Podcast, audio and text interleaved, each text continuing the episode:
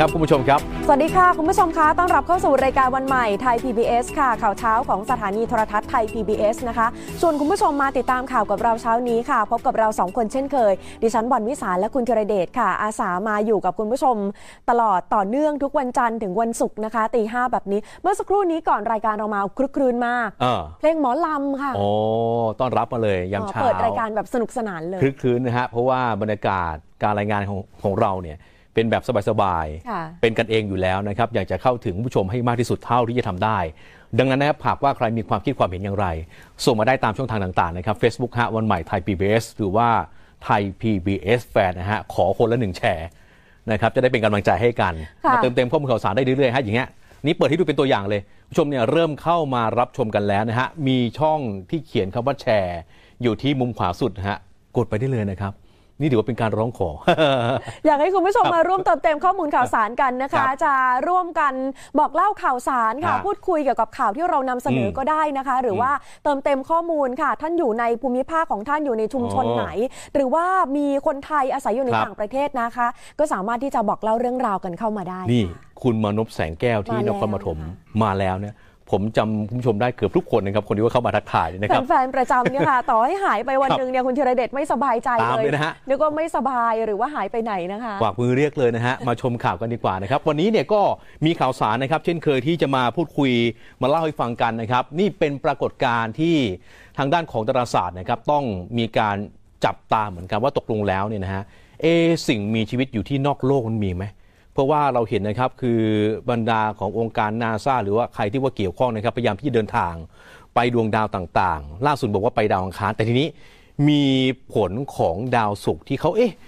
มีสิ่งมีชีวิตอยู่ที่ดาวศุกร์หรือเปล่าเนี่ย ค่ะ มีสิ่งบ่งชี้เออว่าอาจจะมีสิ่งมีครับชีวิตอยู่นะคะ เป็นการเปิดครับเผยสักช่วงเวลาประมาณ4ี่ทุ่มค่ะเออเมื่อคืนที่ผ่านมาเนี่ยค่ะแฟนๆที่ติดตามนะวงการดาราศาสตร์เนี่ยค่ะ ตื่นเต้นกันมากเราก็ครัได้บติดตามกันนะคะ โดยสถาบันวิจัยดาราศาสตร์แห่งชาติค่ะ ก็ได้เปิดเผยข้อมูล บอกว่านักดาราศาสตร์เนี่ยค่ะ อืม ไปค้นพบหลักฐาน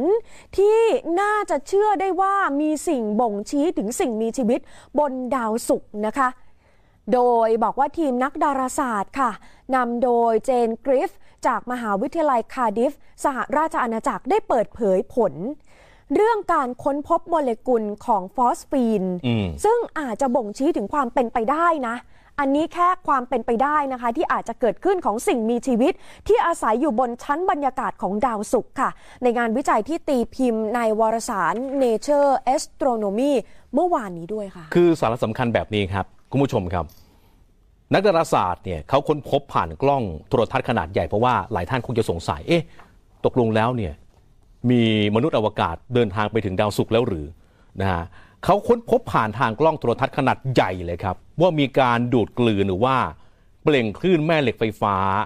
ในช่วงคลื่นที่ตรงกับโมเลกุลของฟอสฟีนนะครับเหนือความร้อนระอุจากพื้นผิวของดาวศุกร์ที่อยู่เบื้องล่าง จึงยืนยันการมีอยู่ของฟอสฟีนนะครับในชั้นบรรยากาศของดาวศุกร์นะฮะทีนี้เนี่ยเจ้าฟอสฟีนนะฮะมันคือแหล่งกำเนิดเพียงแค่ 2 แหล่งครับ ก็คือว่าเป็นผลิตภัณฑ์ที่เกิดขึ้นจากอุตสาหกรรมนะ หรือว่าเกิดขึ้นจากสิ่งมีชีวิตที่อาศัยอยู่ในสภาพแวดล้อมที่ปราศจากออกซิเจน ก็ทำให้การค้นพบฟอสฟีนบนดาวดวงอื่นนะถือว่าเป็นสิ่งที่น่าสนใจเป็นอย่างมากเลยนะครับ ซึ่งการค้นพบเนี้ยค่ะยังห่างไกลจากการที่จะยืนยันได้ถึงการมีอยู่ของสิ่งมีชีวิตพอสมควรนะคะ ก็คือบอกได้ว่ามีสิ่งบ่งชี้ว่าอาจจะมีสิ่งมีชีวิต แต่ครับเขายังไม่ได้ฟันธงนะคะ คุณผู้ชมว่ามีอืมสิ่งมีชีวิตจริง ๆ ค่ะอืมคือต้องศึกษากันอีกยาวๆเลยนะคะ แม้ว่าในปัจจุบันนี้ทฤษฎีที่บ่งชี้ว่าฟอสฟีน ในชั้นบรรยากาศของดาวศุกร์นั้นเกิดขึ้นจากสิ่งมีชีวิต ที่จะเป็นทฤษฎีที่อธิบายถึงฟอสฟีนที่พบได้ดีที่สุดนะคะแต่การจะยืนยันว่าดาวศุกร์มีสิ่งมีชีวิตนั้นยังห่างไกลอีกมากเลยค่ะ แม้ว่าชั้นบรรยากาศตอนบนของดาวศุกร์อาจจะมีอุณหภูมิเพียง 30 องศาแต่ว่าชั้นบรรยากาศในบริเวณนี้ก็ยังเต็มไปด้วยกรดกรรมฐานกว่า 90%นะคะ ซึ่งยังไม่พบว่ามีสิ่งมีชีวิตใดบนโลก ที่จะสามารถอาศัยอยู่รอดอะในสภาวะแบบนั้นได้นะคะเออคือดังนั้นการค้นพบเรื่องที่ยิ่งใหญ่นี้นะครับ ถือว่า เป็นอีกก้าวหนึ่งครับคุณผู้ชมที่จะทำให้นักวิจัยนักดาราศาสตร์ทำการศึกษาต่อครับเพื่อที่จะค้นหาว่าฟอสฟีน จะมีอยู่ในบริเวณอื่น บนเมฆของดาวศุกร์หรือไม่ แล้วก็จะมีโมเลกุลอื่นใดอีกหรือไม่นะครับ ที่จะช่วยยืนยันถึงการมีอยู่ของสิ่งมีชีวิตบนดาวศุกร์ได้ ความคาดหวังเนี่ยนะฮะว่าจะพบมนุษย์ต่างดาวหรือว่าสิ่งมีชีวิตที่นอกเหนือจากโลกในดาวเคราะห์อื่นๆเนี่ยอาจจะต้องเป็นเรื่องที่ยังต้องรอต่อไปนะฮะนี่ทำไมต้องมีการพูดถึงดาวศุกร์ คือดาวศุกร์นี่นะครับคุณผู้ชมครับ เป็นดาวเคราะห์ที่ได้ชื่อว่าเป็นคู่แฝดของโลกนะฮะเนื่องจากว่ามีทั้งขนาดแล้วก็ระยะห่างเนี่ยจากดวงอาทิตย์ที่ว่าใกล้เคียงกับโลกมากที่สุด แต่ว่าดาวศุกร์เนี่ยจะอยู่ใกล้กับดวงอาทิตย์มากกว่า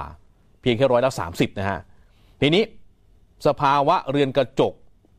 ก็มีอยู่เยอะทำให้ดาวศุกร์นั้นนะครับ มีชั้นบรรยากาศที่หนาแน่น แล้วก็ไปเก็บกักความร้อนเอาไว้มหาศาลด้วยไง จนมีสภาวะอุณหภูมิพื้นผิวร้อนครับพอที่จะหลอมตะกั่วได้นะลองจินตนาการดูนะ ทุกทีเราจะเห็นบัตรกีนะไหมเอาไว้หลอมตะกั่วนะนี่ความร้อนเนี่ยเขาเปรียบเทียบขนาดนั้นเลย นอกจากนี้นะครับคือว่าชั้นบรรยากาศนี่ก็เต็มไปด้วยแก๊สของกรดกัมมันถันด้วย แต่ว่าก็มีความเป็นไปได้นะครับที่ครั้งหนึ่งเนี่ยดาวศุกร์อาจจะเคยมีมหาสมุทรแล้วก็มีสภาพอากาศที่เอื้อ ต่อการดำรงอยู่ของสิ่งมีชีวิตมากกว่านี้เหมือนกัน บอกว่าด้านบนเนี่ยอุณหภูมิประมาณสัก 30 องศา แต่เพราะว่าพอถึงใต้พื้นแล้วโอ้โห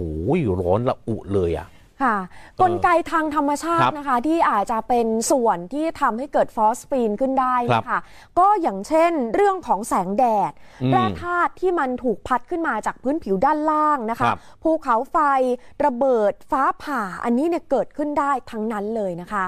เนี่ยแหละค่ะฟังดูแล้วอาจจะถ้าใครไม่ได้ติดตามมาก่อนหน้านี้อาจจะโอ๊ย ฟังยากเออเข้าใจยากนะคะเอาเป็นว่าตอนนี้เขาพบสิ่งที่ฮะบ่งชี้ว่าอาจจะมีสิ่งมีชีวิตอยู่ที่ดาวศุกร์อืมแต่ยังไม่ได้การันตีว่าไปเจอสิ่งมีชีวิต หรือมีสิ่งมีชีวิต หรือว่าเป็นมนุษย์ต่างดาว อยู่ครับนอกโลกจริง ๆเขายังไม่ได้การันตีแบบนั้น แต่ว่ามันมีประโยชน์อะไร ก็คือมันชวนให้ทางคนที่เกี่ยวข้องกับแวดวงดาราศาสตร์เนี่ยค่ะไปรื้อเอาอืมทฤษฎีเพื่อที่จะอืมค้นหาความจริงเรื่องของสิ่งมีชีวิตนอกโลกอีกครั้งหนึ่งค่ะครับอีกทางแล้วนะครับ ทำให้เราได้เห็นนะฮะว่านวัตกรรมหรือว่าเทคโนโลยียุคนี้เนี่ยวิวัฒนาการโอ้โหมากคือค่อยๆพัฒนาไปเรื่อยๆ เราจะได้ยินอย่างอย่างคุณมณีนาถเนี่ยมาเล่าเราฟังใช่ไหมฮะดาวอังคารเนี่ยก็มีการส่งยานอวกาศขึ้นไปกัน แล้วก็จะส่งยานเอาไว้ไปสำรวจในพื้นที่ แต่นี่คือว่าเป็นความรู้ใหม่เลยนะครับว่าดาวศุกร์เนี่ยนะฮะก็ถูกจับจ้องอยู่นะครับว่าตกลงแล้ว จะมีสิ่งมีชีวิตจริงหรือไม่อย่างไรนะฮะก็ต้องทำการสำรวจกันต่อไป แบบนี้ถ้าเกิดว่ามีความคืบหน้าเนี่ยจะมาเล่าฟังกันค่ะใช่ไหมฮะเอ่อยังไม่แน่เนี่ยคุณมินีแน่สัปดาห์หน้า อาจจะหยิบเรื่องนี้มาคุยก็ได้เนาะมาขยายเรื่องนี้เลยค่ะอ่าส่วนประเด็นนะครับที่เราชวนติดตามกันเช้าวันนี้นะครับ มีเรื่องราวที่เกี่ยวข้องกับเด็กนะครับแล้วก็เยาวชนคดีแรกนะฮะคือย่านักเรียนหญิงชั้นอนุบาลก็ร้องเรียนนะครับว่าถูกรุ่นพี่ป .5 อีกนะฮะล่วงละเมิดครับขณะที่ตำรวจครับก็ย้ำว่าการทำสำนวนนั้นต้องรอบคอบ เพราะว่าผู้ก่อเหตุเป็นเด็กนะครับ ผู้ก่อเหตุเป็นเด็กนะคะ แล้วก็ผู้ถูกก่อเหตุ ผู้เสียหายก็เป็นเด็กด้วยครับอีกคดีหนึ่งเกี่ยวข้องกับเด็กเหมือนกันเป็นอีกหนึ่งรูปแบบที่เด็กถูกทำร้ายนะคะตำรวจตอนนี้เร่งติดตามคนขับรถสองแถวอะค่ะ ไม่ทอนเงินเด็กนักเรียนที่โดยสารมาอืมทำให้น้องโกรธค่ะ น้อยใจนะคะ แล้วก็ตัดสินใจที่จะก่อเหตุทำร้ายตัวเองขึ้นมา แต่ว่าเพื่อนนักเรียนสังเกตได้ แล้วก็ช่วยเหลือเอาไว้ได้ทันครับอย่างปลอดภัยนะคะทีนี้ถ้าไปฟังมุมมองของนักวิชาการเด็กก็แนะนำเหมือนกันบอกว่า แก้ไขได้ป้องกันได้เออครอบครัวเนี่ยค่ะ เป็นกำลังสำคัญเลยควรจะถามไถ่ปัญหาเพื่อเยียวยาอืมจิตใจลูกด้วยค่ะอ่าเช้านี้คือมีข่าวใหญ่เนี่ยเรื่องของนายบัญญินตั้งพากรจำเลยคดีอุ้มฆ่าและก็เผาพี่ชาย ผู้พิพากษากลับคำรับสารภาพกลางศาลเลยนะครับว่าเป็นผู้ก่อเหตุจริงครับขณะที่ศาลก็ นัดสืบพยานใหม่ในเดือนตุลาคมนี้นะครับ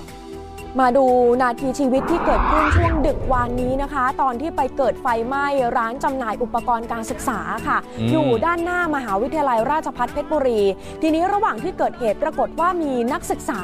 ครับเขาเข้าไปซื้อของที่ร้านสะดวกซื้อพอดี โอ้ แล้วไปเห็นนะคะ ว่าจุดที่เกิดเหตุเนี่ยมีผู้สูงอายุติดอยู่ข้างใน อืม รีบแจ้งเจ้าหน้าที่นะคะ มาช่วยเหลือก็ต้องทุบกระจกอะค่ะท้ายที่สุดแล้วสามารถช่วยเหลือเอาไว้ได้อย่างปลอดภัย โอ้โห วันใหม่ยกนิ้วให้เลยนะฮะ เดี๋ยวเราได้คุยกันนะครับเป็นภาพแห่งความประทับใจ แต่ว่าก่อนอื่นนะครับดูข่าวใหญ่วันใหม่กันก่อนนะฮะคือว่าเราเล่าไปให้ฟังเมื่อสักครู่แล้วค่ะเดี๋ยวมาขยายเรื่องนี้กันคือในเรื่องของบัญญิงตั้งภากรเนี่ยกับคำยอมรับสารภาพเลยนะครับว่าก่อเหตุอุ้มฆ่าและเผาพี่ชายของผู้พิพากษาจริงครับ เพื่อต่อรองคดีขณะที่ศาลเนี่ยก็นัดสืบพยานใหม่ในเดือนตุลาคมนี้นะครับอ่า ตกลงแล้วเป็นยังไงครับวันนี้เนี่ยถือว่าเป็นข่าวใหญ่มาเลยนะฮะ มีการรายงานกันของศาลอาญา คดีทุจริต และประพฤติมิชอบกลาง นัดสืบพยาน คดีอุ้มฆ่าพี่ชาย ผู้พิพากษาอดีตเจ้าของสำนวนโอนหุ้นเสียชูวงที่พนักงานอายการนะครับก็เป็นโจทยื่นฟ้องนายบัญญินตั้งภากรอดีตรัฐมนตรีช่วยว่าการกระทรวงพาณิชย์และพวกอีก 5 คนนะครับฐานร่วมกันฆ่าผู้อื่นโดยไตร่ตรองไว้ก่อนเพื่อปกปิดความผิดอื่นของตนหรือว่า พื่อหลีกเลี่ยงให้พ้นอาญาในความผิดอื่นที่ตนได้กระทำไว้ และข้อหาอื่นนะครับ โดยในบัญญินนะครับ ยื่นคำร้องขอถอนคำให้การเดิมที่ปฏิเสธตลอดข้อกล่าวหา เป็นให้การรับสารภาพว่าได้ก่อเหตุในคดีนี้ โดยฆ่าและทำลายศพนายวีรชัย สกุลตะประเสริฐ ที่บริเวณเขาใบไม้อำเภอตาคลีจังหวัดนครสวรรค์เมื่อวันที่ 2 กุมภาพันธ์ 2563 หลังจากที่เผาศพแล้ว ก็นำเท่ากระดูกแล้วก็หลักฐานอื่นๆเนี่ยไปทิ้งตามริมถนนข้างทาง ใกล้กับหมู่บ้านนิคมเขาบอกแก้ว บริเวณใกล้สะพานข้ามแม่น้ำเจ้าพระยา ของหมู่บ้านกลางแดดอำเภอเมืองจังหวัดนครสวรรค์นะครับนายบัญญินเนี่ยอ้างว่าไม่มีเจตนาจะก่อเหตุดังกล่าวครับ เพื่อกระทบกระทั่งต่อองค์กรศาลหรือว่าก้าวล่วง หรือดูหมิ่นเหยียดหยามองค์กรศาลแต่เป็นเรื่องเฉพาะตัวครับ โดยเห็นว่านางสาวพนิดา ผู้พิพากษาเจ้าของสำนวนในคดีอาญาของศาลอาญากรุงเทพได้ทำหน้าที่อย่างลำเอียง ขาดความเที่ยงธรรม และมีอคติกับตัวเอง ในระหว่างการพิจารณาคดีดังกล่าวโดยตลอด ก็ทำให้เกิดความกดดัน และขาดสติยังคิด จึงได้กระทำความผิดในคดีนี้ศาลจึงให้ยกเลิกวันนัดสืบพยานหลักฐานตามที่กำหนดไว้เดิม และกำหนดวันนัดสืบพยานหลักฐานใหม่ ในช่วงเดือนตุลาคมนี้นะฮะนี่เป็นข่าวใหญ่ที่เกิดขึ้นวานนี้นะครับ ถ้าเกิดว่าใครติดตามอย่างต่อเนื่องก็คงจะคุ้นชื่อกันดี บัญญินตั้งภากรเนี่ยนะฮะก่อนหน้านี้ก็มีเกี่ยวกับคดีความเสียชูวงศ์ใช่ไหมฮะแล้วก็ปฏิเสธมาตลอด แม้กระทั่งนะครับ มาจวบจนนะฮะคดีของอุ้มฆ่าพี่ชายผู้พิพากษา ก็ปฏิเสธมาโดยตลอดค่ะแต่เมื่อวานนี้กลับคำให้การแล้วเออ คดีเนี้ยค่ะจำกันได้ไหมครัคะบพันตำรวจโทบัญญินกับพวกค่ะ สมคบกัน จะไปลักพาตัวอืมนายวีรชัยนายวีรชัยนี่เป็นพี่ชายของผู้พิพากษานะครัคะบก็ลักพาตัวมาเพื่อที่จะข่มขู่ผู้พิพากษาเนี่ยแหละค่ะครับเพราะว่าผู้พิพากษาเนี่ยตอนนั้นทำคดีที่นายชูวงศ์เนี่ยตกเป็นจำเลยอืมกรณีไปปลอมแปลงเอกสารเกี่ยวกับการโอนหุ้นครับของเพื่อนตัวเองก็คือนายชูวงศ์แซ่ตัง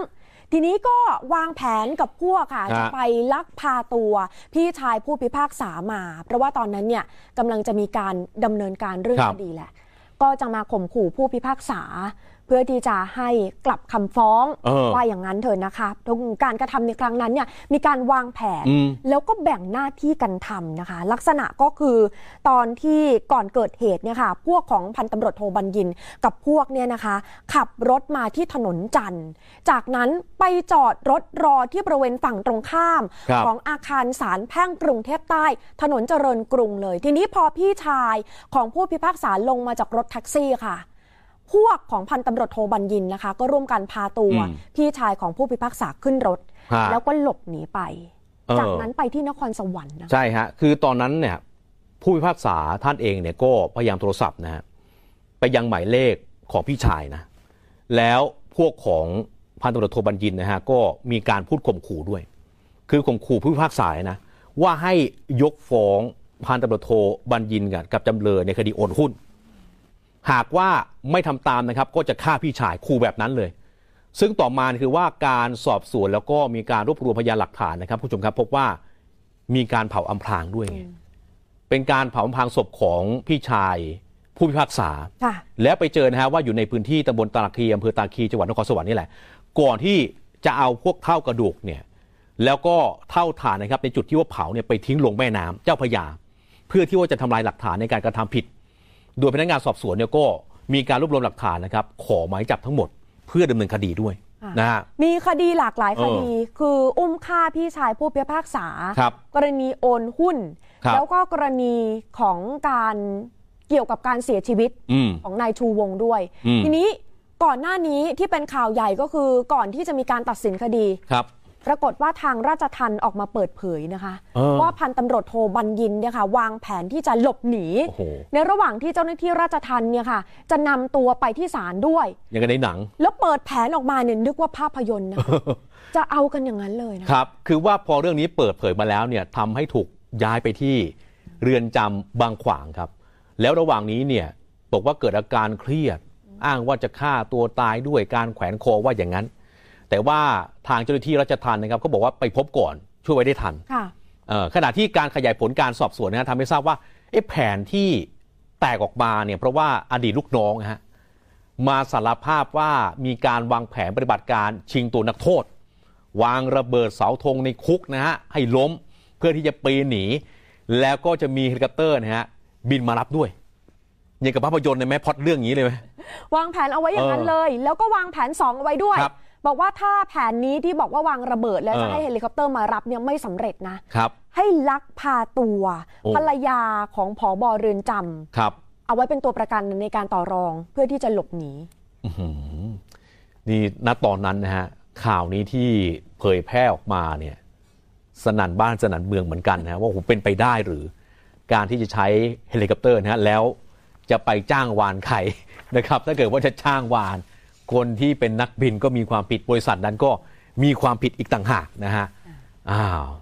นี่เป็นข่าวใหญ่ที่เรามาขยายกันในเช้าวันนี้นะฮะค่ะ พูดถึงผู้ก่อเหตุที่หลบหนีเนี่ยนะคะเออมีภาพเหตุการณ์ช่วงเวลาของคนนี้เขาเป็นพ่อค้ายาเสพติดค่ะ แล้วเขามาเจอจุดตรวจเออทำยังไงดี ตัดสินใจกลับรถย้อนสอนเลยนะคะ หนีจุดตรวจค่ะ แล้วก็ขับรถหลบหนีนะคะ แต่ว่าท้ายที่สุดแล้วเจ้าหน้าที่ออกปฏิบัติการในการติดตามจับกลุ่มเอาไว้ได้อย่างกระชั้นชิดค่ะ ขับรถไล่ล่าติดตามเป็นระยะทางกว่า 12 กิโลเมตรด้วยกัน จนท้ายที่สุดผู้ก่อเหตุคนนี้จนมุมนะคะ ดูภาพเหตุการณ์ค่ะ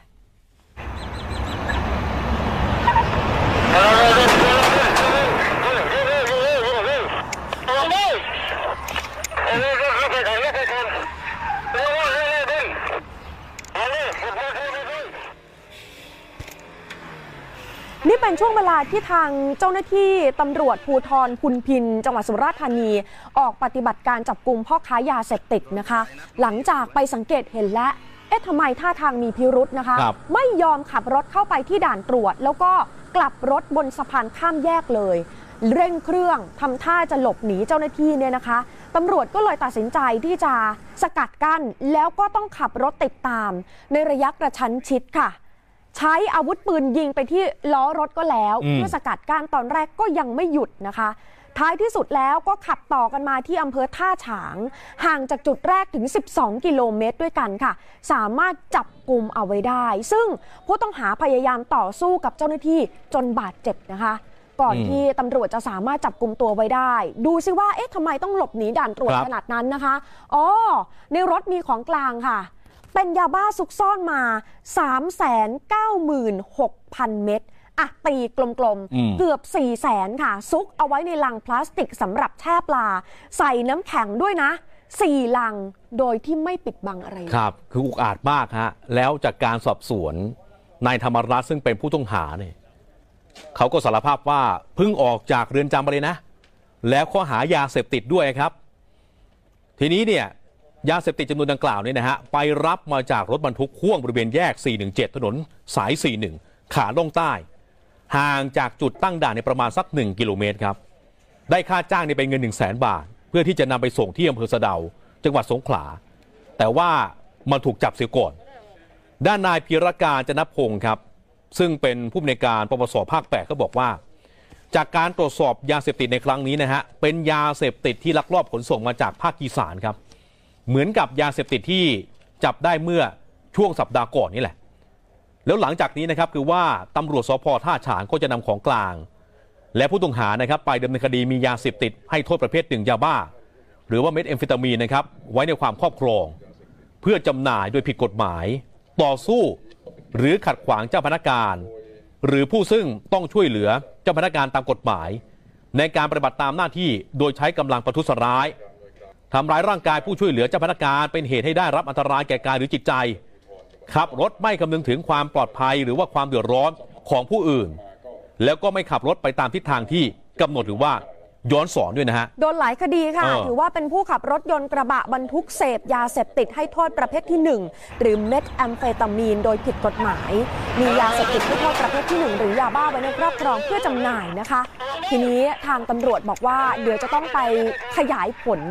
เพราะว่าทางตัวผู้ก่อเหตุเองรับสารภาพนะครัคะบ บอกว่าไปรับยาบ้ามาจากอีกจุดหนึ่งเหมือนกัน ครับ เดี๋ยวจะได้ขยายผลกันต่อไปนะคะ เพราะว่าดูแล้วเนี่ยยาบ้าเยอะก็จริงแต่ว่าคนนี้ยังไม่ใช่เครือข่ายใหญ่ค่ะเออเดี๋ยวอาจจะต้องมีใหญ่กว่านี้ค่ะฮะ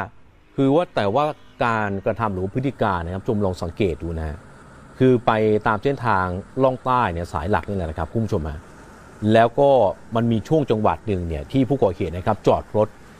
อยู่ทางด้านซ้าย แต่ว่าทางเจ้าหน้าที่เองนะครับ ก็มีการขับรถสวนมา เพื่อที่จะทำการตรวจค้นหรือว่าจับกลุ่ม แต่ผู้ก่อเหตุไม่ยอมเลยฮะมีการต่อสู้นะฮะแล้วจังหวัดหนึ่งเนี่ยที่ว่ากลับรถย้อนสอนเนี่ยรถบรรทุกครับโอ้โหถ้าเกิดเบรกไม่ทันนั้นมีชนจังๆเลยนะฮะแล้วนี่ครับหลังจากที่ว่าจับได้แล้วรถคันนี้เนี่ยที่บอกว่าบรรทุกยาเสพติดมา ก็พยายามที่จะหลบเลี่ยงด้วยพิธีการเอาใส่ถังกบกลิ่นนะฮะแต่ว่ายาเสพติดนะโอ้โหมีเยอะมาก เกือบ4ี่แสนเม็ดนะครับ ต้องชื่นชมนะครับ เจ้าหน้าที่ออกปฏิบัติการในครั้งนี้เนี่ยเข้มข้นเหลือเกินนะครับ แล้วก็ทุกคนปลอดภัยดี มีบาดเจ็บนะเล็กน้อยนะครับ ก็ให้กำลังใจกันไปนะครับ มาดูเหตุการณ์หนึ่งครับแหมเป็นผลสืบเนื่องจากยาเสพติดหรือเปล่า แต่ว่าเหตุการณ์นี้เกิดขึ้นที่ทางภาคอีสานเพราะตามรายงานบอกว่าผู้ก่อเหตุคนหนึ่งนะครับ มีประวัติเนี่ยคือต้องโทษลักขโมยมาด้วย แล้วก็ติดยาเสพติดทำทีเนี่ยฮะแฝงตัวไปเป็นลูกค้า เพื่อที่จะไปซื้อทองคำที่ร้านทองแห่งหนึ่ง อีกแล้ว อีกแล้วที่จังหวัดนครพนม ก็เลือกอยู่ฮะทางเจ้าของเองเขาก็เอาทองคำมาให้ครับห้าเส้น เส้นละหนึ่งบาทนะน้ำหนักทองอะนะจับไปจับมาฮะเห็นว่าตัวแม่ค้าขายทองเผลอ นี่เลย จับทองคำฮะจริงนะฮะวิ่งหนีไป แต่ทีนี้เจ้าของร้านอีกคนนึงครับ เห็นท่าไม่ดีแล้วตะโกนเรียก ให้พลเมืองดีเนี่ยช่วย และพลเมืองดีครับสามารถควบคุมตัวได้ด้วยนะฮะ เดี๋ยวดูภาพกล้องวงจรปิดครับคุณผู้ชมครับ นี่ฮะ เอามาเตือนภัยร้านทองหน่อย แต่งตัวดีนะครับทำทีครับว่ามาขอเลือกซื้อทองคำกล้องวงจรปิดเนี่ยจับภาพผู้ก่อเหตุคือว่าทำทีมาเลือกซื้อทองคำที่ร้านนี้ฮะวิ่งไปแล้วฮะร้านทองรุ่งโรจน์เขตเทศบาลตำบลธาพนม เยื้องกับวัดพระธาตุพนมวรมหาวิหาร จากนั้นครับชิงทองคำ5เส้นเนี่ยน้ำหนักเส้นละ 1 บาท รวม 5 บาท มูลค่าประมาณ 1 5 0 0 0 0 บาทหลบหนีไป นายกิตพรมนฤพรพิพัฒน์อายุ 65 ปีเจ้าของร้านบอกว่า ขณะเกิดเหตุเนี่ยได้อยู่หน้าร้านกับลูกสาวครับก็คือนางสาว นัทธิยานฤพรพิพัฒน์อายุ 30 ปี ก็มีชายคนหนึ่งแล้วครับแฝงตัวมาเป็นลูกค้า โดยขอดูสร้อยคอทองคำกับทางร้าน น้ำหนักเส้นละประมาณ 1 บาท แล้วทำทีเป็นขอดูทองลายนั้นลายนี้อยู่ ทางร้านเนี่ยก็หยิบมาให้ดูนะครับ 5 เส้นด้วยกัน ขณะที่เหลียวไปจัดทองอยู่ที่ในตู้โชว์นิดเดียวเองนะฮะผู้ก่อเหตุเนี่ยอาศัยจังหวะกวาดเอาสร้อยคอทองคำทั้ง 5 เส้น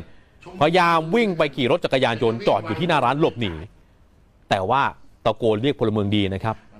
แล้วพลเมืองดีเนี่ยที่อยู่ใกล้ร้าน ก็ช่วยกันจับกลุ่มตัวเอาไว้ได้ ทราบต่อมาเนี่ยนะฮะคุณผู้ชมฮะผู้ต้องหาอายุ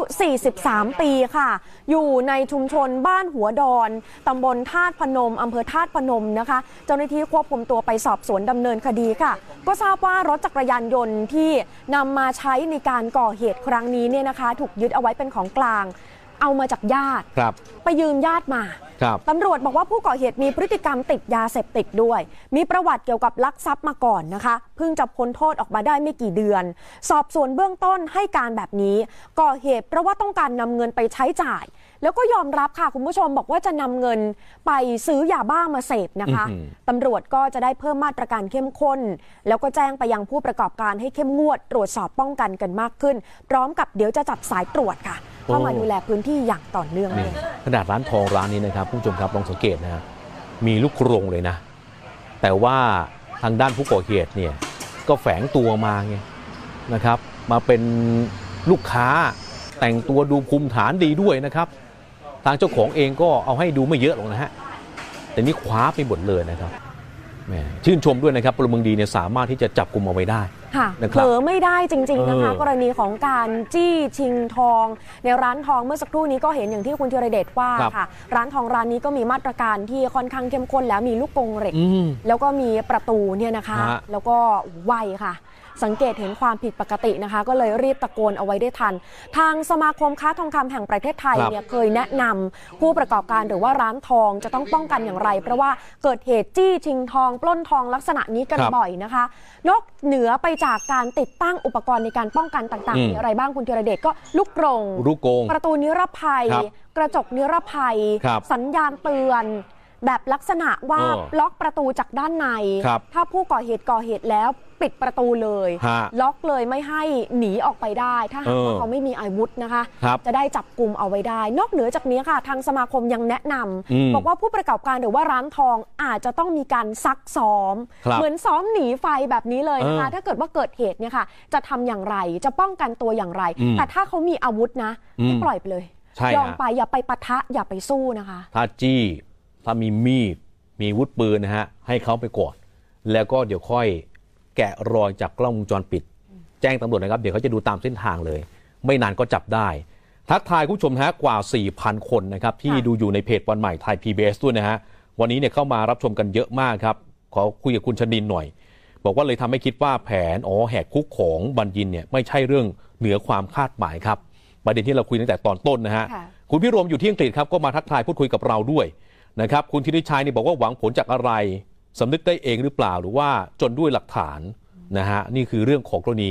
นายบัญญินค่ะนะครับคุณสมหลุบเราก็ทักทายมา บอกว่าวันนี้เนี่ยพิธีกรสวยหล่อนะสีเสื้อสดใสเข้ากับบรรยากาศยามเช้าโอ้นะฮะอันนี้คือว่าไม่ปฏิเสธเลยนะฮะพยายามหารับตลอดเลยครับนะคะ ขอบคุณค่ะเออทักทายทุกคนนะครับที่เข้ามาพูดคุยกับเราด้วยนะฮะสามารถร่วมกันส่งต่อได้ เพราะว่าเราก็จะหยิบยกข่าวเนี่ยที่ว่าเป็นเรื่องใกล้ตัวแล้วก็เรื่องราวแห่งความประทับใจเนี่ยมาเล่าให้ผู้ชมได้ติดตามกันด้วยค่ะนะครับพูดถึงเรื่องราวแห่งความประทับใจนะคะ คุณผู้ชม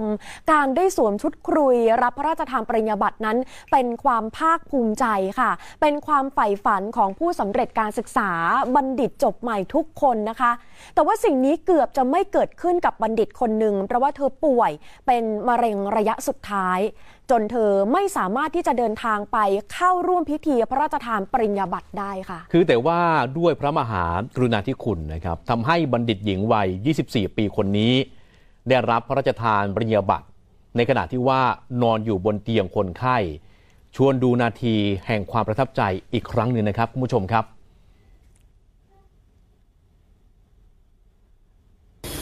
ในโอกาสนี้ จุฬาลงกรณ์มหาวิทยาลัย ขอประกาศให้ทราบทั่วกันว่า นางสาวอัศมาพุกโต เป็นครุศาสตร์บัณฑิต แห่งจุฬาลงกรณ์มหาวิทยาลัย มีศักดิ์และสิทธิ์แห่งปริญญาทุกประการ ประกาศณวันที่ 12 กันยายน พุทธศักราช 2563 ศาสตราจารย์ ดร บัณฑิต เอื้ออาพรณ์อธิการบดี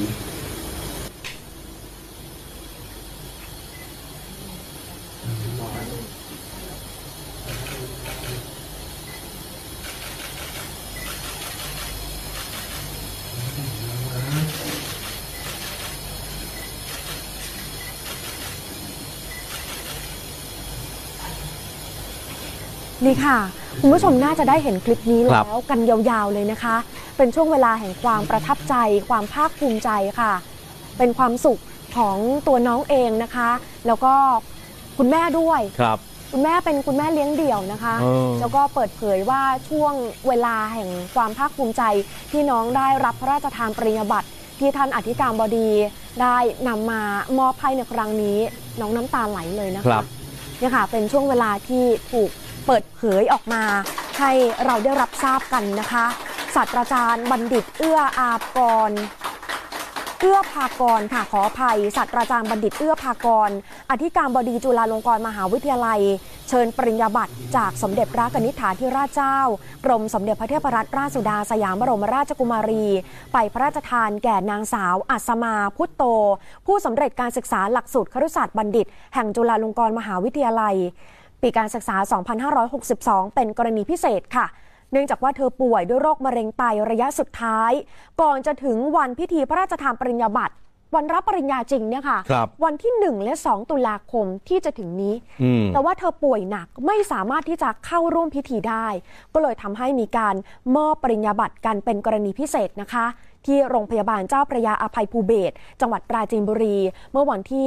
12 กันยายนที่ผ่านมาค่ะครับขณะที่นางสาวสมานนะครับก็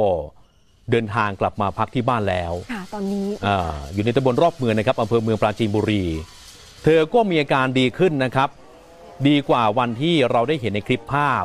วันรับปริญญา สามารถที่จะพูดคุยโต้ตอบได้ รับประทานอาหารก็ได้ด้วย นางอภิญญาพุทโตครับซึ่งเป็นบรรดาของนางสาวอัศมาเนี่ยเขาเล่าว่า ตอนแรกเนี่ยคิดว่าทางจุฬาลงกรณ์มหาวิทยาลัยนะครับ จะส่งปริญญาบัตรมาที่ที่บ้าน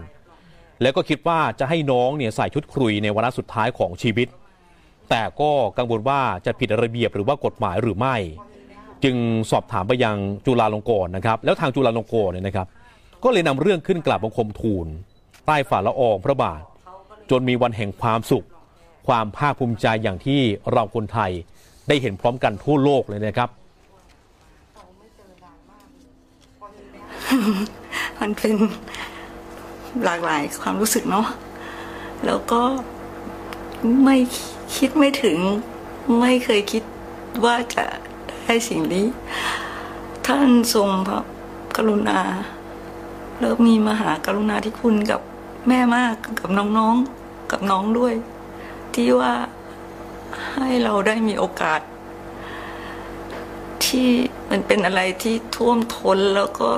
ล้นล้นหัว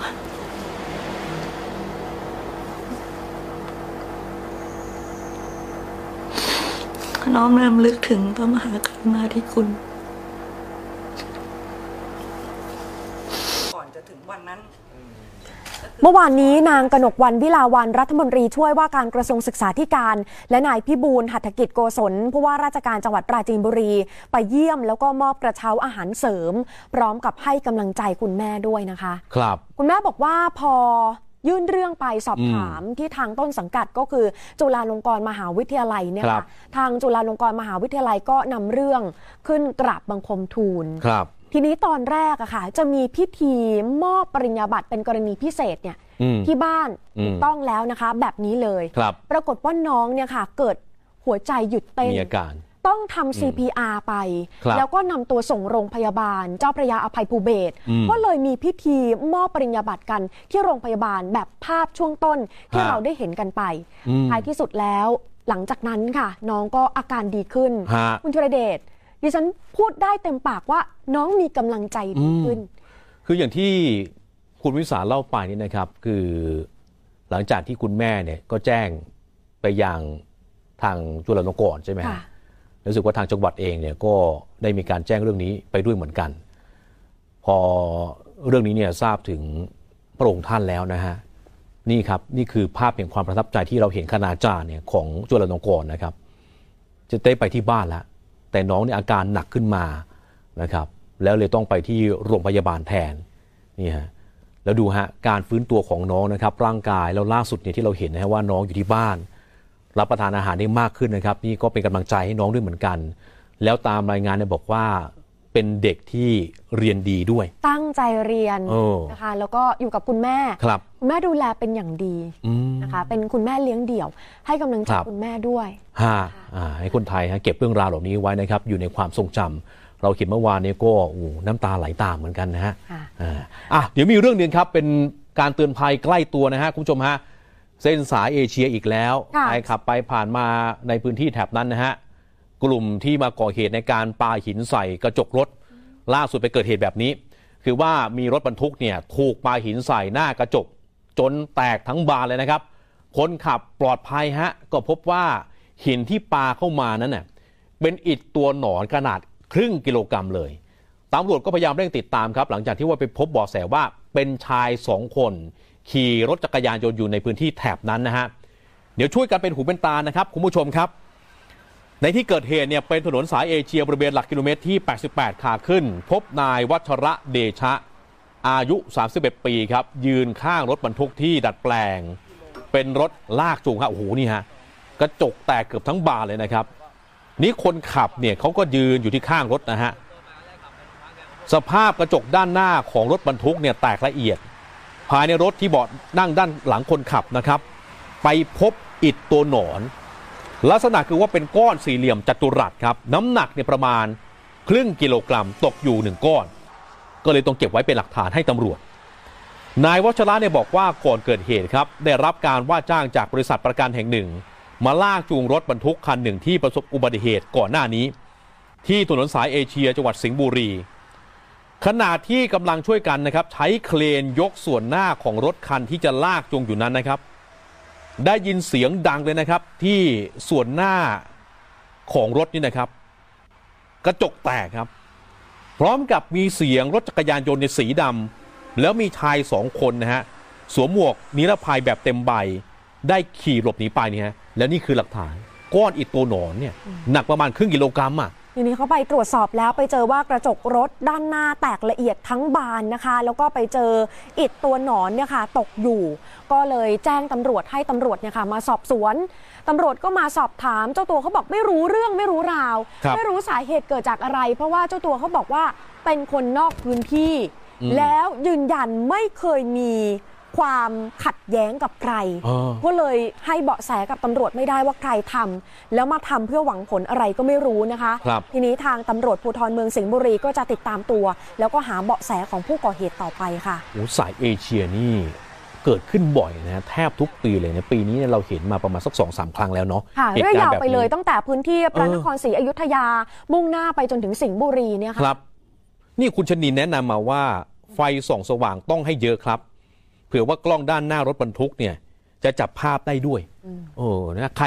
พบเหตุการณ์แบบนี้ฮะสามารถแจ้งได้หรือว่าใครขับรถนะฮะในช่วงที่วันเกิดเหตุเนี่ยเผื่อว่าบันทึกภาพชายต้องสงสัยสองคนในพื้นที่บริเวณนั้นนะฮะประมาณหลักกิโลเมตร 88 สิงห์บุรี ก็แจ้งเจ้าหน้าที่ตำรวจได้ นะครับอีกตัวหนอนประมาณอืมครึ่งกิโลกรัม ถ้าหากว่าไปโดนที่ศีรษะหรือว่าโดนที่ตัวเสียชีวิตได้นะคะอืมแต่ว่าจุดที่ถ้าเราเห็นแผลของกระจกหน้ารถที่แตกไปครับค่ะ คล้ายกับว่าส่วนใหญ่เนี่ยจะแตกไปที่บริเวณที่ไม่ตรงกับที่คนขับรถนั่งครับคือเบี่ยงออกไปฝั่งที่อืมคนข้างคนขับนั่งนะคะฮะก็เลยทำให้ปลอดภัยค่ะ ไม่ได้รับอันตรายอะไรอืมอืมอืม ดูอีกเหตุการณ์หนึ่งมีความคืบหน้านะคะ คุณผู้ชมที่เรารายงานกันไปเมื่อวานนี้กรณีของคนขับรถตุกๆครับต้องเรียกว่าถล่มยิงเลยอะค่ะ ไปที่คู่อริที่เป็นคนขับรถตุกๆ เหมือนกันเนี่ยนะคะ ตอนนี้ตำรวจก็แจ้งข้อกล่าวหากับผู้ก่อเหตุ ทั้งหมด 4 ข้อกล่าวหาด้วยกัน พอสำรวจตรวจสอบลงไปแล้วปรากฏว่าคิวรถตู้ หรือว่าคิวรถตุกๆนะคะหัดใหญ่จังหวัดสงขลาทั้ง 2 คิว ยังคงเปิดให้บริการตามปกติค่ะ คิวรถตุกๆ ที่บริเวณหน้าสถานีรถไฟหัดใหญ่จังหวัดสงขลาทั้ง 2 คิว ยังคงเปิดให้บริการตามปกตินะคะ แล้วก็ทางด้านคนขับรถนะคะก็ขึ้นไปเรียกผู้โดยสารบริเวณทางออกของสถานีรถไฟหาดใหญ่ โดยไม่ได้มีปัญหาขัดแย้งกันนะคะ ต่างฝ่ายต่างก็ยังจัดคิวเรียกรับผู้โดยสารกันตามปกติ เป็นไปด้วยความเรียบร้อยค่ะ แม้ว่าจะเพิ่งเกิดเหตุที่นายชวลิตผู้ทักษิณคนนี้ล่ะค่ะที่ใช้อาวุธปืนพกสั้น ยิงในเสาพวงทอง คนขับรถตุ๊กตุ๊กอีกคนนึงบาดเจ็บสาหัสนะคะ แล้วก็มีภาพจากกล้องวงจรปิดเนี่ยค่ะบันทึกภาพเอาไว้ได้อย่างชัดเจนค่ะไปถามนายวิรัตทองกิมคนนี้เป็นสมาชิกคิวรถตุกตุกที่อยู่ด้านข้างสถานีรถไฟหาดใหญ่ ก็บอกว่าเรื่องที่เกิดขึ้นเนี่ยแหมเป็นเรื่องส่วนตัวของทั้งสองคนที่ ไม่ไม่ถูกกันนะคะอืมคนไม่ถูกการมีเรื่องขัดแย้งกันเกี่ยวกับการแย่งผู้โดยสาร แล้วก็มีเรื่องส่วนตัวประเด็นอื่นเนี่ยมาเกี่ยวข้องด้วย ขัดแย้งกันมาโดยตลอดนะคะ ส่วนในเสาที่บาดเจ็บสาหัสค่ะ ตอนนี้ยังคงพักรักษาตัวอยู่ที่โรงพยาบาลค่ะเออคือนักข่าวของเรานะครับ ลงพื้นที่ไปติดตามท่าทีของญาติทั้งสองฝ่ายด้วยครับ โดยที่นางจารึกทองศรีอ่อนเนี่ยอายุ 57 ปีนะครับเป็นพี่สาวของในเสา ประกาศขอตัดพี่ตัดน้องกับอีกฝ่ายตลอดชาตินี้เลย เพราะว่าเหตุการณ์ที่เกิดขึ้นเนี่ยมีเจตนาที่จะฆ่ากันให้ตาย ที่ผ่านมาเนี่ยแม้ว่าทั้งคู่นะครับจะเคยชกต่อยกัน แต่ก็พอทนได้ครับ ขณะที่น้องชายนะครับเคยบอกว่าอยากเลิกอาชีพขับรถตุกๆละหากว่ามีงานอื่นให้ทำเนี่ยเพราะว่าเหมือนกับไปออกรบ และตอนนี้คือว่าอาการน้องชายเริ่มดีขึ้น รู้สึกตัวแล้วก็ยกมือทักทายญาติที่ไปเยี่ยม เหมือนบอกว่ายังสู้อยู่ด้วยนะฮะสำหรับนายชวลิตนะครับ ถูกควบคุมตัวอยู่ที่สถานีตำรวจภูธรหาดใหญ่ครับ แล้วถูกแจ้งความดำเนินคดี 4 ข้อหาด้วยกัน ก็คือพยายามฆ่าผู้อื่น มีอาวุธปืนโดยไม่ได้รับอนุญาต พกพาอาวุธปืนไปในที่สาธารณะ โดยไม่ได้รับใบอนุญาต และยิงปืนในที่ชุมนุมชนเนี่ยนะฮะเหตุการณ์นี้นะครับ ที่ระงับได้นี่เนื่องจากว่ามีตำรวจที่อยู่ในพื้นที่แถบนั้นนะฮะเป็นตำรวจนอกเครื่องแบบนะครับ แล้วเห็นเหตุการณ์ซึ่งหน้าก็ต้องเข้าไปรวบตัวเอาไว้นะเพราะว่าผู้ก่อเหตุนะฮะคือยิงไปจนแบบหมดลูกโม่แล้วยังกลับไปเอาลูกกระสุน บรรจุใส่แล้วก็ยิงต่ออีกนะฮะเอออะมีเรื่องสะเทือนใจแล้วครับคุณผู้ชมครับ เกี่ยวกับเยาวชนคือว่าญาตินักเรียนหญิงชั้นอนุบาลโรงเรียนแห่งหนึ่ง ในอำเภอคำม่วงที่จังหวัดกาฬสินธุ์นะฮะเข้าไปร้องเรียนผ่านมูลนิธิปวีนาหงสกุล เพื่อเด็กและสตรี เพื่อการช่วยเหลือนะครับ หลังจากที่บุตรสาวเนี่ยถูกนักเรียนโรงเรียนเดียวกันครับล่วงละเมิดทางเพศ ขณะที่ตำรวจก็อยู่ระหว่างการรวบรวมหลักฐานเพื่อสรุปสำนวน ซึ่งต้องทำอย่างรอบคอบนะครับ เพราะว่าผู้ก่อเหตุนั้นเป็นเด็กนะครับตำรวจสถานีตำรวจภูธรคำม่วงอำเภอคำม่วงจังหวัดกาฬสินเข้าไปตรวจสอบภายในห้อง น้ำโรงเรียนระดับชั้นประถมศึกษาแห่งหนึ่งในอำเภอคำม่วงนะครับ พร้อมกับมีการตรวจสอบภาพจากกล้องวงจรปิดภายในโรงเรียน เพื่อรวบรวมหลักฐานประกอบสำนวนคดี ผู้ปกครองนักเรียนหญิงชั้นอนุบาล แจ้งความดำเนินคดี กับนักเรียนชายชั้นประถมศึกษาปีที่ 5 ล่วงละเมิดทางเพศบุตรสาว คดีนี้นะครับตำรวจเนี่ยต้องใช้ความรอบคอบในการรวบรวมหลักฐาน และสอบปากคำผู้ที่มีส่วนเกี่ยวข้องทั้งเด็กหญิง ซึ่ง เป็นผู้เสียหาย และเด็กชายนะครับที่ถูกกล่าวหาทั้ง 3 คน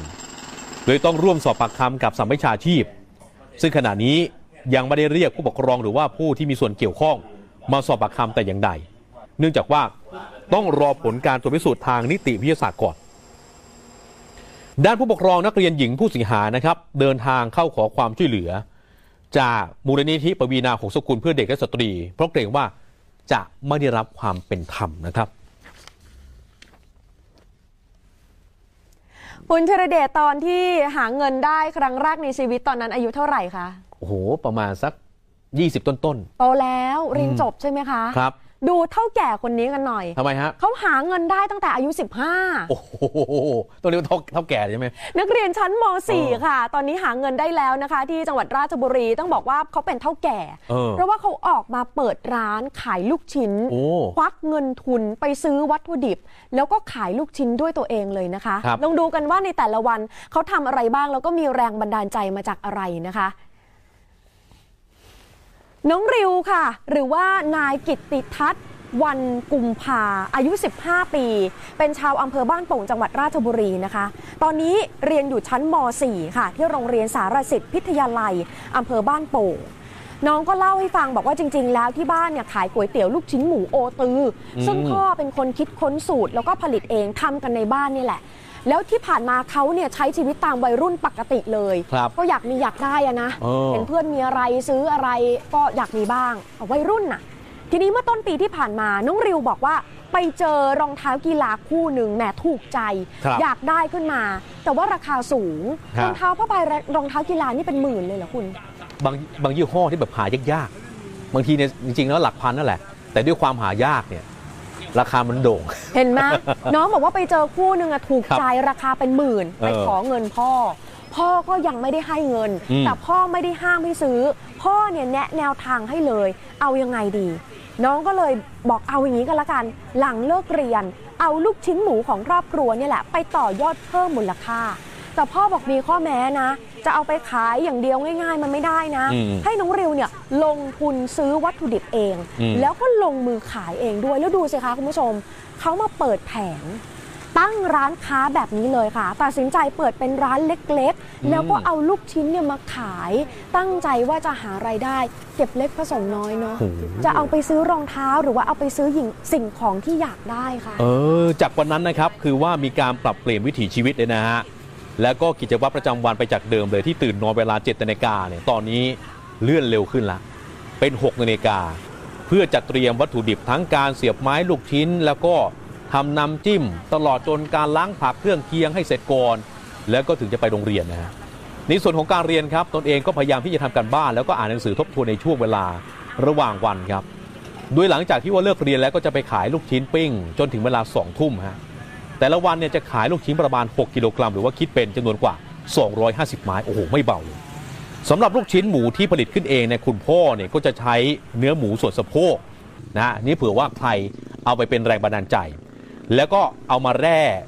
คือเอาส่วนของไขมันเนี่ยออก จนเหลือแต่ว่าเนื้อแดง เข้ากระบวนการบดแล้วก็ทำเป็นลูกชิ้นตามสูตร ก็จะได้ลูกชิ้นที่มีความเหนียวหนึบเมื่อนำมาปิ้งไฟอ่อนๆเนี่ยผิวด้านนอกของลูกชิ้น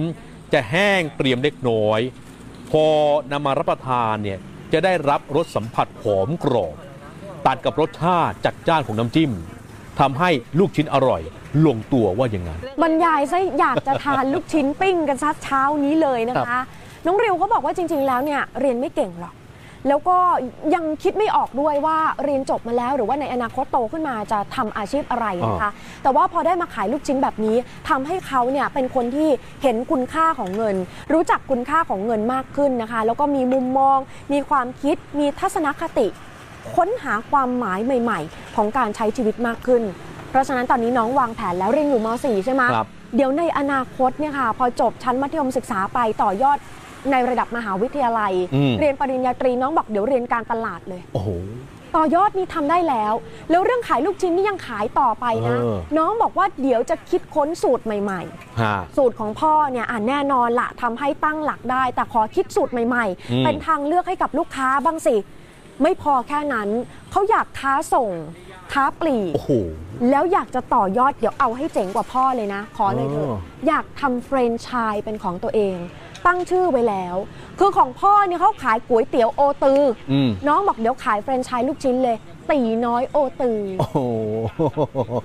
ตั้งชื่อไว้เรียบร้อยแล้วครับตอนนี้ขายมา 6 เดือนนะคะคุณผู้ชมน้องบอกว่าเขาได้เงินจากการขายลูกชิ้นเนี่ยหลักหลายหมื่นบาท ต่อเดือน ตอนแรกเนี่ยคิดว่าจะซื้อรองเท้าหลักหมื่นบาท เออ ตอนนี้เนี่ยได้เงินพอที่จะซื้อรองเท้าแล้ว แต่พอนึกย้อนกลับไปแหมจะได้เงินแต่ละบาทแต่ละสตางค์เหน็ดเหนื่อยจะขายลูกชิ้นแต่ละไม้มันเหนื่อย เออ เพราะว่าคือทำตั้งแต่ต้นทางเลยอะควักเงินไปซื้อวัตถุดิบเอง ตอนนี้แม้จะมีเงินพอที่จะซื้อรองเท้าแล้ว ไม่ซื้อแล้วค่ะ เออเพราะว่ารู้คุณค่าของเงินอืมเดี๋ยวเอาให้ได้มากกว่านี้อีก แล้วอยากได้อะไรก็ค่อยไปซื้เนาะอคือคุณพ่อไม่ห้าม แต่ว่าเหมือนเป็นวิธีการสอนอีกแบบหนึ่งไม่ควักอยากได้ให้แบบง่าย ๆ ไม่หาเอาเอง ให้รู้คุณค่าของเงินเลย ต้องไปยืนขาแข็ง ต้องไปอยู่หน้าเตาร้อนๆต้องคอยกับลูกชิ้นปิ้งรองเท้าหลายหมื่นใช่ไหมตอนนี้อาจจะคิดการไกลไปนะฮะได้บ้านได้รถได้อนาคตโอ้โหเปิดเป็นไชายเป็นของตัวเองอะตีน้อยโอตือนี่แอบประชาสัมพันธ์เอาไว้ให้ก่อนไม้ละเพราะว่า5บาทนะฮะเดี๋ยวในอนาคตเป็นสตาร์ทอัพเออรุ่นใหม่ฮะ ที่น่าจับตามอง น้องบอกว่าได้เงินตอนนี้หลายหมื่นแล้วครับขายมา 6 เดือนนะคะ แต่ว่าพอนึกย้อนกลับไปเสียดายอืมก็เลยไปซื้อรองเท้าที่ราคาเบาอืมอืมๆใส่แทนอืมอะเด็กๆนะที่ว่าดูอยู่ก็อาจจะว่าเอาเป็นแบบอย่างก็ได้ ไม่ต้องขายลูกชิ้นปิ้งก็ได้ฮะขายอย่างอื่นที่แบบว่าเราถนัดเหมาะสมกับตัวเราแบบเอานี้บางเนาะคนเดี๋ยวนี้เขาขายทางออนไลเอน์อตั้งหลักได้ตั้งแต่ยังเรียนไม่จบมีเยอะค่ะโอ้แล้วก็ให้แอปเนี่ยคือว่าส่งต่อให้แบบนี้เลยโอ้ดีฮะ ชื่นชมนะฮะอะเดี๋ยวมีเรื่องอีกเรื่องหนึ่งเหมือนกันที่เราอยากจะชื่นชมนะฮะคนที่มีแบบจิตใจจิตอาสา เข้าไปช่วยเหลือผู้คน เนื่องจากว่าไปเกิดเหตุไฟไหม้ร้านจำหน่ายอุปกรณ์การศึกษาครับหน้ามหาวิทยาลัยราชภัฏเพชรบุรี ระหว่างนี้นะครับคือว่ามีผู้สูงวัย94ปีเนี่ยติดอยู่ภายในร้าน คือเจ้าหน้าที่ครับต้องทุบกระจกเข้าไปครับแล้วก็เร่งช่วยเหลือออกมาได้อย่างปลอดภัยครับ ดูภาพเหตุการณ์ที่เกิดขึ้นครับเอาเอา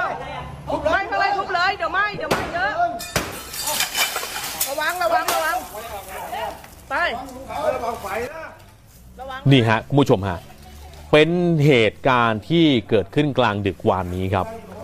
ภายในร้านปัญญาชน เป็นภาพการเข้าช่วยเหลือคุณยายทองขาวไซทองอายุ 93 ปีนะครับ ซึ่งเป็นร้านจำหน่ายอุปกรณ์การศึกษาตั้งอยู่ที่ริมถนนสายเพชรบุรี หาดเจ้าสำราญติดกับมหาวิทยาลัยราชภัฏเพชรบุรีตำบลโพไร่หวานอำเภอเมืองเพชรบุรี โดยร้านนั้นเป็นกระจกใส ปิดกั้นเห็นแสงเพลิงกำลังลุกไหม้อยู่ภายในเลยนะครับ แล้วเจ้าหน้าที่องค์การบริหารส่วนตำบลโพไร่หวานเนี่ยพร้อมด้วยนายนัทพลแจ่มจำรัดผู้ใหญ่บ้านหมู่สองตำบลโพไร่หวาน ก็ต้องเร่งเข้าไปช่วยเหลือทุบกระจกหน้าร้านให้แตกออกก่อนครับ หลังจากนั้นนะฮะนี่คือภาพครับคุณผู้ชมฮะคือมีคุณยายคนหนึ่งเนี่ยเขานั่งอยู่เพียงลำพังภายในร้าน ควันไฟก็ลุกไหม้อยู่ฮะวันนี้ฮะก็สามารถช่วยเหลือออกมาได้นะครับ จ้าของร้านก็คือนายวันนะแล้วก็นางสุภลักษณ์เชื้อเพชรนะคะครับนอนพักอยู่ที่บ้านพักด้านหลัง ทีนี้ที่ร้านเนี่ยค่ะ ก็มีนางทองขาวใส่ทองอายุ 93 ปี นั่งอยู่ในร้านเพียงคนเดียว ส่วนลูกสาวอีกคนนึงออกไปทำธุระด้านนอกค่ะ และตอนนั้นเพลิงกำลังเริ่มลุกไหม้มีควันพวยพุ่งขึ้นมาที่บริเวณชั้นล่างของอาคารที่ติดอยู่กับร้านสะดวกซื้อ ทำให้นักศึกษาของมหาวิทยาลัยราชภัฏเพชรบุรี ที่มาซื้อของเห็นกลุ่มควัน จึงรีบแจ้งเหตุให้เข้าไปช่วยเหลือค่ะ คุณยายนะคะขออนุญาตเรียกคุณยายเพราะว่า 93 ปี นั่งอยู่ในร้านท่านอายุมากแล้วอะค่ะ คือจะให้ท่านเดินลุกโอ้เดินนี่ยากลำบากนะคะครับแล้วมาเกิดเหตุแบบนี้ค่ะ ถ้าไม่ได้น้องนักศึกษาสังเกต แล้วรีบแจ้งเจ้าหน้าที่อาจจะเป็นอันตรายมากกว่านี้นะคะคือควันแบบนี้เนี่ยเราเคยคุยกันบ่อยนะว่า การที่เราจะหลบหนีเหตุการณ์ไฟไหม้ออกมานะนะให้พยายามคลานต่ำเอาไว้ เพราะว่าอากาศที่ด้านล่างเนี่ยจะมากกว่าด้านบน แต่ทีนี้เนี่ยอย่างข่าวที่เราเห็นนี่นะฮะผู้สูงวัย 93 ปีฮะจะให้ไปคลานนี่ไม่ง่ายเหมือนกันนะครับกว่าจกมาได้ด้วยฮะแล้วสูดควันไม่รู้ไปเท่าไหร่ต่อเท่าไหร่แล้ว แต่ว่าอย่าลืมนะครับทุกครั้งที่เราเจอเหตุการณ์ครับอย่าหนีขึ้นไปด้านบนนะฮะให้หนีลงล่างนะครับ แล้วนี่ฮะ เป็นภาพที่เจ้าหน้าที่เนี่ยสามารถอุ้มคุณยายวัย 93 ปีเนี่ยออกมาจากเหตุไฟไหม้ภายในร้าน แห่งนี้ได้อย่างปลอดภัยด้วย ค่ะ เป็นเออนาทีชีวิตที่ต้องทำงานแข่งกับเวลาอืมเพราะว่าไฟโหมลุกไหม้รุนแรงขึ้นเรื่อยๆนะคะ ก็ครับต้องตัดสินใจทุบกระจกอืมแล้วก็เข้าไปช่วยเหลือไว้ได้อย่างปลอดภัย นะคะครับพูดถึงเรื่องไฟเนี่ยค่ะ ที่สหรัฐอเมริกาที่เผชิญกับไฟป่าตอนนี้ก็ยังรุนแรง ไม่สามารถที่จะระงับยับยั้งได้นะคะ ยอดผู้เสียชีวิตจากไฟป่าทางตะวันตกของสหรัฐอเมริกาตอนนี้เพิ่มขึ้นเป็น 35 คนค่ะ ขณะที่เจ้าหน้าที่ดับเพลิงของรัฐแคลิฟอร์เนีย ก็เร่งควบคุมไฟป่าที่เกิดขึ้นหลายจุดนะคะ คุณวิริศครับนำภาพแล้วก็ความเคลื่อนไหวสำคัญมาให้ติดตามกันนะคะใช่แล้วครับก็ถือว่าน่าห่วงเหมือนกันที่บอกว่าน่าห่วงเนี่ยไฟป่าที่เกิดขึ้น เขาต้องระดมนักดับเพลิงนะครับหมื่นกว่าคนครับโอ้โหเข้าไปควบคุมเพลิงที่ลุกไหม้อยู่ตอนนี้ประมาณสัก 28 จุดด้วยกันนะครับ ก็ทำให้สภาพอากาศที่สหรัฐตอนนี้เขาบอกว่าโอ้โหเลวร้ายมากนะครับ เดี๋ยวพาทั้งสองท่านและคุณผู้ชมไปดูสถานการณ์ไฟป่าที่เกิดขึ้นกันเลยครับนี่นะครับสำหรับสถานการณ์ไฟป่าที่สหรัฐครับก็ทำให้ประชาชนในรัฐแคลิฟอร์เนีย มีการบันทึกภาพหมอกควันไฟป่าจาก Creek Fire ครับ มีการเคลื่อนตัวเข้าปกคลุมพื้นที่โดยรอบทะเลสาบ Crowley หลังไฟป่าจาก Creek Fire เพียงจุดเดียวก็ลุกลามครอบคลุมพื้นที่ไม่ต่ำกว่า 5 0 0แสนไร่ไปแล้วครับขณะที่สำนักงานดับเพลิงประจำรัฐแคลิฟอร์เนียก็มีการสั่งการให้เจ้าหน้าที่ดับเพลิงกว่า 17,000 คนครับ เร่งทำงานแข่งกับเวลาครับ เพื่อควบคุมไฟป่าในพื้นที่ 28 จุดทั่วรัฐครับ โดยด้านเจ้าหน้าที่กู้ภัยในรัฐโอเรกอนก็ยังคงต้องใช้สุนัขดมกลิ่น ค้นหาผู้สูญหายจำนวนหนึ่ง ตามซากอาคารบ้านเรือนทางตอนใต้ของรัฐ ที่ได้รับความเสียหายจากไฟป่าครับ โดยไฟป่าหลายจุดที่เกิดขึ้นทางภาคตะวันตกของสหรัฐอเมริกา ก็ตั้งแต่รัฐแคลิฟอร์เนีย รัฐโอเรกอนไปจนถึงรัฐวอชิงตัน ตอนนี้ทำให้มีผู้เสียชีวิตไปแล้วอย่างน้อยๆนะครับ35 คนด้วยกันนะครับ สำหรับไฟป่าในครั้งนี้คุณผู้ชมครับ มีการประทุขึ้นเมื่อกลางเดือนสิงหาคมที่ผ่านมา แต่ว่าเจ้าหน้าที่ยังคงควบคุมสถานการณ์ได้เพียงร้อยละ 25 เท่านั้น และอย่างที่คุณผู้ชม คุณวมิสาคุณธรเดชเห็น คือพอเกิดไฟป่าเนี่ยทำให้เกิดหมอกควันอืมและทำให้ตอนนี้ครับคุณภาพอากาศของสหรัฐอเมริกาเขาบอกว่า เร็วร้ายที่สุดในรอบเกือบ 30 ปีฮะ เออเป็นต้นๆของโลกเลยด้วยหรือเปล่าอืม โอ้ ทั้งแคลิฟอร์เนีย ครับโอเรกอน แล้วก็วอชิงตันนะคะ ครับ ที่ท้องฟ้าปกคลุมไปด้วยควัน อืม แล้วก็อย่างที่เรารายงานกันไป ครับคือมันพอไปเจอความชื้น อ่ากลายเป็นท้องฟ้าสีแดงฮะหานเลยนะคะอืม เนี่ยค่ะยังไม่สามารถที่จะควบคุมเอาไว้ได้แม้ว่าจะระดมนักดับเพลิง เป็นจำนวนมากครับนะคะ สาเหตุตั้งต้นเลยเกิดฟ้าผ่าเป็นหมื่นครั้งครับจากอิทธิพลของพายุฤดูร้อนนะคะอืมทำให้ผ่านมาไม่ถึงหนึ่งเดือนนะคะ เกิดไฟป่ากระจายอยู่หลายจุด ทั่วรัฐแคลิฟอร์เนียค่ะครับนี่ก็เป็นเหตุการณ์ที่เกิดขึ้นหลายคนก็ตั้งข้อสังเกตว่าส่วนหนึ่งเนี่ยมันเกิดจากภาวะโลกร้อนด้วยหรือเปล่านะฮะอืมแต่ทางด้านประธานาธิบดีโดนัลด์ทรัมป์ก็ออกมาให้ความเห็นเรื่องนี้เหมือนกันบอกว่า ถ้าที่พื้นที่ที่เกิดไฟป่าเนี่ย ไม่ทำให้พวกต้นมังต้นไม้เนี่ยล้มหรือว่ามีใบมงใบไม้สะสมเยอะมเป็นพลังงานทำบอกว่าอืมจะไม่เกิดไฟป่าไหม้ขนาดนี้อืมโอ้โห แต่ผู้ว่าการก็บอกว่า โอ้โห จะพูดเรื่องนี้ไม่ได้ แล้วต้องรีบอืมจัดการในเรื่องนี้ให้เร็วที่สุดก่อนเออนะฮะเพราะว่าถึงว่าถ้าเกิดว่ามีเศษใบไม้กิ่งไม้แห้งๆใช่ไหมอืมแล้วยิ่งอากาศแห้งไปใหญ่อีก ครับ แล้วโอ้โห ฟ้าผ่าเป็นหมื่นครั้ง อ่าใช่คือเออคือฟ้าผ่าก็เป็นส่วนหนึ่งอะผ่าครับลงมา แล้วด้วยความที่ใบไม้ก็เยอะ ครับ เชื้อเพลิงอย่างดีและแห้งด้วยอากาศแห้งด้วยก็เลยทำให้เกิดไฟป่าขึ้นได้เออนะฮะ แต่สุว่าไม่ใช่เฉพาะแค่ ฟ้าผ่าเท่านั้น ครับว่ามีการจัดงานเลี้ยงใช่ไหมเออใช่ บริเวณที่ใกล้ ๆ กันเนี่ยค่ะอืมเขาจัดงานเลี้ยงเฉลิมฉลอง และมีการจุดพลุ โอ้ครับ แล้วก็อากาศมันแห้ง อืมมันแล้งอยู่แล้ว อืม อากาศครับมันร้อนอยู่แล้ว มันมีเชื้ออยู่แล้ว อืม ก็เลยทำให้ไฟยิ่งลุกลามไปด้วย อันนี้ก็เป็นส่วนหนึ่งที่เกิดขึ้นจากฝีมือมนุษย์ ครับ ร่วมด้วยกับภาวะทางธรรมชาตินะคะ อืมครับ ใช่นะครับ แต่ว่าสำหรับประเทศไทยเนี่ยถ้าพูดถึงธรรมชาติตอนนี้ก็ต้องพูดถึงเรื่องของฝนเนี่ยแหละหลายพื้นที่ฝนเยอะนะครับ แล้วก็มีฝนตกหนักบางแห่งด้วยหลัก ๆ ที่ต้องระวังวันนี้คือ ภาคตะวันออกกับภาคใต้นะครับเดี๋ยวพาทั้งสองท่านและคุณผู้ชม ไปตรวจสอบสภาพอากาศกันเลยนะครับโดยกรมอุตุนิยมวิทยาครับก็มีการคาดการณ์นะครับว่าทั้งสองภาคคือภาคตะวันออก แล้วก็ภาคใต้เนี่ยนะครับยังคงมีฝนตกหนักบางแห่งอยู่ ภาคตะวันออกมีที่ไหนบ้างครับมีนครนายกปราจีนบุรีชนบุรี รวมถึงระยองจันทบุรีแล้วก็ตราดนะครับส่วนที่บริเวณของภาคใต้คาดว่าจะมีฝนตกหนักบางแห่งแถวนี้ครับสุราษฎร์ธานีนครศรีธรรมราช พัทลุงสงขลาปัตตานียะลารวมถึงนราธิวาสระนองพังงาภูเก็ตกระบี่ตรัง แล้วก็สตูลด้วยดังนั้น ขอให้คุณผู้ชมที่อยู่ในพื้นที่ต่างๆ เหล่านี้ยังคงต้องเฝ้าระวังเรื่องของสถานการณ์น้ำท่วมฉับพลันน้ำป่าไหลหลาก จากฝนที่ตกหนัก แล้วก็ฝนตกสะสมในระยะนี้กันด้วยนะครับ ไปดูสภาพอากาศที่ภาคเหนือกันต่อ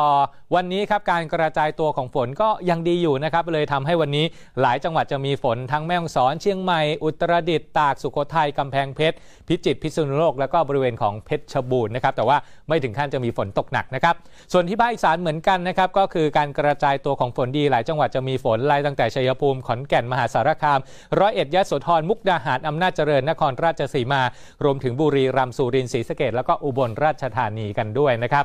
มาดูกันที่ภาคกลางกันบ้างครับ วันนี้ภาคกลางเป็นพื้นที่เดียวที่ดูแล้วแนวโน้มฝนน้อยนะครับ โดยจะมีฝนแถวนครสวรรค์อุทัยธานีชัยนาทลบบุรีสระบุรีกาญจนบุรี กรุงเทพมหานคร และปริมณฑลก็ยังคงมีฝนได้เหมือนกันสำหรับเกษตรกรที่รอฝนอยู่ว่าเอ๊เมื่อไหร่ฝนจะเพิ่มขึ้นนะครับรอสักนิดนึงครับประมาณสักวันศุกร์เสาร์และอาทิตย์นี้ มีแนวโน้มว่าพื้นที่ภาคกลางเนี่ยครับเดี๋ยวฝนจะเพิ่มขึ้นและที่สำคัญ อาจจะมีฝนตกหนักบางแห่งด้วย ก็เป็นโอกาสให้เกษตรกรจะได้กักเก็บน้ำไว้ใช้้กันนะครับ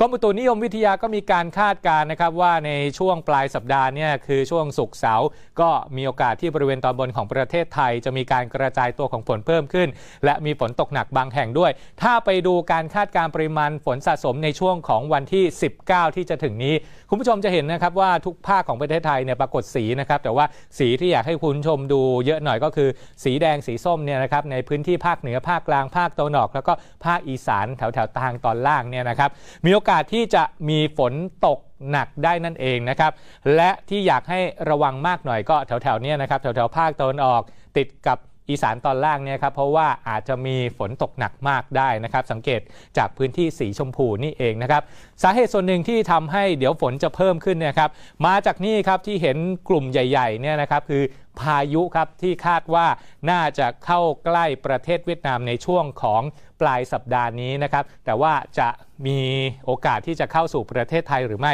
เดี๋ยวดินน้ำลมฝนจะมารายงานให้ทราบต่อไปนะครับ คุณผู้ชมคุณวันวิสาคุณธรเดชเพราะว่าความชัดเจนเนี่ยต้องรอให้พายุเขาลงมาแถวทะเลจีนใต้ก่อน หรือง่าย ๆ ครับ จุดที่ผมชี้เมื่อสักครู่คือตอนเนี้ยพเอ่อ ยอมความกดอากาศต่ำเนี่ยเขาก่อตัวอยู่แถวๆฟิลิปปินส์เขายังไม่ลงทะเลจีนใต้ แต่ว่าถ้าลงเมื่อไหร่เนี่ยเดี๋ยวทิศทางเขาจะแน่นอนมากขึ้นนะครับ เพราะว่าตอนนี้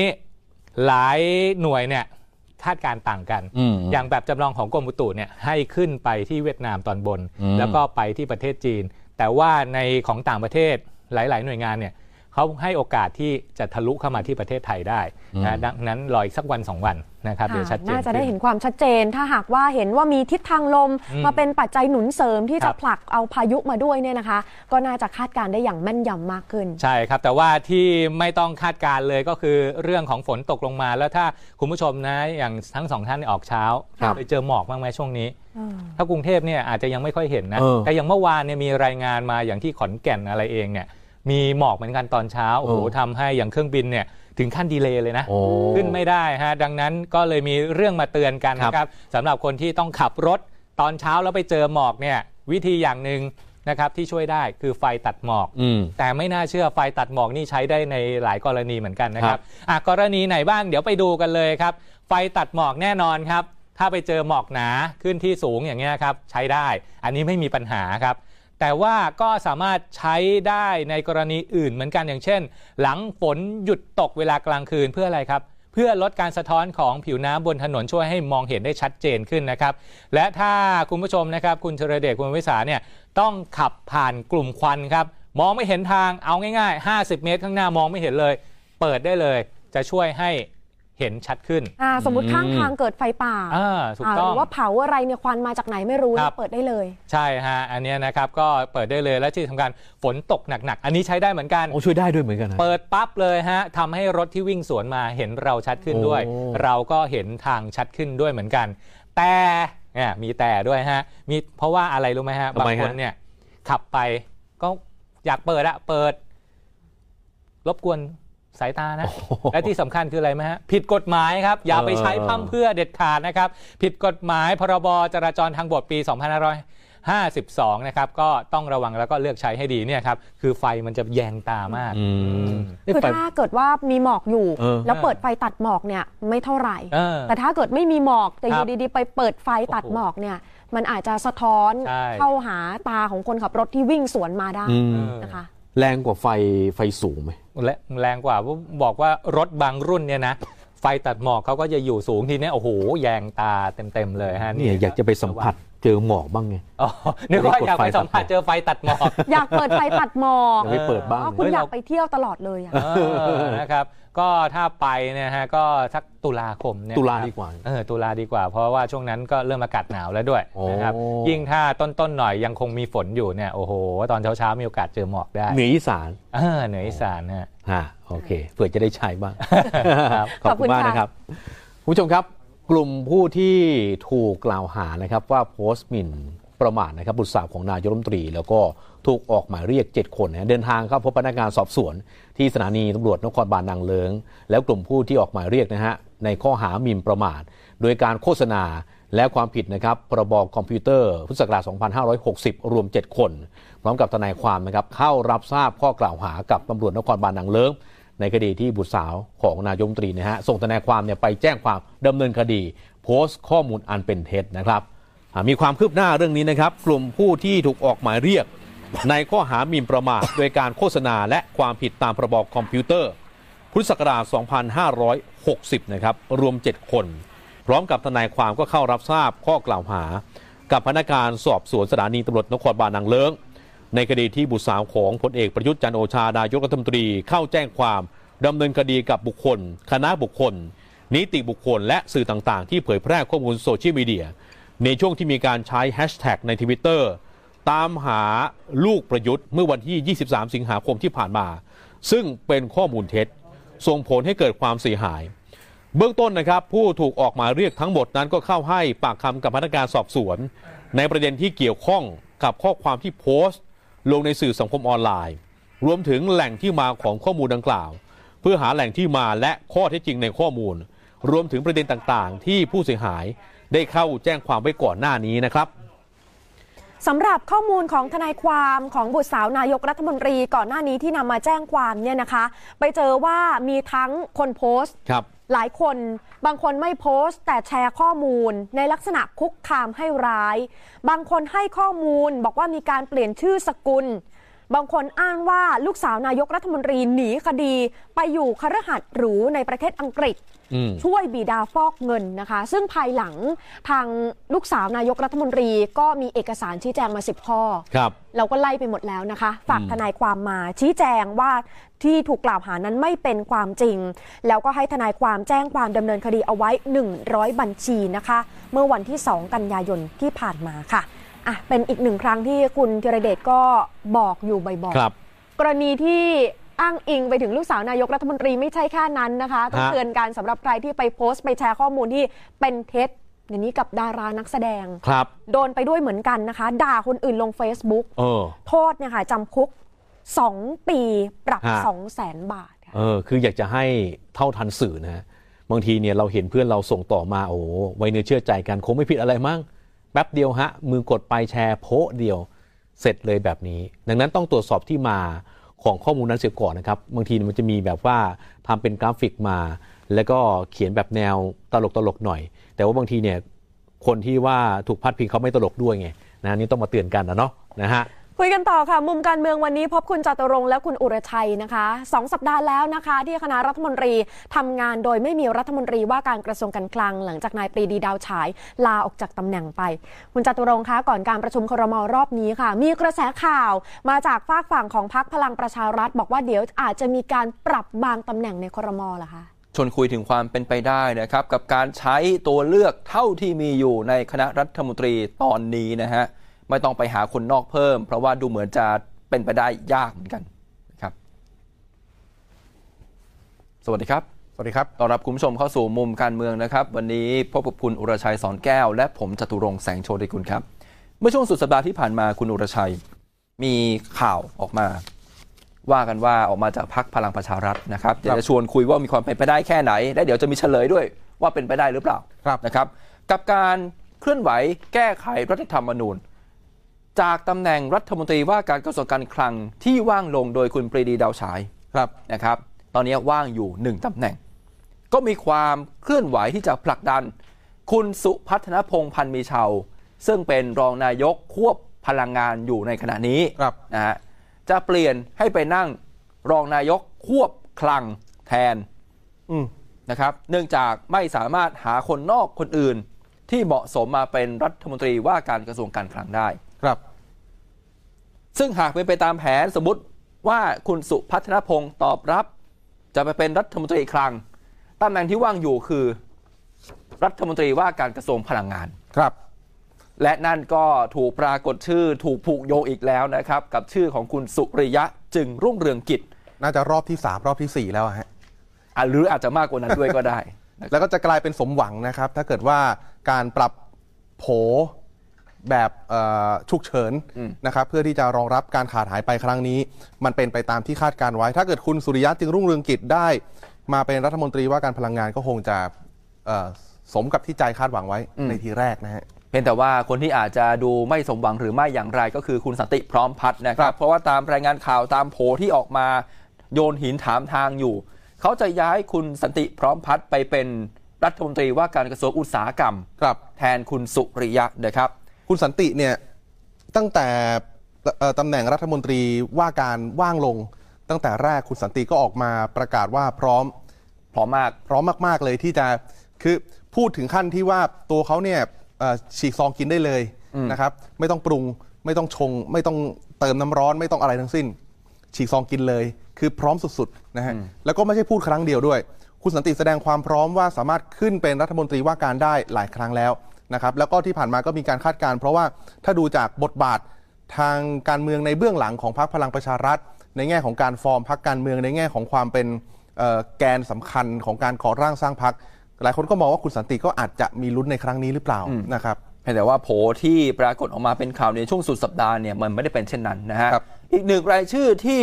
ถูกพูดถึงอีกครั้งหนึ่งก็คือคุณนฤมลพินโยสินวัฒน์นะครับครับ ตอนนี้เป็นรัฐมนตรีช่วยว่าการกระทรวงแรงงานอืมนะครับ ตามโผที่โยนหินถามทางมาจะได้กลับไปเป็นเออขออภัยไปเป็นรัฐมนตรีช่วยว่าการกระทรวงการคลัง ครับ ก่อนซึ่งหน้านี้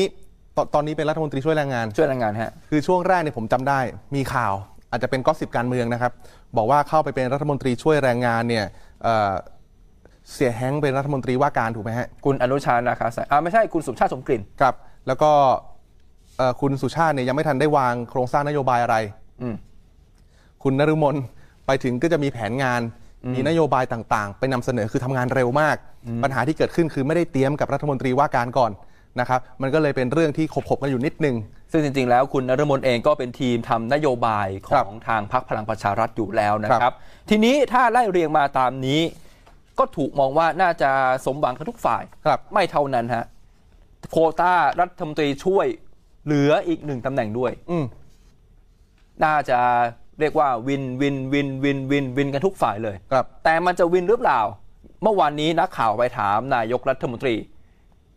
นายกตอบว่าไง เชิญรับฟังครับ ไม่มีไม่มีไม่มีไม่ใช่ข้อเท็จจริง นะผมก็ตรวจสอบไปพรรคประชาประชารัฐด้วยอะไรด้วย ก็ไม่เห็นก็เขาก็บอกเขาไม่ได้เป็นคนแพร่ออกไปเพราะฉะนั้นไม่ทราบว่าใครเอาไปแพร่ นะ มันอยู่ที่นายกคนเดียว ก็ทำเพราะระบบมีอยู่แล้วไง มีระบบมีอยู่แล้วถึงเวลาเดี๋ยวก็มาเองอะนะใจเย็นสิใจเย็นคือสรุปไม่มีเลย ไม่มีฮะ ไม่มีการปรับอะไรเลย ไม่มีครับ ดูเหมือนว่าเป็นโจทย์ยากเลยก็ต้องข้ามไปก่อนนี่แหละฮะ ก็ต้องข้ามกันไปก่อนแหละครับ เพราะว่านายกตอบคำถามด้วยว่าคือมีนักข่าวถาม ว่าแล้วยังเป็นโควต้าของคนนอกหรือไม่ตำแหน่งรัฐมนตรีว่าการกระทรวงการคลังนี้ นายกก็ไม่ตอบนะครับ คือโจทย์ยากอย่างที่คุณธีรเดชบอกก็คือสถานการณ์การเมือง สถานการณ์เศรษฐกิจเสถียรภาพรัฐบาล หรืออการเดินหน้าแก้ไขรัฐธรรมนูญ อย่างการเดินหน้าแก้ไขรัฐธรรมนูญนี้ค่อนข้างชัด มันเหมือนกับการนับถอยหลังอายุของรัฐบาลอยู่แล้วด้วยนะฮะซึ่งนั่นแหละมันก็มีผลต่อการตัดสินใจของคนที่จะเข้ามารับตำแหน่งนะครับว่าจะมีเวลาในการทำงานมากน้อยแค่ไหนจะผลักดันนโยบาย จะผลักดันผลงานได้แค่ไหนเหมือนกัน นักข่าวถามเรื่องยุบสภาด้วยครับนะครับแต่ว่านายกก็ไม่ได้ตอบชัดๆ รวมถึงอีกหนึ่งประเด็นสำคัญที่หลายฝ่ายจับตาอยู่ก็คือการชุมนุม 19 กันยายนที่ธรรมศาสตร์ เมื่อวานนี้นายกพูดถึงเรื่องนี้ด้วยเหมือนกันนะครับเอ่อ19 กันยายนก็ชัดเจนว่าทางธรรมศาสตร์ก็ไม่ให้ใช้ยังสไม่ถานให้ที่ยังไม่ให้ใช้สถานที่ ส่วนแนวร่วมธรรมศาสตร์และการชุมนุมก็ยังไม่เปลี่ยนใจที่ประหลังจากที่ประกาศนะครับ ว่าธรรมศาสตร์ไม่ให้ไม่เป็นไรแต่จะเข้าไปใช้อยู่ดีเอ่อ ก็ใช้ให้เหตุผลว่าธรรมศาสตร์มหาวิทยาลัยธรรมศาสตร์เนี่ยเป็นพื้นที่ของประชาชนก็ให้เหตุผลกันไปนะฮะไม่มีใครเปลี่ยนใจทีนี้ เมื่อวานนี้สื่อมวลชนคุยกับนายกรัฐมนตรี เพราะว่ามีกระแสข่าวว่าถ้าการชุมนุมมันถึงจุดคือเขามีวางกำหนดการไว้แล้วว่า แต่ละวันในแต่ละวันช่วงเวลาไหนจะทำอะไร แล้วมันก็มีกำหนดการที่จะ กลุ่มผู้ชุมนุมจะเดินขบวนมาที่ทำเนียบรัฐบาลด้วยอ่านะก็ครับ คือ 19 เนี่ยจะจัดกิจกรรมแถวแถวๆธรรมศาสตร์หรือท้องสนามหลวงครับนะครับอยู่ที่ว่าได้จัดที่ธรรมศาสตร์หรือเปล่าครับ นะครับและเช้าวันที่ 20 ก็จะมีการเดินขบวนคือตอนซึ่ง เช้าวันที่ยี่อะตอนตอนเช้าวันที่ 20เนี่ยเดินขบวนมามันเป็นวันอาทิตย์อะอืม ก็คงไม่เจอใครหรอกแต่ว่าในแง่ของสัญลักษณ์มันก็คงได้อยู่แต่อาจจะเดินผ่านกองบัญชาการกองทัพบกด้วย ครับ อันนี้ไม่ได้ถูกพูดถึงมาก่อนหรือเปล่า ไม่ได้อยู่ในกำหนดการ แต่ผ่าน แต่อาจจะผ่านครับนะครับอาจจะผ่านกองบัญชาการกองทัพบกด้วย ครับทีนี้จะทำกันอย่างไรวันที่ 20 วันรวมถึงวันที่ 19 ด้วยครับ นะครับนายกรัฐมนตรีตอบคำถามนี้เหมือนกันนะฮะเชิญครับ ผมจะต้องไปรับอะไรมืออะไรกัน ผมจะรับอะไรมือไปรับมืออะไรกับลูกกับหลานของท่านล่ะ มีลูกหลานของท่านด้วยหรือเปล่า ผมก็ต้องดูแลทุกคนเขาปลอดภัยนะแล้วรัฐบาลก็ยืนยันว่าไม่ได้ทำอะไรที่เกิดให้เกิดความรุนแรงนะผมยืนยัน นะทั้งบอกเจ้าหน้าที่ทุกหน่วยงานไปแล้ว ก็ดูแลให้เขาปลอดภัยนะเราอย่าให้ใครมาอะไรล่ะใช้ประโยชน์ในการชุมนุมนี้ไปไปเป็นเรื่องอื่นๆนะนั่นวันนี้ประเทศเราเจอปัญหาอยู่เยอะอยู่แล้วนะเศรษฐกิจ แต่ผมก็ไม่ขัดแย้งกันเขาไม่ได้นะเพราะฉะนั้นต้องไปดูว่าเจตนาอยู่ตรงไหนกันอย่างไรนะครับนะเหมือนจะให้ดูด้วยว่าใครอยู่เบื้องหลังครับนะครับ คือเชื่อว่าต้องมีคนอยู่เบื้องหลังแน่ๆนะฮะ เพราะงั้นมาดูเดี๋ยวเดี๋ยวมาดูกันว่าเอ่อวันที่ทำกิจกรรมเนี่ยจะมีเหตุการณ์อะไรที่ถือว่าเป็นกิมมิคทางการเมืองอืมที่นำมาเล่าสู่กันฟังได้บ้างนะครับนะครับมีอีกเรื่องหนึ่งและที่สำคัญก็ฮะคือเอ่อเดี๋ยวครับจะมีสสครันะบอย่างที่เล่าเล่าไปเมื่อวานก็จะมีสส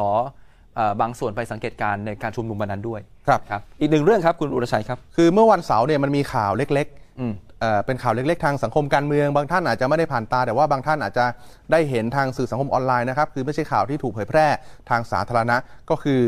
งานวันเกิดของไอคอนทางการเมืองคุณประสานมฤคพิทักษ์ คุณประสานมฤคพิทักษ์เนี่ยเป็นแกนนำนักศึกษาในเหตุการณ์ครับ14 ตุลาครับนะครับ ซึ่งเป็นคนที่ร่วมลงชื่อแก้ไข ขอให้แก้ไขรัฐธรรมนูญครับลงกันไปร้อยกว่าคน คุณประสานลงชื่อคนแรกฮะ คนแรกเลยคนแรก นะครับเอ่อภาพนี้เป็นภาพบรรยากาศงานนะครับ และคนที่อยู่บนเวทีก็คือคุณอานันต์ปัญญารชุนนะฮะอืมไม่ใช่คุณประสานนะครับ คือในเวลางานเริ่มไปได้สักพักหนึ่งเนี่ยเขาก็จะมีการเชิญแขกขึ้นมาอวยพรนะครับ อาจจะเป็นแขกที่ VIP ใน VIP อีกทีหนึ่งที่ใช้คำว่า VIP ใน VIP เพราะว่าบรรดาคนที่ไปร่วมเนี่ยก็เป็นบุคคลที่ถือว่าคุ้นหน้าคุ้นตาทางการเมือง เป็น VIP ทางการเมือง อ่าอ่าเป็นดูแล้ว VIP ทางการเมืองนะครับ นะครับซึ่งก็ไปร่วมงานกันมากมายนะครัครับบไล่เรียงกัน ก็แน่นอนว่าคุณประสานมฤคพิทักษ์ซึ่งเป็นเจ้าภาพเนี่ยครับเอ่อขับเคลื่อนทางการเมืองมาตั้งแต่ช่วงเวลาเกือบเกือบ50 60ปีที่ผ่านมาครับนะครับแล้วก็ต่อเนื่องมาจนกระทั่งถึงเวทีของพันธมิตรประชาชนเพื่อประชาธิปไตย เวทีของกปปสครับเคยเป็นแกนนำกลุ่ม 40 สวด้วยนะฮะรวมถึงเป็นสมาชิกสภาปฏิรูปแห่งชาติ นะครับซึ่งก็มาทำงานการเมืองอย่างต่อเนื่องครับแขกที่มาร่วมงานเมื่อคุณประสานเป็นเจ้าภาพ ก็เลยมีแทบทุกปีกเรียกว่ามีทุกปีกเลยก็ได้ มีทุกปีกมีทุกขั้วการเมือง ไล่เรียงกันเลยนะครับ คุณครับรสนาโตสิทธิตระกูล คุณคำนวณสิทธิสมาน คุณสมชายแสวงการ คุณสุริยะสายกตัดศิลา คุณสุพิญญากลางนรงค์คุณสุรชัยจันทิมาธรคุณหงาครวานครับครับคุณจตุพรพรหมพันธ์ คุณสุลักษณ์ศิวลักษณ์หรือคุณสอศิวลักษณ์และที่ได้เกริ่นกันไปแล้วก็คือคุณอนันต์ปัญญารชุน ครับกับอีกท่านหนึ่งคือศาสตราจารย์ธีรยุทธ์บุญมีสองท่านนี้ เราจะกล่าวถึงมากหน่อยนะครับ จริง ๆแล้วเอ่อก็ไม่เชิงว่าจะนำมาเล่าถึงบรรยากาศของงานวันเกิดซะทีเดียว ครับแต่ว่าเหตุการณ์นี้มันจะเกิดขึ้นในงานวันเกิดก็คือ ทั้งสองท่านเนี่ยขึ้นเวทีไปพูดคุยไปอวยพร แต่ว่าระหว่างการอวยพรบางทีเขาก็จะมีการเล่าประสบการณ์ที่เกิดขึ้น ด้วยการระหว่างเจ้าภาพกับคนที่ขึ้นไปอวยพรนะนะครับหรือแล้วก็บางทีก็จะมีการพูดถึงสถานการณ์ในบ้านเมืองปัจจุบันด้วย ซึ่งทั้งหมดที่ไปอยู่ที่นั่นปฏิเสธไม่ได้ว่า ต่อให้จะไม่ได้ข้องแวะทางกิจกรรมทางการเมืองณช่วงเวลานั้นหรือในขณะขณะนี้นะฮะแต่ว่าในแง่ของผู้สังเกตการณ์ผู้ที่ติดตามการเมืองนั้น มันยังมีอยู่แน่นอนนะครับความเชื่อมโยงมีหลายจุดนะครับ อย่างที่คุณจตุรงค์ได้บอกไปเมื่อสักครู่ด้วย งานนี้เหมือนเป็นงานรวมคนรุ่นพฤษภาคม 2535อืม เหตุการณ์เดือนตุลาด้วยครับงานนี้เหมือนเป็นงานรวมพลคนที่เป็นเอ่อกลุ่มสนับสนุนคุณอานันต์ปัญญารชุนอืมกลุ่มเพื่อนอานันต์นะครับหลายท่านก็เป็นนักศึกษาระดับหัวขบวนเดือนตุลาที่ว่านะครับ แล้วก็การขึ้นเวทีครั้งนี้ คุณอานันต์ขึ้นก่อนอืมไม่ใช่คุณอานันต์ขึ้นก่อนคือผมเห็นคลิปของคุณอานันต์ก่อนขอประทานโทษ เชิญขึ้นไปคุณอานันต์ก็ปล่อยมุกนิดนึงบอกว่ากว่าจะเชิญขึ้นมานี่เกือบหลับ นะครับเกือบหลับเกือบหลับเกือบหลับคืองานในบรรยากาศคงดีนะฮะจัดที่โรงแรมแห่งหนึ่งริมแม่น้ำเจ้าพระยานะครับในกรุงเทพนี่แหละคำแรกที่พูดถึงเนี่ยหลังจากขึ้นเวทีประเด็นแรกเลยคือประเด็นถึงคบเด็กสร้างบ้านอืมคือตอนที่ขึ้นเวทีเนี่ยคงมีแขกบางท่าน พูดคุยกับคุณอนันต์ในลักษณะ อาจจะหยอกล้อกันสนิทสนมกันนะครับ แล้วก็มีการพูดถึงคบเด็กสร้างบ้านคบเด็กสร้างบ้านในที่นี้ไม่ได้มีความหมายอะไรถึงสังคมการเมืองหรือว่าสิ่งที่เกิดขึ้นณช่วงเวลานี้เลยนะเขาเขาพูดกันเองอืม แต่คำว่าคบเด็กสร้างบ้านเป็นคำที่คุณอนันต์นำไปขยายความบนเวที ถึงความเคลื่อนไหวทางการเมืองที่มีเยาวชนมาเคลื่อนไหวณขณะนี้ เป็นกลุ่มนอกสภาที่สามารถกดดันการเมืองในสภาได้ พูดว่าอย่างไรลองฟังบางช่วงบางตอนนะครับ มีการพูดถึงว่าขณะนี้เราสามารถที่จะสื่อกับเด็กได้รู้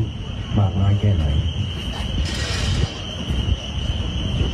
ผมว่าการจะสื่อกับเด็กคือเราฟังเด็กมากกว่า เราอย่าคิดว่าเราต้องไปสื่อกับเด็กเพราะสิ่งที่สังคมไทยเราต้องการคืออะไรคือการฟังกันแล้วฟังให้รู้เรื่องด้วยไม่ใช่แค่ฟังอืมต้องฟังให้รู้เรื่อง การสื่อไม่ได้หมายถึงพูดสื่อสาร แต่อยากให้ฟังแล้วก็ไม่ได้มีการสื่อถึงเด็กและเยาวชนเออไม่ได้มีการสื่อให้ผู้ใหญ่ฟังเด็กอย่างเดียว แต่ในความหมายของคุณอนันต์เนี่ยดูเหมือนว่าทั้งสังคมจะต้องฟังกันและกันให้มากขึ้น ฟังอย่างเข้าใจนะฮะอืมแต่ว่าถ้าดูจากช่วงวัยของคุณอนันต์ปัญญารชุน 88 ปีหคลายรับๆคนก็คงเป็นเด็กสำหรับสายตาของคุณอนันต์ทั้งสิ้นนะฮะอ่าใช่เพราะฉะนั้นใช่ไม่ว่าจะฝากฝั่งครับใดถ้าสามารถที่จะสื่อสารตั้งใจฟังแล้วก็ฟัง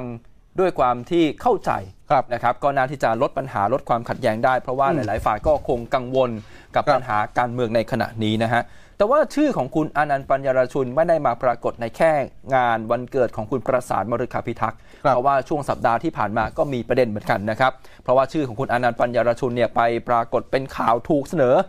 ให้เป็นนายกคนนอกครับรอบที่สามรอบที่รอบที่สาสามมนะครัฮะบ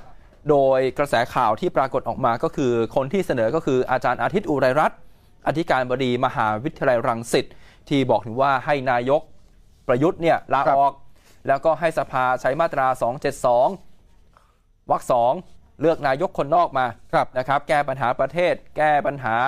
การเมืองร่างรัฐธรรมนูญใหม่ให้เสร็จภายใน 2 ปีอืมแล้วก็เสนอชื่อคุณอานันต์คุณอานันต์ว่าไงฮะ คุณอนันต์ปฏิเสธอยู่แล้วนะครับ แล้วก็หลังจากนั้นไม่นานข้อความนี้แหละอ่าเอ่อหลังจากนั้นไม่นานเอ่อข้อความนี้ก็หายไปอืมนะครับ ดรอาทิตย์ก็ลบออก นะครับแล้วก็มีการซุบซิบการเมืองว่าแหมสงสัยคงคงมีการพูดคุยกันว่าเอาออกหรือว่าปฏิเสธนะครับคุณอนันต์ด้วยวัย 88 ปี อาจจะรู้สึกว่านี่ไม่ใช่ภาระที่เหมาะสมสักเท่าไหร่ แล้วก็เมื่อตอนที่ขึ้นเวทีในงานวันเกิดก็บอกว่าเขาก็ไม่ได้คิดถึงเรื่องทางการเมืองนะครับณขณะนี้นะฮะอืมจริงๆคุณอนันต์นี่ถือว่าที่ผ่านมาก็ไม่ได้ออกมาเคลื่อนไหวอะไรมากมาย ไม่ได้เป็นข่าวดีกว่า ไม่ได้เป็นข่าวมากมายนักกันนะครับก่อนหน้านี้มีการขึ้นเวทีเดียวกับคุณธนาธรจึงรุ่งเรืองกิจที่สมาคมผู้สื่อข่าวต่างประเทศ แล้วก็ไม่ได้มีอะไรมากนะฮะหมายถึงว่าไม่ได้ตกเป็นข่าวไม่ได้ออกมาให้ความคิดเห็นไม่ได้ออกมาเคลื่อนไหว หรือว่าเป็นประเด็นทางการเมืองมากนักนะครับอ่าอีกหนึ่งคนที่ขึ้นเวทีครับงานวันเกิดคุณประสานบริคาพิทักษ์ก็คืออาจารย์ธีรยุทธ์บุญมีนะคครัรับบก็เป็นอีกหนึ่งแกนนำนักศึกษาในช่วงเหตุการณ์เดือนตุลาเหมือนกันครับก็สะท้อนอุดมการณ์บอกว่าเป็นหลักยึดของหลายกลุ่มที่มีการเคลื่อนไหวกันตั้งแต่อดีตจนถึงปัจจุบันนะครับอืมอย่างอาจารย์ธีรยุทธ์เนี่ย คุณวรชัยฟังบอกว่าดูเหมือนจะไม่ใช่การอวยพรวันเกิดด้วยใช่เป็นการบรรยายพิเศษ ใช่ใช่คือจริง ๆ อันนี้อันนี้เป็นโจ๊กกันนะฮะเนี่ยคือผมเห็นบางท่านก็อาจจะมีแซวกันคือคงสนิทสนมกันนะครับ แล้วก็จริง ๆ อาจารย์ธีรยุทธ์ได้พูดยาวนะแต่ละท่านก็พูดยาวหลายนาทีนะครับ แล้วก็อาจารย์ธีรยุทธ์ขึ้นมาพูดถึงอุดมการณ์กับอุดมคติอืมบอกว่าเขาเอ่อมีประสบการณ์ในการรู้จักกับหลายคนที่ต่างขั้วอุดมการณ์เขารู้จักมาหมดแล้วทั้งคนที่มีอุดมการณ์อาจจะซ้ายอาจจะขวา อะไรต่างๆ นานา แล้วก็หลาย ๆ กลุ่มเนี่ยความที่เป็นอุดมการณ์บางครั้งมันย้อนกลับมาทำร้ายนะครับ ก็เลยอยากจะให้ใช้อุดมคติมากกว่า ผมฟังแล้วผมก็รู้สึกว่าแหมเหมือนนั่งอยู่ในงานเสวนาเชิงปรัชญาหรือว่าวิชาการอะไรบางอย่างนะครับ คืออุดมการณ์และอุดมคติที่อาจารย์ธีรยุทธ์พูดเมื่อวานเนี้นะฮะกล่าวถึงเพราะว่าเท้าประสบการณ์ที่ได้เจอกับนักเคลื่อนไหวฝ่ายซ้ายฝ่ายขวาเนี่ยแหละครับ แล้วก็มองถึงอันตรายที่แฝงมาพูดถึงแม้กระทั่งว่าเวลามีใครเข้ามาพูดคุยกับเขา แล้วก็มีการอ้างถึงอุดมการณ์ต่าง ๆ นานา เขาอาจจะรู้สึกไม่สบายใจว่าแหมคนคนนี้ อาจจะนำพาความที่ไม่ค่อยดีเท่าไหร่มาสู่ตัวของอาจารย์ธีรยุทธ์บุญมี ฟังบางช่วงตอนนะครับ เอ่อดูเหมือนว่าคำอุดมคติอาจจะพอใช้ได้ แต่คำว่าอุดมการณ์ผมคิดว่าสร้างปัญหามากกว่า ผมเขียนไปในนั้นว่าผมสักไม่อยากจะยึดถืออุดมการณ์ไม่ว่าจะเป็นอุดมการณ์ชาติศาสนาพระมหากษัตริย์หรืออุดมการณ์ประชาธิปไตยนะฮะ ขียนไปแล้วก็เปิดเผยในที่นี้เลยนะฮะไม่อยากยึดถือ ผมคิดว่ามันถูกใช้เป็นเครื่องมือมากเกินไป มันกลายเป็นวาทกรรมซึ่งซึ่งสร้างปัญหามากกว่าแก้ปัญหาเพราะฉะนั้นเวลาใครมาพูดผมเรื่องนี้ ผมคิดว่าคนเนี้ยนำอันตรายมาสู่สังคมก็เป็นวัฒกรรมที่สร้างปัญหามากกว่าแก้ปัญหา นี่คือสิ่งที่อาจารย์ธีรยุทธ์พูดนะครับ ก็เลยอยากจะให้ละอุดมการณ์อืมใช้อุดมคติ เมื่อวานผมฟังแล้วผมก็เลยยิ้มนิดนึงว่า เหมือนนั่งฟังเสวนาวิชาการ ดูไม่เหมือนการอวยพรวันเกิดเท่าไหร่นะครับ แต่จริงๆพูดยาวมีช่วงอวยพรนะฮะอีกคนหนึ่งที่ขึ้นเวทีนะฮะแต่ว่าน่าจะขึ้นเวทีไปร้องเพลงร้องเพลงร้องเพลงนะครับ แล้วก็ภาพที่บันทึกได้เนี่ยอยู่ครับที่โต๊ะมากกว่านะครับครับก็คือคุณจตุพรพรหมพันธ์ประธานนปชนะครับ เมื่อวานนี้ใช้ช่องทางสื่อสารของตัวเองออกมาชี้แจงข้อเท็จจริง กรณีที่ว่าไปร่วมงานวันเกิดของคุณประสานมฤคพิทักษ์ซึ่งครับแน่นอนอย่างที่ไล่เรียงกันไป เคยร่วมเวทีพันธมิตรประชาชนเพื่อประชาธิปไตยนะครับแล้วก็เคยขึ้นเวทีของกปปส ก็เลยกลายเป็นคำถามว่าคุณจตุพรไปร่วมงาน แถมยังนั่งข้างคุณอนันต์ปัญญาราชุนด้วย ภาพนี้แหละฮะก็เลยกลายเป็นประเด็นกันขึ้นมานะครับว่าเอ่อทำไมจึงไปร่วมงานนะครับ คุณจตุพรก็ได้เรียงเหตุการณ์กันบอกว่าครับรู้จักคุณอนันต์มาตั้งแต่เอ่อ ร่างรัฐธรรมนูญปี 40 นะครับ เพราะว่าตอนนั้นเนี่ยก็อยู่ในฝ่ายของภาคประชาชน ขณะที่ตัวคุณอนันต์เองเนี่ยเป็นประธานกรรมาธิการยกร่างอืมก็มีข้อสังเกตมากมายว่าทำไมคุณจตุพรจึงไปนั่งอยู่ห้อมล้อมกลุ่มพันธมิตรครับพูดคุยสนิทสนมกับคนที่เคยเคลื่อนไหวกปปสเอ่อ ล้มล้างอืมรัฐบาลคุณทักษิณชินวัตรครับลักษณะแบบนั้นนะคือฮะอยู่ต่างขั้วแบบชัดเจน ต่างควบแบบนะครับชัดเจน ถ้าคุณจตุพรคือตัวแทนของแดง บนโต๊ะนั้นก็มีคนที่สามารถบอกได้ว่าเป็นไอคอนของเหลืองนั่งอยู่ด้วยอ่านะครับเพียงแต่ว่าคุณจตุพรก็บอกไล่เรียงกันประวัติกันมาหลายฝากฝั่งนะครับครับเพราะว่าจริง ๆ แล้วเนี่ยในอดีตก็เคยต่อสู้ร่วมกันมา แต่ครัจะบมีบางช่วงเวลาที่ต้องเดินแยกทางกันอืมเท่านั้นเขาก็อธิบายว่าบนเวทีการต่อสู้เนี่ย ไม่ว่าจะบนท้องถนนหรือว่าห้องประชุมสภาก็ทำหน้าที่กันไปครับแต่ว่างานเลี้ยงวันเกิดของคุณประสานมฤคพิทักษ์เนี่ยมันเป็นงานนอกเวทีอืมมันอยู่นอกสนาม จะพูดคุยกันก็เป็นเรื่องปกติครับนะครับ แล้วก็ไปมีพาดพิงด้วยพาดพิงอย่างที่คุณอุรชัยบอกนี่แหละ ก็คือกรณีของคุณอนันต์ปัญญารชุนเนี่ยเขายังเคยไปสังเกตการณ์อืมเอ่อที่สมาคมผู้สื่อข่าวต่างประเทศ แล้วก็มีภาพที่คุณธนาธรจึงรุ่งเรืองกิจมาคุยด้วยครับนะครับ คุณนัทพล คุณทยาทีพสุวรรณก็เคยมาพูดคุยกับคุณอนันต์ปัญญาราชุน แล้วก็ปรากฏภาพออกมา ครับ อันนี้เป็นแกนนำกปปสครับคุณจตุพรก็บอกว่าก็มันก็ทั้งหมดเนี้ยอยู่นอกเวทีการต่อสู้ทางการเมือง จะพบจะพูดคุยกันมันก็เป็นเรื่องที่ปกติ ยกไปอีกเมื่อประมาณวันที่ 9 กันยายน วันนั้นเนี่ยมีงานบรรจุอัฐิครับเอ่อวีรชนเดือนพฤษภา35นะฮะจะบอกวันนั้นมาครบเลยนะครับ คุณอภิสิทธิ์เวชชาชีวะมาอืม คุณจตุพรพรหมพันธ์ คุณพิภพธงชัย อดีตแกนนำพันธมิตร คุณชัยธวัฒน์ตุลาธน เลขาธิการพักเก้าวไกลครับคุณธนาธรก็มาเอ่อคุณรสนาก็มานะครับ ก็เลยยืนยันว่าการพบเจอกันในงานลักษณะแบบนี้เนี่ยมันเป็นเรื่องปกติครับและอธิบายว่ามันคือมารยาททางสังคมต่อกันนะฮะไปฟังเสียงคุณจตุพรบางช่วงบางตอนครับ ผมรู้ว่าเวลาต่อสู้ทางการเมืองนั้นเนี่ย ผมจะต้องต่อสู้อย่างไร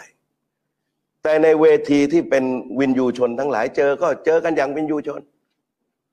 เหมือนในสภาผู้แทนราษฎรนะฟาดฟันกันอย่างหนัก อภิปรายนี่นะครับชนิดที่สาหัสสากันมากที่สุด แต่ท้ายที่สุดก็ไปอยู่ในห้องอาหารไปกินข้าวห้องอาหารเดียวกันนะและจะต้องไปทะเลาะอะไรกัน ในห้องอาหาร เพราะที่ทะเลาะก็คือในห้องประชุมสภาที่มีการจัดให้มีการประชุม แต่ถ้าลามมาทะเลาะที่ห้องอาหารเนี่ย อ้นี่เขาเรียกว่าไม่มีวุฒิภาวะ เพราะฉะนั้นการคุยกับนายกอนันต์เนี่ยทำไมธนาธรปิยบุตรไปคุยได้ และจตุพรเป็นใครทำไมจะคุยไม่ได้ เพราะฉะนั้นอีกฝ่ายหนึ่งเขาก็คุยกันได้ ตามปกติ นายกอนันต์ท่านก็มีความเป็นตัวตนของท่าน เอกลักษณ์ของท่าน ไม่เห็นจะมีปัญหาอะไรส่วนการต่อสู้แนวทางใครก็แนวทางคนนั้นกันอยู่แล้ว อย่างที่เล่าไปช่วงเปิดรายการนะครับ ว่าคุณจตุพรมางานนี้โดนแซวเยอะ โดนวิพากษ์วิจารณ์ ในแง่ลบก็เยอะ อันนี้ก็ต้องบอกตรงๆ เพราะเป็นข้อเท็จจริงที่เกิดขึ้น คือมีคนเข้าไปวิจารณ์คุณจตุพรก็เยอะ คนที่วิจารณ์นั้นก็เป็นคนที่อาจจะชัดเจนว่าสนับสนุนกลุ่มนปชกลุ่มเสื้อแดงนะครับอาจจะทำให้คุณจตุพรต้องออกมาอธิบายหรือเปล่าว่าเจตนาที่เขาร่วมวง เจตนาที่เขาพูดคุย เจตนาที่เขาทักทาย มันเป็นเพราะอะไรนะฮะอืม และอย่างที่เมื่อวานนี้ได้เกริ่นไปคร่าวๆนะครับว่ามีความเป็นไปได้เหมือนกันว่ากลุ่มนปชจะตั้งเวทีแยกออกมาเองนะครับครับไม่ไปเข้าร่วมเวทีของแนวร่วมธรรมศาสตร์และการชุมนุม 19 กันยายนอ่าก็มีความคืบหน้าว่ามีความเป็นไปได้เหมือนกันนะครับ ว่าจะเกิดเวทีแยกขึ้นมา ส่วนจะเป็นสถานที่เวลาใดอยู่ใกล้เวทีของแนวร่วมธรรมศาสตร์และการชุมนุมแค่ไหน เวลาทับซ้อนกันหรือไม่ อันนี้ทางรัฐบาลอาจจะต้องเตรียมรับมือเหมือนกันนะครับครับเพราะว่าถ้าเกิดมีเวทีแยกมาก็ต้องแบ่งกำลังกันไปดูแลด้วยครับครับชวนคุณผู้ชมจับตาดูความเคลื่อนไหวทางการเมืองกันครับคุณไพบูลย์นิติตะวันยื่นเรื่องต่อประธานรัฐสภาคัดค้านการบรรจุ4ยติแก้รัฐธรรมนูญเป็นรายมาตราของพรรคเพื่อไทย และเตรียมยื่นเรื่องต่อศาลรัฐธรรมนูญ เพื่อวินิจฉัยความถูกต้อง ระบุเหตุผลมีสสลงชื่อซ้ำกัน ด้านคุณชวนหลีกภัยประธานรัฐสภาชี้แจงว่าทั้ง 4 ยติอยู่ในกระบวนการตรวจสอบความถูกต้อง ขณะที่คุณชูศักดิ์สิรินินประธานคณะทำงานฝ่ายกฎหมายพรรคเพื่อไทย เห็นว่าทั้งสองยติแก้รัฐธรรมนูญ และ4ยติของพรรคเพื่อไทยไม่ใช่เรื่องเดียวกัน จึงไม่เข้าเกณฑ์ที่จะยื่นเรื่องต่อสารรัฐธรรมนูญได้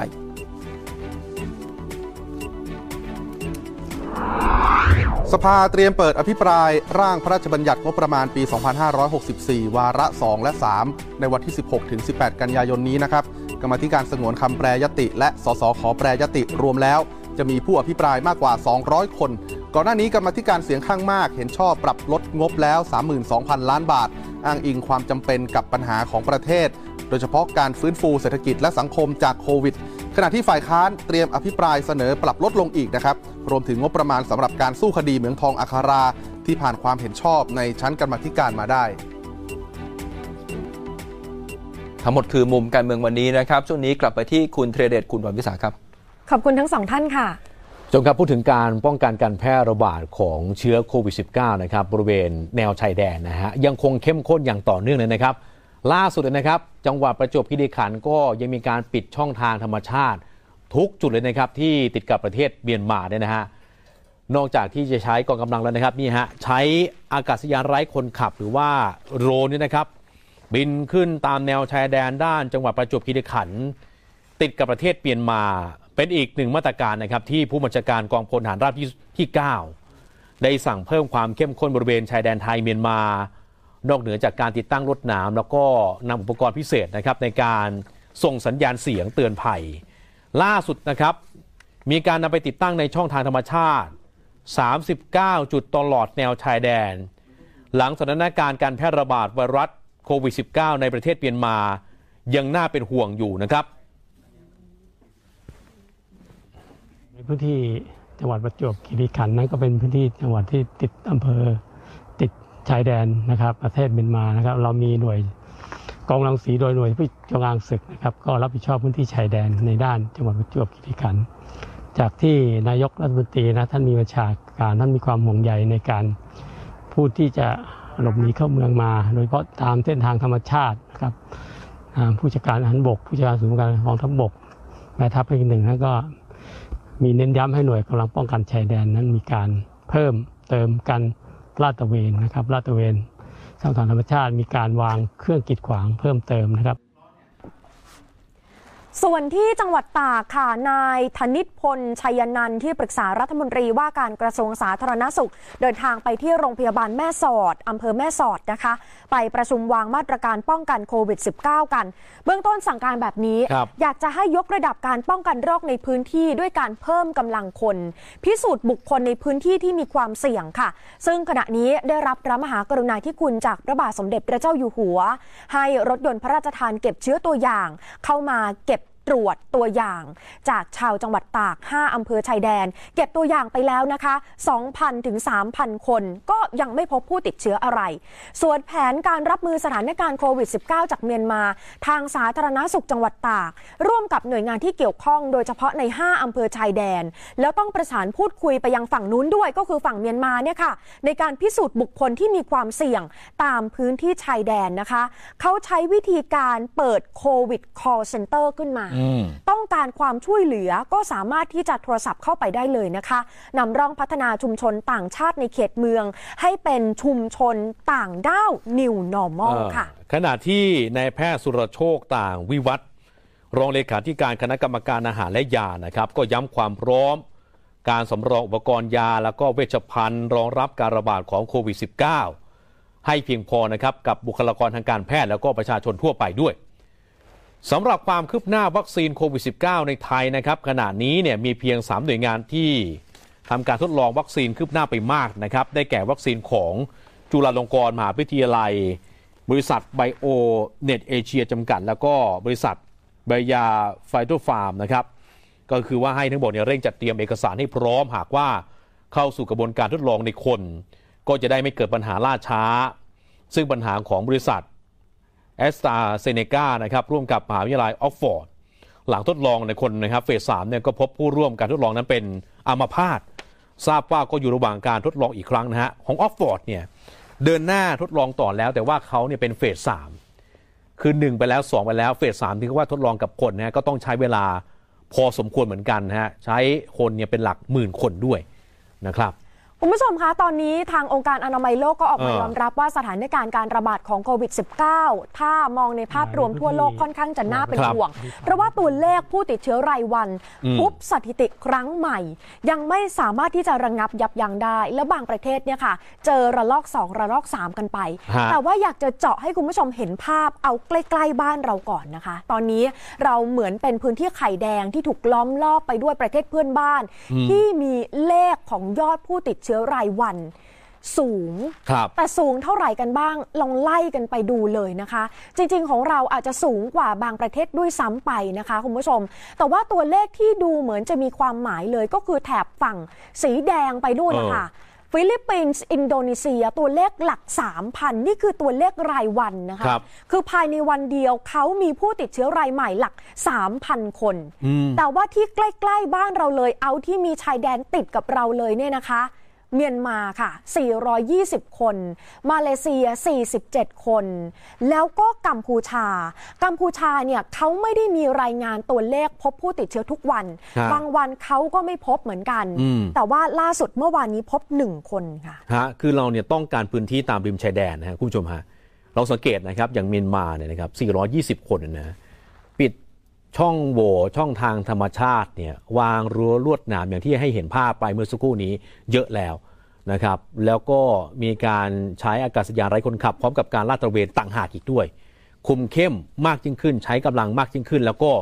ไปตามที่ชุมชนต่างๆครับเช่นหอพงหอพักอะไรแบบนี้นะฮะใกล้กับริมแม่น้ำก็ต้องเข้าไปตรวจสอบเหมือนกัน อย่างการใช้อากาศยานไร้คนขับอย่างที่ผู้ชมเห็นอยู่ในขณะนี้นะครับสามารถที่จะเข้าไปในจอดในพื้นที่ได้ใกล้มากกว่า ก็จะต่างจากบางทีเฮลิคอปเตอร์นะฮะที่บางทีเนี่ยต้องบินสูงกว่านี้ แต่ว่าโดรนเนี่ยฮะบินเข้าไปเรียบเลยเดี๋ยวนี้เนี่ยโดรนเนี่ยบินได้ประมาณสัก 10กิโลเมตรเลยนะฮะตัวนิดเดียวแต่ว่าบินเข้าไปได้ไกลนะครับ ไม่พอนะฮะกำลังภาคพื้นเดินลาดตระเวนนะครับ แล้วก็จุดที่จะมีการติดตั้งพวกเครื่องส่งสัญญาณเสียงอีก ถ้าเกิดว่าใครหลุดรอดเข้ามา เดินเข้าไปถูกเจอรวดน้ำนะฮะก็จะมีการส่งสัญญาณให้กับเจ้าหน้าที่ในทันที ค่ะนะคุณครับผู้ชมคะตัวเลขที่เมียนมาเป็นตัวเลขที่มีความหมายเมื่อสักครู่นี้เออเราเห็นตัวเลขกันไปเขารายงานพบผู้ติดเชื้อครับอยู่ที่ 420 คนนะคะ ที่บอกว่ามีความหมายก็คือ วันที่ 14 ที่ผ่านมาเมื่อวาน เขาเจอ 420 คนครับแต่เมื่อวันที่ 13 ของเขาอยู่ที่173 คนอืมคือเพิ่มขึ้นมาเกือบเท่าตัวเหมือนกัน ทั้งๆทฮะที่ตอนนี้เมียนมาทำงานอย่างหนักนะคะ ที่บอกว่าทำงานอย่างหนักคืออะไร ตอนนี้ย่างกุ้ง ซึ่งเป็นเมืองที่ใหญ่ที่สุดของเขาล็อกดาวน์ฮะการล็อกดาวน์ก็คือเขาไม่ให้คนนะคะขอความร่วมมือนะคะ ไม่อนุญาตให้ผู้คนนะคะเดินทางออกจากนอกเมืองย่างกุ้ง ส่วนข้าราชการเนี่ยเขาใช้วิธีการสลับกันทำงาน ให้ลดความแออัดให้ได้มากที่สุดนะคะ แล้วก็ห้ามทำกิจกรรมประเพณีต่างๆเนี่ยค่ะก็ขอให้งดเว้นกันไปอืมระงับเที่ยวบินภายในประเทศด้วยไปจนถึงวันที่ 1 ตุลาคมนะคะ คุณหมอโสพลเอี่ยมสิริถาวรผู้อำนวยการกองโรคติดต่อทั่วไปของเราก็พูดเหมือนกันนะคะ บอกว่าตอนนี้เนี่ยที่อินเดียพบตัวเลขผู้ติดเชื้อสูงของอินเดียตอนนี้ ผู้ติดเชื้อรายวันของเขาสูงที่สุดในโลก รอยต่อระหว่างอินเดียของเขาเจอบังกลาเทศแล้วก็เมียนมาครับถ้าเกิดการเคลื่อนย้ายคนนะคะ มันก็มาเรื่อยอืมๆพอมาถึงเมียนมาแล้วก็มาถึงบ้านเราคือติดกันมาเรื่อยๆเรื่อยๆในเมื่อมีชายแดนติดกันนะคะ อันนี้คุณหมอก็พูดถึงการกังวลเหมือนกันนะคะที่เมียนมาตอนนี้เขาลดการกักตัวจากเดิมเนี่ยค่ะเขาให้กักตัวอยู่ในสถานที่กักตัวของเขาเนี่ยนะคะ 21 วัน ครับ แต่ว่าคนที่เข้าข่าย เป็นเกณฑ์ว่าต้องสงสัยติดเชื้อมันเพิ่มสูงขึ้นเรื่อยๆค่ะ จนสถานที่กักตัวไม่เพียงพอนะคะ เขาก็เลยจะลดวันกักตัวลงจาก 21 วันนะคะ มาเป็น 14 วัน แล้วก็มีแผนที่จะสร้างโรงพยาบาลสนามเพิ่มเติมด้วยนะคะเออคือสถานการณ์ล่าสุดที่เมียนมาฮะแต่เรานี่ยังไม่ต้องไปมีการกักตัวถึง 21 วันนะฮะ14 วันอยู่นะครับ แต่ว่าก็ยังคงย้ำเตือนเช่นเคยนะครับ สร้างระยะห่างระหว่างบุคคล สวมใส่หน้ากากผ้าหน้ากากอนามัยล้างมือบ่อยๆอะไรแบบนี้นะฮะก็จะสามารถอยู่ห่างจากโควิด 19 ได้นะครับ มีเรื่องที่ฟังดูแล้วไม่ค่อยสบายใจกันทั้งหลายฝ่ายนะคะ เพราะว่าไปเกิดเหตุนักเรียนชั้นม .3 พยายามจะฆ่าตัวตายค่ะ หลังจากกู้ภัยตำรวจเพื่อนๆ ไปช่วยกันเกลี้ยกล่อมได้สำเร็จช่วยเหลือออกมาได้แล้ว นักเรียนชายคนนี้เล่าให้ฟังนะคะ บอกว่ามีสาเหตุมาจากตอนเช้ามาโรงเรียนค่ะ รถสองแถว จ่ายเงินให้คนขับรถสองแถวไปแบงค์ร้อยอะค่ะ ปรากฏว่ารถสองแถวไม่ทอนครับทั้งทั้งๆที่ค่ารถเนี่ยไม่ถึง 30 บาทนะคะ ก็เลยเครียดค่ะ โกรธน้อยใจนะคะ เพราะว่าก่อนหน้านั้นเนี่ยก็มีปัญหาสะสมมาแล้วหลายเรื่องค่ะดิฉันชวนมองสองมุมนะคะคุณผู้ชมมุมแรกสองแถวไม่ทอนเงิน อันนี้ด้วยความไม่ตั้งใจหรือว่าเป็นเหตุอาทยากรรมตำรวจกำลังดำเนินการนะคะ และอีกมุมหนึ่งก็คือเหตุการณ์ที่วัยรุ่นพยายามทำร้ายตัวเองค่ะ เหตุการณ์นี้เกิดขึ้นที่จังหวัดชนบุรีนะคะ ศูนย์วิทยุหน่วยกู้ภัย มูลนิธิสว่างโรจนธรรมสถานอำเภอสัตหีบตำรวจครู และเพื่อนนักเรียนไปช่วยเหลือ นักเรียนชายวัย 14-15 ปีคนนี้เอาไว้ได้อย่างปลอดภัย สอบถามนักเรียนเขาบอกว่าตอนเช้าเนี่ยนั่งรถสองแถว สีขาวสายสัตหีบนาเกลือ มาจากเมืองพัทยา มาเรียนที่โรงเรียนเนี่ยอยู่สัตหีบนะคะ ซึ่งปกติค่าโดยสารเนี่ยจะต้องไม่เกิน 30 บาท ก็ยื่นแบงค์ร้อยให้ไป ปรากฏว่าคนขับไม่ได้ทอนเงินนะคะโอ้ขับรถปรื้ดออกไปเลย เกิดอาการเครียดขึ้นมา เพราะว่าโอ้โหมีแบงค์ร้อยอืมอยู่ใบเดียว ไม่รู้ว่าจะเอาเงินที่ไหนไปซื้ออาหารกลางวันรับประทานค่ะก็เลยเข้าโรงเรียนไปไม่สบายใจแหละ ไปเขียนจดหมายด้วยลายมือลาครูและเพื่อน ก่อนที่จะวิ่งออกมาหน้าโรงเรียนจะมาก่อเหตุโอ้นี่คือการหาตัวคนขับรถสองแถวเนี่ยฝ่ายปกครองแล้วก็ ตำรวจชุดสืบสวน ลงพื้นที่ไปตรวจสอบกล้องวงจรปิด ตามถนนสุขุมวิทแต่ว่าที่ว่าหน้าโรงเรียนนะครับไม่มีกล้องวงจรปิด สอบถามที่คิวรถสองแถวนะฮะคิวสตหีบนาเกลือเนี่ยไม่มีคนขับคนไหนรับสารภาพครับ จึงต้องไปตรวจสอบหากล้อง วงจรปิดบริเวณเมืองพัทยา ที่น้องเนี่ยขึ้นรถมาเรียนต่อไป แล้วตำรวจเนี่ยก็เรียกพี่ชายของน้อง มาสอบถามก็ทราบว่าพ่อแม่แยกทางกันนานแล้ว น้องจะพักอาศัยอยู่กับพี่ชายที่สัตหีบ แต่ว่าตอนนี้เนี่ยขอไปพักอาศัยอยู่กับป้าที่เมืองพัทยา ครอบครัวก็ไม่ได้ร่ำรวยนะครับ พี่ชายทำงานรับจ้างรายวัน ส่งเงินให้น้องไปเรียน พ่อและแม่ก็โอนเงินมาให้น้องไปเรียนบ้าง ตามกำลังน้องเนี่ยป่วยเป็นโรคซึมเศร้าด้วยนะครับ แล้วก็มีความเครียดสะสมจากปัญหาครอบครัว เมื่อเจอเหตุการณ์รถสองแถวไม่ทอนเงินเนี่ยจึงเครียด แต่ว่าตอนนี้ปลอดภัยแล้วนะครับ อยู่ในความดูแลของป้านะฮะ มีหน่วยงานที่เกี่ยวข้องเข้าไปช่วยดูแลค่ะ นายอนุชาอินทรสอนนายอำเภอสัตหีบประสานไปยังสำนักงานพัฒนาสังคมและความมั่นคงของมนุษย์ จังหวัดชนบุรี เข้ามาดูแลทั้งตัวน้องแล้วก็ครอบครัวนะคะ เพื่อที่จะแก้ไขปัญหาที่เกิดขึ้นค่ะ เรื่องรถสองแถวไม่ทอนเงินตอนนี้ตำรวจกำลังทำงาน แล้วก็ติดตามคนขับรถสองแถวมาสอบสวนนะคะ ส่วนสาเหตุที่วิ่งออกจากโรงเรียนไป เด็กชายบอกว่าจริง ๆ แล้ว มีปัญหาหลายอย่างในชีวิตเหมือนกัน ลองดูมุมมองของผู้เชี่ยวชาญ หรือว่าคุณหมอนะคะ ที่จะอธิบายถึงสาเหตุที่ทำไมแค่เรื่องสองแถวไม่ทอนเงิน แค่นี้ถึงไปทำให้เด็กเครียด แล้วก็จะก่อเหตุฆ่าตัวตายได้นะคะ รองศาสตราจารย์นายแพทย์สุริยเดล ทรีปาตี ผู้อำนวยการสถาบันแห่งชาติ เพื่อการพัฒนาเด็กและครอบครัว บอกเป็นข้อมูลเอาไว้ตั้งแต่ปีก่อนนะคะ บอกว่าตัวเลขก็คือทั่วประเทศมีเด็กและวัยรุ่นฆ่าตัวตายสำเร็จวันละ 2 คนต่อวัน และมีสัดส่วนที่เพิ่มมากขึ้น โดยไปพบว่าเด็กมีสุขภาวะทางจิตที่อ่อนไหวมากขึ้น ทีนี้นอกเหนือจากภาวะทางใจแล้วความไม่สบายใจต่างๆ แน่นอนค่ะ คงจะต้องมีสาเหตุอื่น ๆ ประกอบด้วยนะคะ ก็เป็นไปได้นะครับว่าอาจจะมีโรคทางกายเนี่ยเข้ามาเกี่ยวข้องด้วยหรือเปล่า เช่นมีสมาธิสั้น แต่ว่าสาเหตุส่วนใหญ่นะก็คือว่าเกิดจากสภาพแวดล้อมครับ เช่นทางครอบครัว หรือว่าโรงเรียนนะครับบางทีเนี่ยไม่มีที่ระบายให้กับเด็กเนี่ยมากพอ นะครับครอบครัวแล้วก็โรงเรียนเนี่ยค่ะ เป็น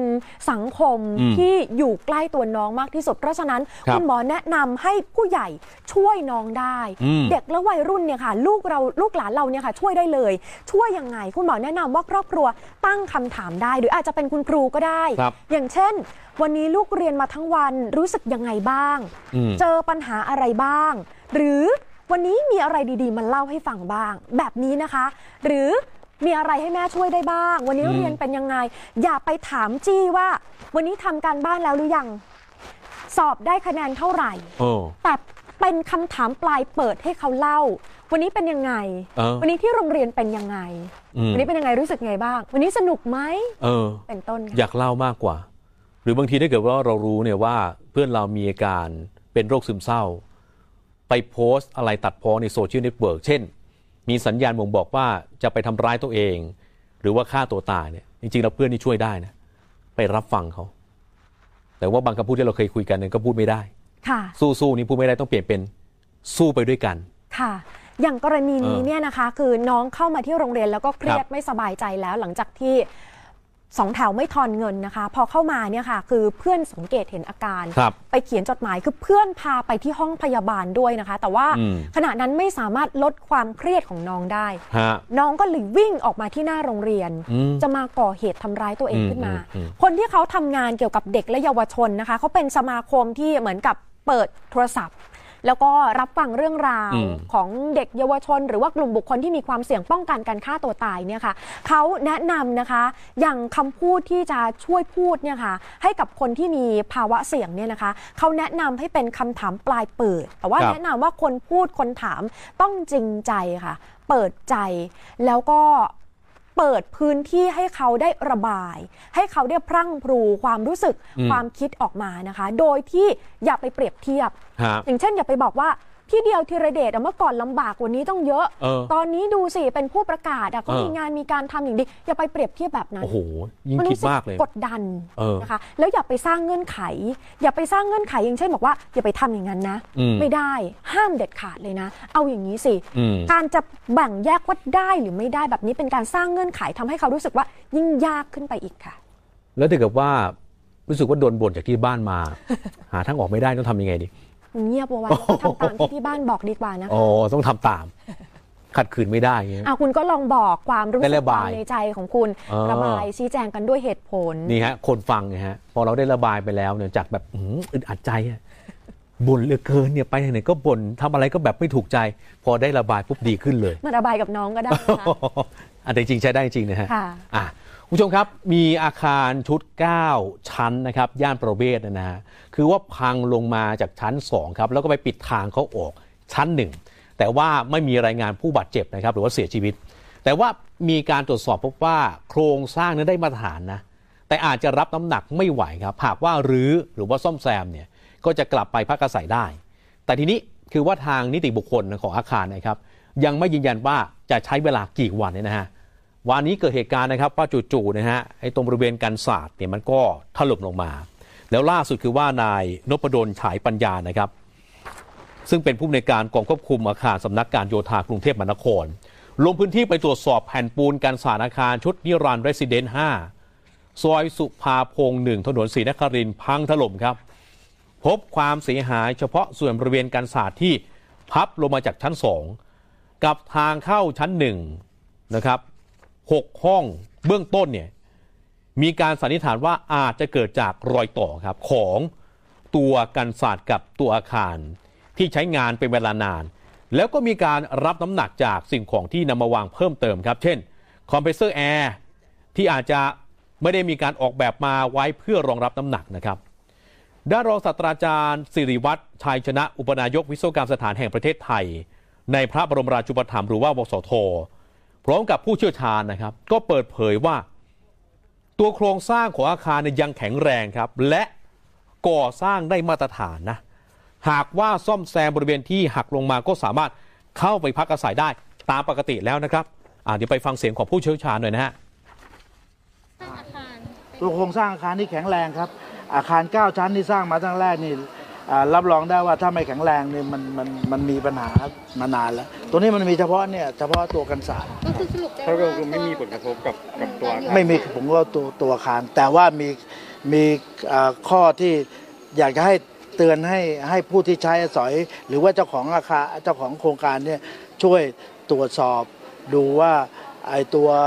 อาคารมันเหมือนมันเหมือนกันเนี่ยไอตัวอาคารหลังอื่นเนี่ยมันจะเกิดอย่างนี้หรือไม่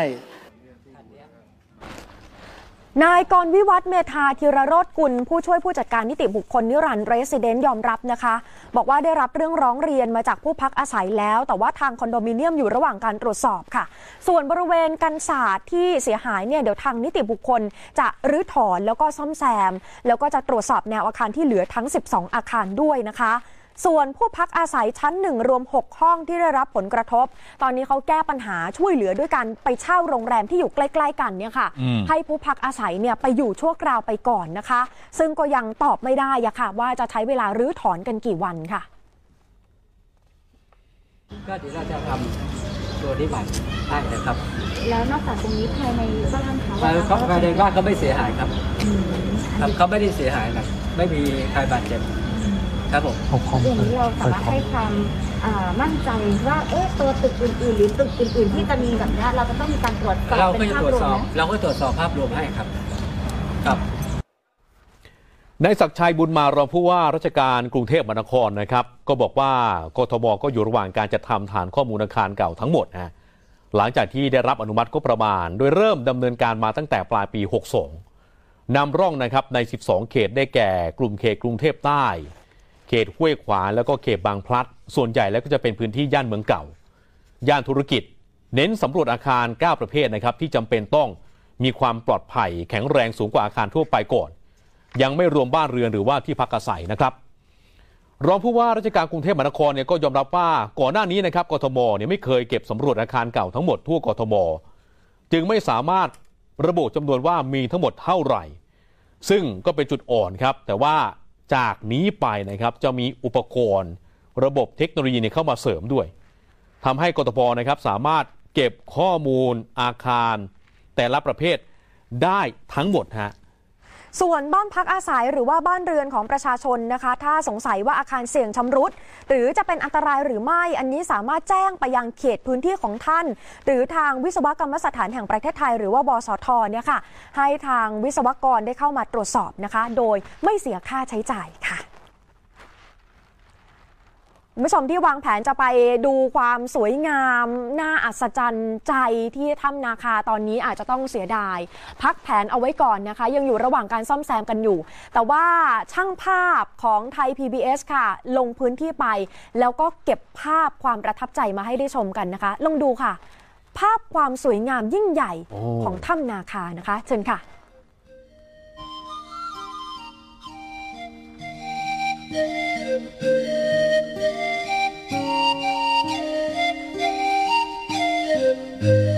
back.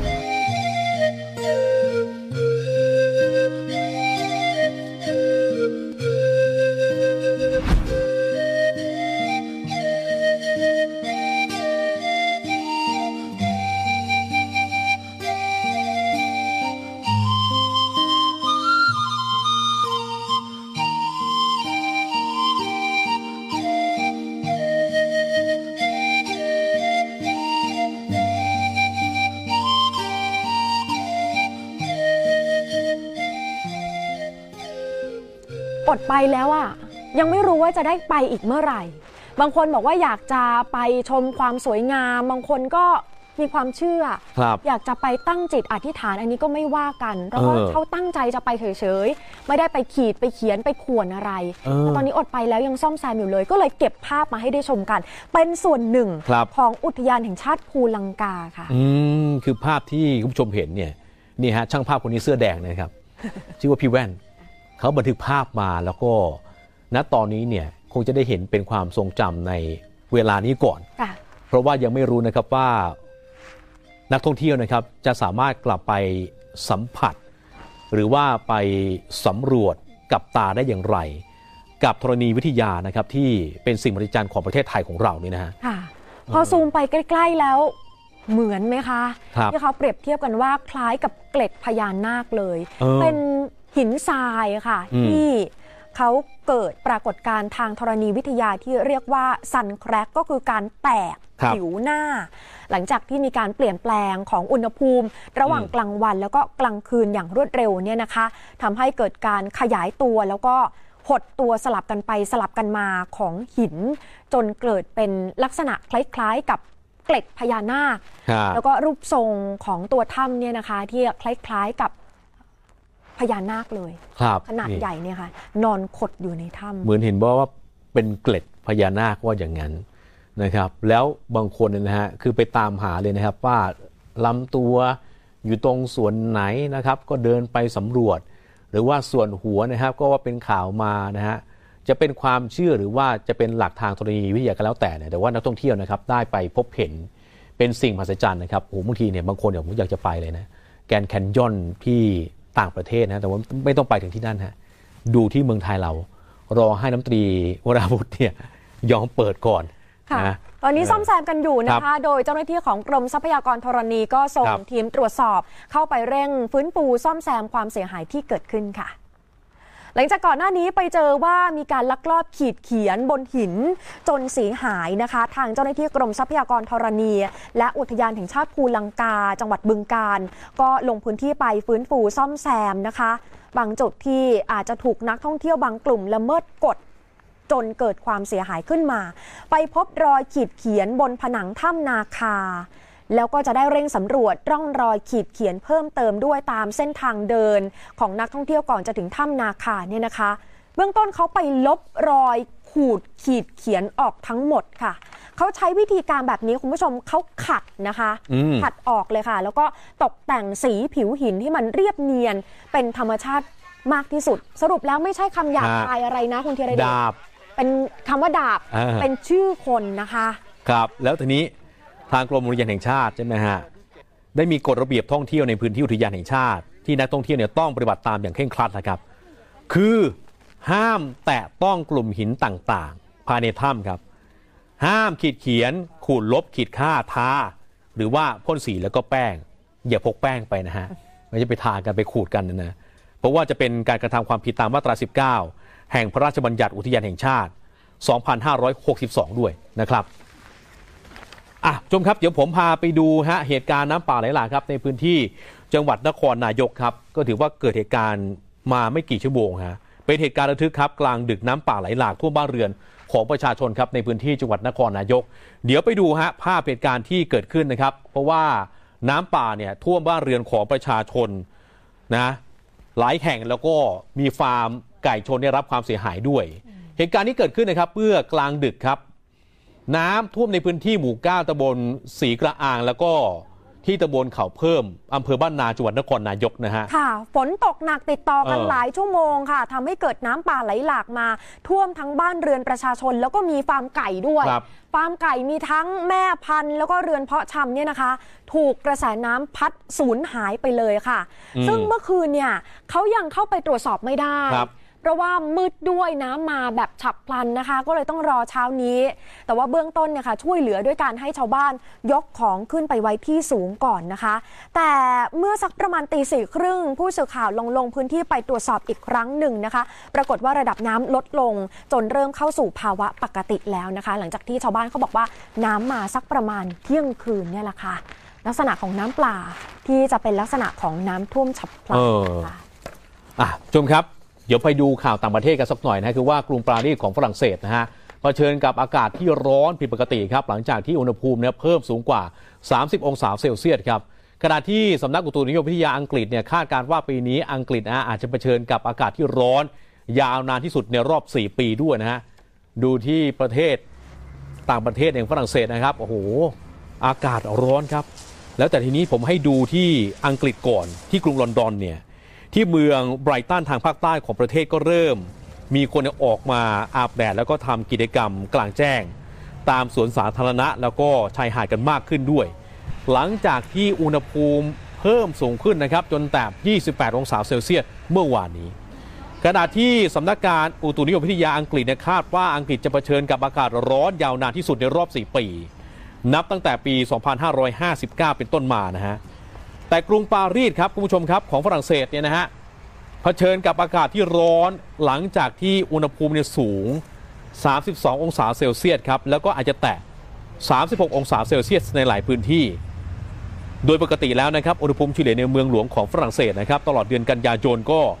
จะอยู่ระหว่าง 13 ถึง 22 องศาเซลเซียสเท่านั้นฮะนี่ขนาดบ้านเขาร้อนแล้วนะครับ แค่ 30 กว่า บ้านเรา 30เบาๆเบาๆใช่ไหมครับ มีเรื่องมาเตือนกันอีกแล้วนะคะสำหรับใครอาจจะเป็นวัยรุ่นหรือว่าอย่างเราๆทั่วไปเนี่ยแหละค่ะอืมที่สนใจอยากจะจัดฟันหรือว่าดัดฟัน ทีนี้ไปเจอเขาโฆษณาเป็นจัดฟันแฟชั่นโอ้สวยงามแต่เรื่องของเรื่องคือราคาถูกครับอยากจะเป็นสาวใส่ฟันเหล็กขึ้นมานะคะ เห็นว่าราคาถูกไปจัดฟันที่ไม่ได้มาตรฐานเนี่ยค่ะ เป็นอันตราย ล่าสุดค่ะทางทันตแพทยสภา แล้วก็ตำรวจในจังหวัดอุบลราชธานี ไปตรวจค้นเป็นร้านผลิตวัสดุอุปกรณ์จัดฟันที่ไม่ได้มาตรฐาน แล้วก็ยึดของกลางได้จำนวนมากค่ะทันตแพทยสภาและตำรวจกองสารนิเทศสำนักงานตำรวจแห่งชาติ ร่วมกับตำรวจภูธรจังหวัดอุบลราชธานี เข้าไปตรวจค้นจุดนี้นะคะ เป็นลักษณะหอพักแห่งหนึ่ง อยู่ในเขตเทศบาล นครอุดรธานีเลยค่ะ หลังได้รับแจ้งว่าหอพักจุดนี้แหละ ที่เป็นสถานที่ลักลอบผลิตอุปกรณ์จัดฟันแฟชั่นไม่ได้มาตรฐาน จากการตรวจค้นค่ะ ก็ไปเจออุปกรณ์จัดฟันแฟชั่นไม่ได้มาตรฐาน จึงยึดเอาไว้ตรวจสอบ แล้วก็ควบคุมตัวเจ้าของห้องเอาไว้ดำเนินคดีด้วยนะคะ หลังจากนั้นก็ยังกระจายกำลังกันเข้าไปตรวจค้นสถานที่ที่ลักลอบผลิตอุปกรณ์จัดฟัน อยู่ในเขตเทศบาลนครอุดรธานีอีก 3 จุดด้วยกันนะคะ ขออภัยค่ะ เขตเทศบาลนครอุบลราชธานีอีก 3 จุดด้วยกันนะคะ แล้วก็มีที่อำเภอตระการพืชผลอีก 1 จุด คราวนี้ควบคุมตัวผู้กระทำผิดได้เพิ่มอีก 4 คนด้วยกัน ทันตแพทย์วัฒนาบุญอ่อนตัวแทนจากทันตยแพทยสภา ระบุนะคะว่าได้รับเรื่องร้องเรียนว่ามีการลักลอบจำหน่ายอุปกรณ์จัดฟันแฟชั่น ผ่านทางเพจ Facebook ต่างๆ แล้วก็มาเจอว่ามีแหล่งผลิตอยู่ในจังหวัดอุบลราชธานีเนี่ยค่ะก็เลยประสานกับทางตำรวจเข้ามาจัดจับกลุ่มเพราะว่าเป็นอันตรายกับประชาชนนะคะรวมไปถึงคนที่อาจจะไม่มีความรู้เรื่องอุปกรณ์ แล้วก็ไม่มีอุปกรณ์ที่ได้รับมาตรฐาน ไม่มีอุปกรณ์ที่ได้รับการรับรองจากออยเป็นวัสดุราคาถูกมาใช้แบบนี้เป็นอันตรายกับผู้บริโภคค่ะ ทีนี้จากการตรวจสอบก็ไปเจอความผิดปกติที่บ่งชี้ถึงความผิดหลายเรื่องเลยนะคะ ใช่ฮะคือว่าต้องเตือนกันนะครับคุณผู้ชมครับว่าเรื่องของการจัดฟันแบบแฟชั่นนั้นนะครับ อย่าไปหลงเชื่อนะฮะแล้วก็ซื้อสินค้า แต่ว่าควรที่จะไปปรึกษาทันตแพทย์ที่เชี่ยวชาญดีกว่าเพื่อความปลอดภัยนี่นะครับ แล้วตำรวจเนี่ยแจ้งข้อหาผู้ลักลอบ ผลิตอุปกรณ์จัดฟันในข้อหาฝ่าฝืนคำสั่ง คณะกรรมการคุ้มครองผู้บริโภค ห้ามขายสินค้าอุปกรณ์จัดฟันแฟชั่นมีโทษจำคุกคือว่าไม่เกิน 3 ปี หรือว่าปรับไม่เกิน 6 0 0 0 0 0บาท หรือทั้งจำทั้งปรับด้วยนะฮะเสี่ยงสูงมากนะครับทันตแพทย์เนี่ยเคยเตือนแล้วถึงตายได้เหมือนกันนะหากว่ามีเชื้อโรคเข้าไปเนี่ยนะครับพูดถึงเรื่องของ Marketplace ออนไลน์หน่อยนะครับที่ว่าเกิดขึ้นในช่วงของโควิด -19 เนี่ยนะครับคุณผู้ชมฮะ สร้างผู้ประกอบการหน้าใหม่จำนวนมากมาหลายคนแล้ว ซึ่งบางส่วนเนี่ยคือว่าเตรียมแผนเจรจาหาพื้นที่เช่า หน้าร้านนะครับในศูนย์การค้าใจกลางกรุงเทพมหานครด้วยใช่ไหมครับค่ะอันนี่เป็นผู้ประกอบการที่เรียกว่าเป็นผู้ประกอบการออนไลน์เขาโตมาจากในพื้นที่ออนไลน์ค่ะเออโควิด -19 คนซื้อของออนไลน์เยอะใช่ไหมคะพอขายดีๆ ในพื้นที่ออนไลน์เนี่ยค่ะคนก็ถามว่ามีหน้าร้านหรือเปล่า ก็เลยอยากจะขยับขยายไปขาย ในห้างนะคะ ทีนี้มีข้อมูลน่าสนใจค่ะ มีการเปิดเผยมาจากผู้บริหารบริษัทแผ่นดินทอง Property ที่เขาบอกว่าทิศทางธุรกิจค้าปลีกยุคหลังโควิด -19 เนี่ยค่ะคุณผู้ชม คงจะต้องเพิ่มความยืดหยุ่นในการบริหาร เพื่อเป็นการรองรับสถานการณ์ที่ไม่แน่นอนค่ะ ผู้ใช้บริการศูนย์การค้าขนาดใหญ่บริเวณ 3 ย่านค่ะ คุณผู้ชมเขาบอกว่ากลับมาคึกคักอย่างรวดเร็ว หลังจากผู้บริหารบริษัทแผ่นดินทอง Property Development จำกัดเขาบอกว่าศูนย์การค้าของบริษัทของเขาเนี่ยค่ะ เพิ่งเปิดกิจการได้ไม่นานนะคะ แล้วก็มีสัดส่วนลูกค้าต่างประเทศ 4%เท่านั้นก็เลยไม่ได้รับผลกระทบจากโควิด -19 มากนักนะคะ ขณะเดียวกันทางบริษัทเขาบอกว่าเขาต้องปรับกลยุทธ์ทำธุรกิจค้าปลีก โดยเพิ่มความยืดหยุ่นรองรับสถานการณ์ความไม่แน่นอน จากสถานการณ์เศรษฐกิจแล้วก็การเมือง ยกตัวอย่างนะคะคุณผู้ชมอย่างเช่น ปรับวิธีการจัดเก็บค่าเช่าแบบผ่อนปรนมากยิ่งขึ้น เปิดพื้นที่จัดกิจกรรมส่งเสริมการขาย ให้สำหรับคนที่ได้รับผลกระทบจากโควิด -19 แล้วก็รูปแบบการจัดสรรเช่าพื้นที่แบบ pop-up ค่ะ หลังจากพบว่าผู้ค้าออนไลน์ที่ประสบความสำเร็จ จากการขายออนไลน์หรือว่า Marketplace บางส่วนเนี่ยค่ะเขาต้องการพื้นที่ขายสินค้าในศูนย์การค้าซึ่งสวนกระแส กับศูนย์การค้าอื่น ๆนะคะ เนื่องจากทางบริษัทเขาเขามุ่งเน้นการจัดกิจกรรมส่งเสริมการตลาดที่เข้าถึงง่าย แล้วก็เน้นการเปิดพื้นที่พบปะสังสรรค์ตลอด 24 ชั่วโมง ส่วนความเสี่ยงการระบาดในรอบที่ 2 นะคะทั้งผู้บริหารเขามั่นใจว่าธุรกิจค้าปลีกส่วนใหญ่จะไม่ได้รับผลกระทบรุนแรงเหมือนการล็อกดาวน์รอบแรก แต่ก็คาดหวังให้รัฐบาลออกมาตรการกระตุ้นที่มีประสิทธิภาพ มากกว่าลักษณะร่วมกันจ่ายหรือว่าโคเ a y ซึ่งเป็นแนวคิดตามมาตรการเราเที่ยวด้วยกัน แล้วก็คนละครึ่งค่ะ ทางสามย่านมิตรทาวน์เองเนี่ยเห็นว่ามันมีวิธีที่สามารถช่วยได้บรรเทาได้ละค่ะแต่อาจจะไม่ได้รวดเร็วทันใจ เพราะว่าสเกลที่เราเห็นมันใหญ่มากๆเออประชากรที่ได้ใช้เนี่ยมันเยอะมากๆ เราสมมติอาจเป็นเนี่ยอาจจะไม่ได้เป็นเจ้าเดียว ฉะนั้นเราคิดว่า work แต่ว่าอาจจะไม่ได้ทันใจ ผู้ประกอบการละกันใช้อย่างนี้ละกันค่ะ เพราะว่าผู้ประกอบการก็มีหลากหลายนะคะ ฉะนั้นมันก็ขึ้นอยู่กับ Product ของของเขาแล้วก็ Service ของเขาว่าไว้ให้มากน้อยแค่ไหนค่ะของปี2020โปรดักต์ไทยขายได้ขายดีต้องไปต่อนะคะ แต่ว่าภาพรวมเศรษฐกิจไทยยังคงต้องจับตาค่ะ ด้านหนึ่งนายยันยงไทยเจริญ รองผู้จัดการใหญ่ผู้บริหารสูงสุดศูนย์วิจัยเศรษฐกิจและธุรกิจธนาคารไทยพาณิชย์ ออกมาบอกว่าตอนนี้ปรับลดปริมาณเรื่องของ GDP ต่อปีเนี่ยนะคะ จากเดิมที่เคยคาดการณ์ว่าจะติดลบร้อยละ 7.3 ตอนนี้ลดลงมา เหลือติดลบร้อยละ 7.8 ค่ะ หลังจากการเบิกจ่ายเงินกู้ตามพรก1ล้านล้านบาทน้อยกว่าที่คาดการ ส่งผลกระทบต่อการฟื้นตัวของธุรกิจนะคะ ซึ่งเรื่องนี้สุ่มเสี่ยงจะมีการปิดกิจการเพิ่ม โดยเฉพาะธุรกิจที่พึ่งพารายได้จากต่างชาติ แน่นอนถ้าปิดส่งผลต่อตลาดแรงงาน เพราะว่าตอนนี้ก็เปราะบางรุนแรงอยู่แล้วอาจจะรุนแรงมากขึ้นอีกนะคะ เนื่องจากว่าแรงงานที่สามารถกลับมาทำงานปกติ ทำได้แต่รายได้ลดลงอะค่ะ เพราะว่าชั่วโมงการทำงานลดลง ถ้าเป็นแบบนั้นมันจะไปซ้ำเติมความเสี่ยง จากพฤติกรรมเดิมที่เขาการเงินแย่อยู่แล้ว ถ้าต้องลดการทำงานออมน้อยลงหนี้สินครัวเรือนก็จะเพิ่มมากขึ้นด้วยค่ะ ค่ะ แล้วก็จะเห็นนะคะว่าการปรับตัวของศูนย์การค้าก็เกิดขึ้นนะคะ เพราะว่าบางแห่งก็บอกว่ามีผู้ประกอบการที่ไปเช่าพื้นที่อะค่ะ ติดต่อขอลดราคาค่าเช่าเป็นไปได้หรือไม่ แล้วก็ถ้าเกิดไม่ลดราคาค่าเช่า ทางร้านค้าหรือว่าคนที่เป็นผู้เช่าเนี่ยค่ะก็บอกว่าไม่ไหวต้องอืมปิดไปก่อนนะคะ แล้วก็จะทำให้พื้นที่ที่อยู่ในศูนย์การค้าว่างแล้วก็ส่งผลกระทบเป็นห่วงโซ่เหมือนกันนะคะเนี่ยค่ะก็เป็นส่วนหนึ่งที่เห็นการปรับตัวจากโควิด -19 นะคะ ทั้งธุรกิจขนาดใหญ่แล้วก็ขนาดเล็กนะคะคุณผู้ชม ซึ่งโควิด -19 เนี่ยค่ะส่งผลให้หลายคนต้องออกจากงานประจำหรือว่าขาดรายได้นะคะ แต่ว่าเมื่อชีวิตไม่สิ้นก็ต้องดิ้นกันต่อไปนะคะ วันนี้มีอีกหนึ่งตัวอย่างน่าสนใจค่ะ แม่ค้าขายเสื้อผ้า เธอกลับบ้านค่ะ เป็นบ้านเกิดของเธอที่จังหวัดอุบลราชธานี แล้วเขาก็ปรับเปลี่ยนตัวเองนะคะ ไปเป็นแม่ค้าเหมือนกัน แต่ว่าอ๋อเป็นแม่ค้าขายของกินขายพิซซ่าโอ้ดึงความรู้ที่มีมาใช้ประโยชน์จากเดิมขายเสื้อผ้าอยู่สระบุรีนะทีนี้มันขายไม่ได้ค่ะเออกลับบ้านดีกว่าไปใช้ต้นทุนที่มีนะคะ ลองดูหมุดนี้ค่ะ ปักหมุดรายงานจากคุณประวิทย์ต่อพลทีมสื่อพลเมืองอยู่ดีมีแหงนะคะ รายงานจุดนี้ค่ะจากพื้นที่ตำบลท่าเมืองอำเภอดอนมดแดงที่อุบลราชธานีค่ะ เขาบอกว่าที่นั่น มีร้านขายพิซซ่าอยู่ริมถนนในชุมชน ทีนี้พอเข้าไปคุยก็เลยทราบว่าเจ้าของร้านนี้ค่ะ ก็คือคุณเสาวลักษณ์เป็นหนึ่งในคนที่ได้รับผลกระทบจากสถานการณ์โควิด -19 กลับบ้านเกิดมาตั้งหลักกับครอบครัวของเธอด้วยการเปิดร้านขายพิซซ่าเตาถ่านค่ะ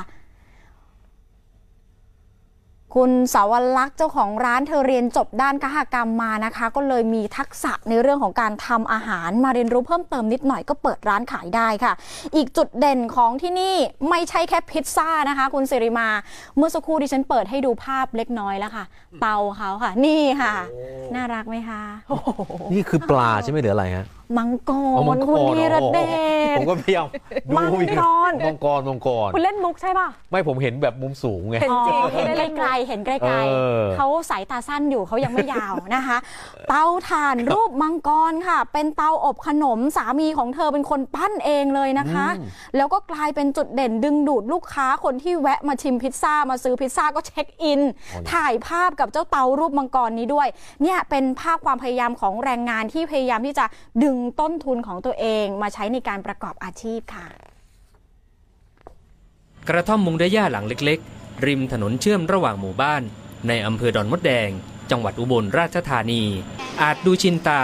ในรูปแบบร้านอาหารอีสาน แต่ที่เห็นนี้ใครจะเชื่อว่ามันคือร้านขายพิซซ่า ด้วยพื้นฐานการเรียนข้ากรรม จึงไม่ใช่เรื่องยากที่จะฝึกทำอาหารอิตาเลียน และสิ่งที่แปลกกว่าเตาอบขนมทั่วไป คือรูปปั้นมังกรน้อย ที่คนมักแวะเวียนมาถ่ายรูปอยู่เสมอเรื่องของเรื่องจุดดึงดูดคือเตาค่ะโมเมนต์พิซซ่าเห่าพิซซ่าเขาบ่หูหยังเขาหูแต่ว่าเป็นเตาพอเปิดร้านปุ๊บเขาก็เลยอยากมาหูอยากมาถามว่านี่มันเป็นอีหยังเฮ็ดอีหยังขายสินะคะ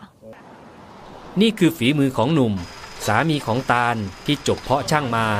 และยังเป็นคนรับหน้าที่อบพิซซ่าด้วย หน้าที่ของผมโดยตรงเลยคือเฝ้าหนาเตา เป็นคน ย่างพิซซ่าครับอบพิซซ่าและผู้ช่วยสำคัญอีกคนก็คือแม่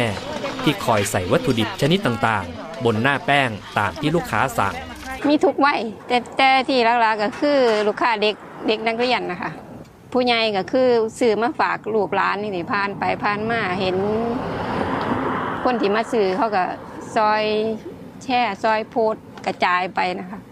วิกฤตโควิด -19 อาจเป็นสาเหตุในการทำลายระบบเศรษฐกิจของโลก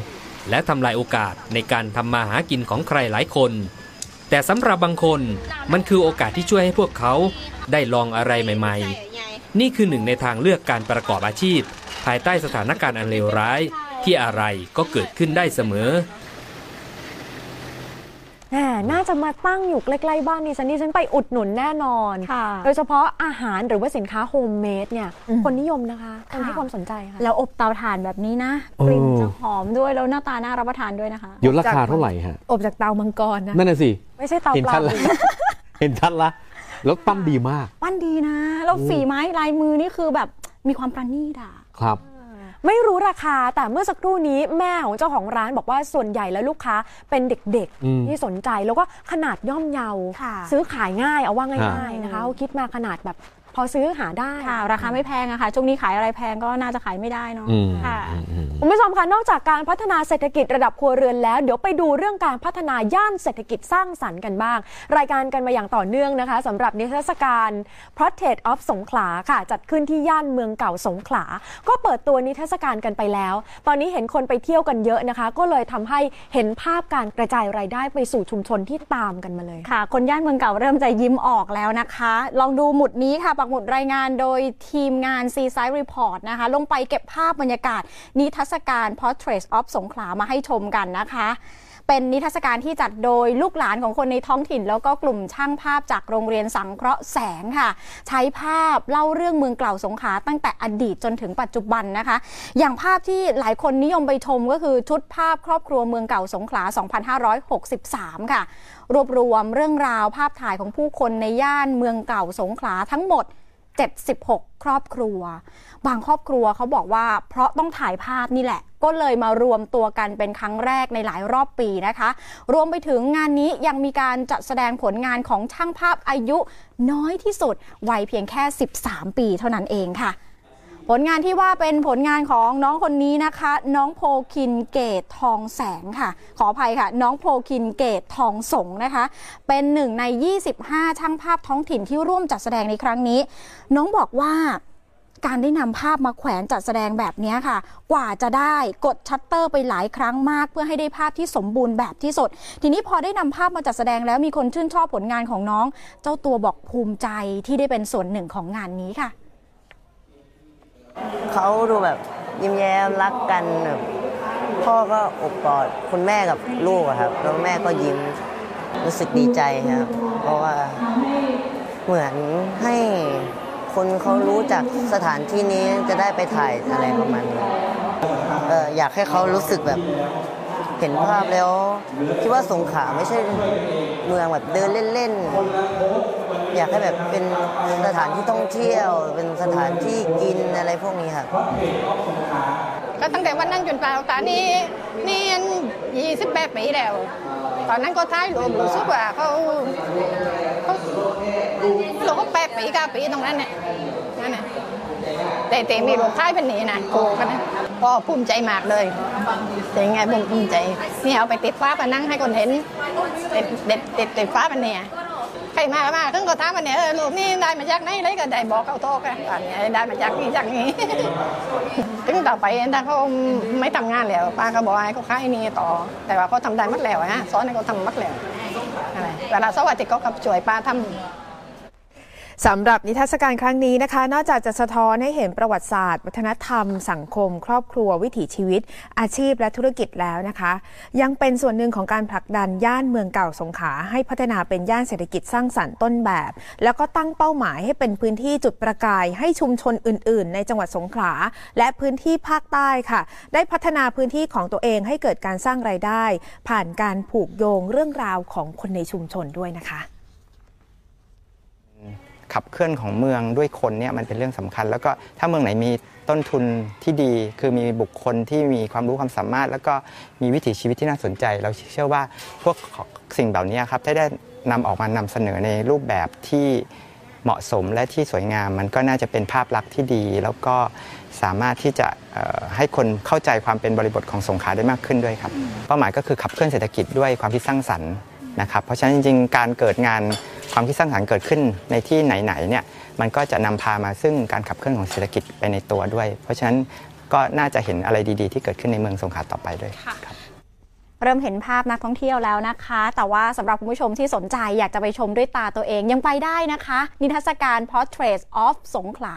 เขาจะจัดไปจนถึง 27 กันยายนนี้ และเช่นเคยค่ะ ไปไม่ถูกอยากจะรู้ข้อมูลนะคะ เข้าไปสแกน QR code ที่ปรากฏอยู่บนหน้าจอไปดูข้อมูลกันได้ผ่านทางแอปพลิเคชัน C Size ค่ะค่ะ เดี๋ยวจะขึ้นให้ขำหน้าใหญ่จอเลย ไปไม่ถูกอะทำยังไงดีอะเข้าไปแล้วเข้าไปในสีไซต์นะคะค่ะไปค้นหาคำว่าสงขลาแล้วก็จะขึ้นหมุดต่างๆ ในนั้นก็จะมีข้อมูลน่าสนใจเต็มไปหมดเลยนะคะโอ้ไปเพชรบูรณ์ก็ได้ไปจริงเหรอพิษณุโลกก็ได้ แต่เปิดในแอปพลิเคชันนะคะโอ้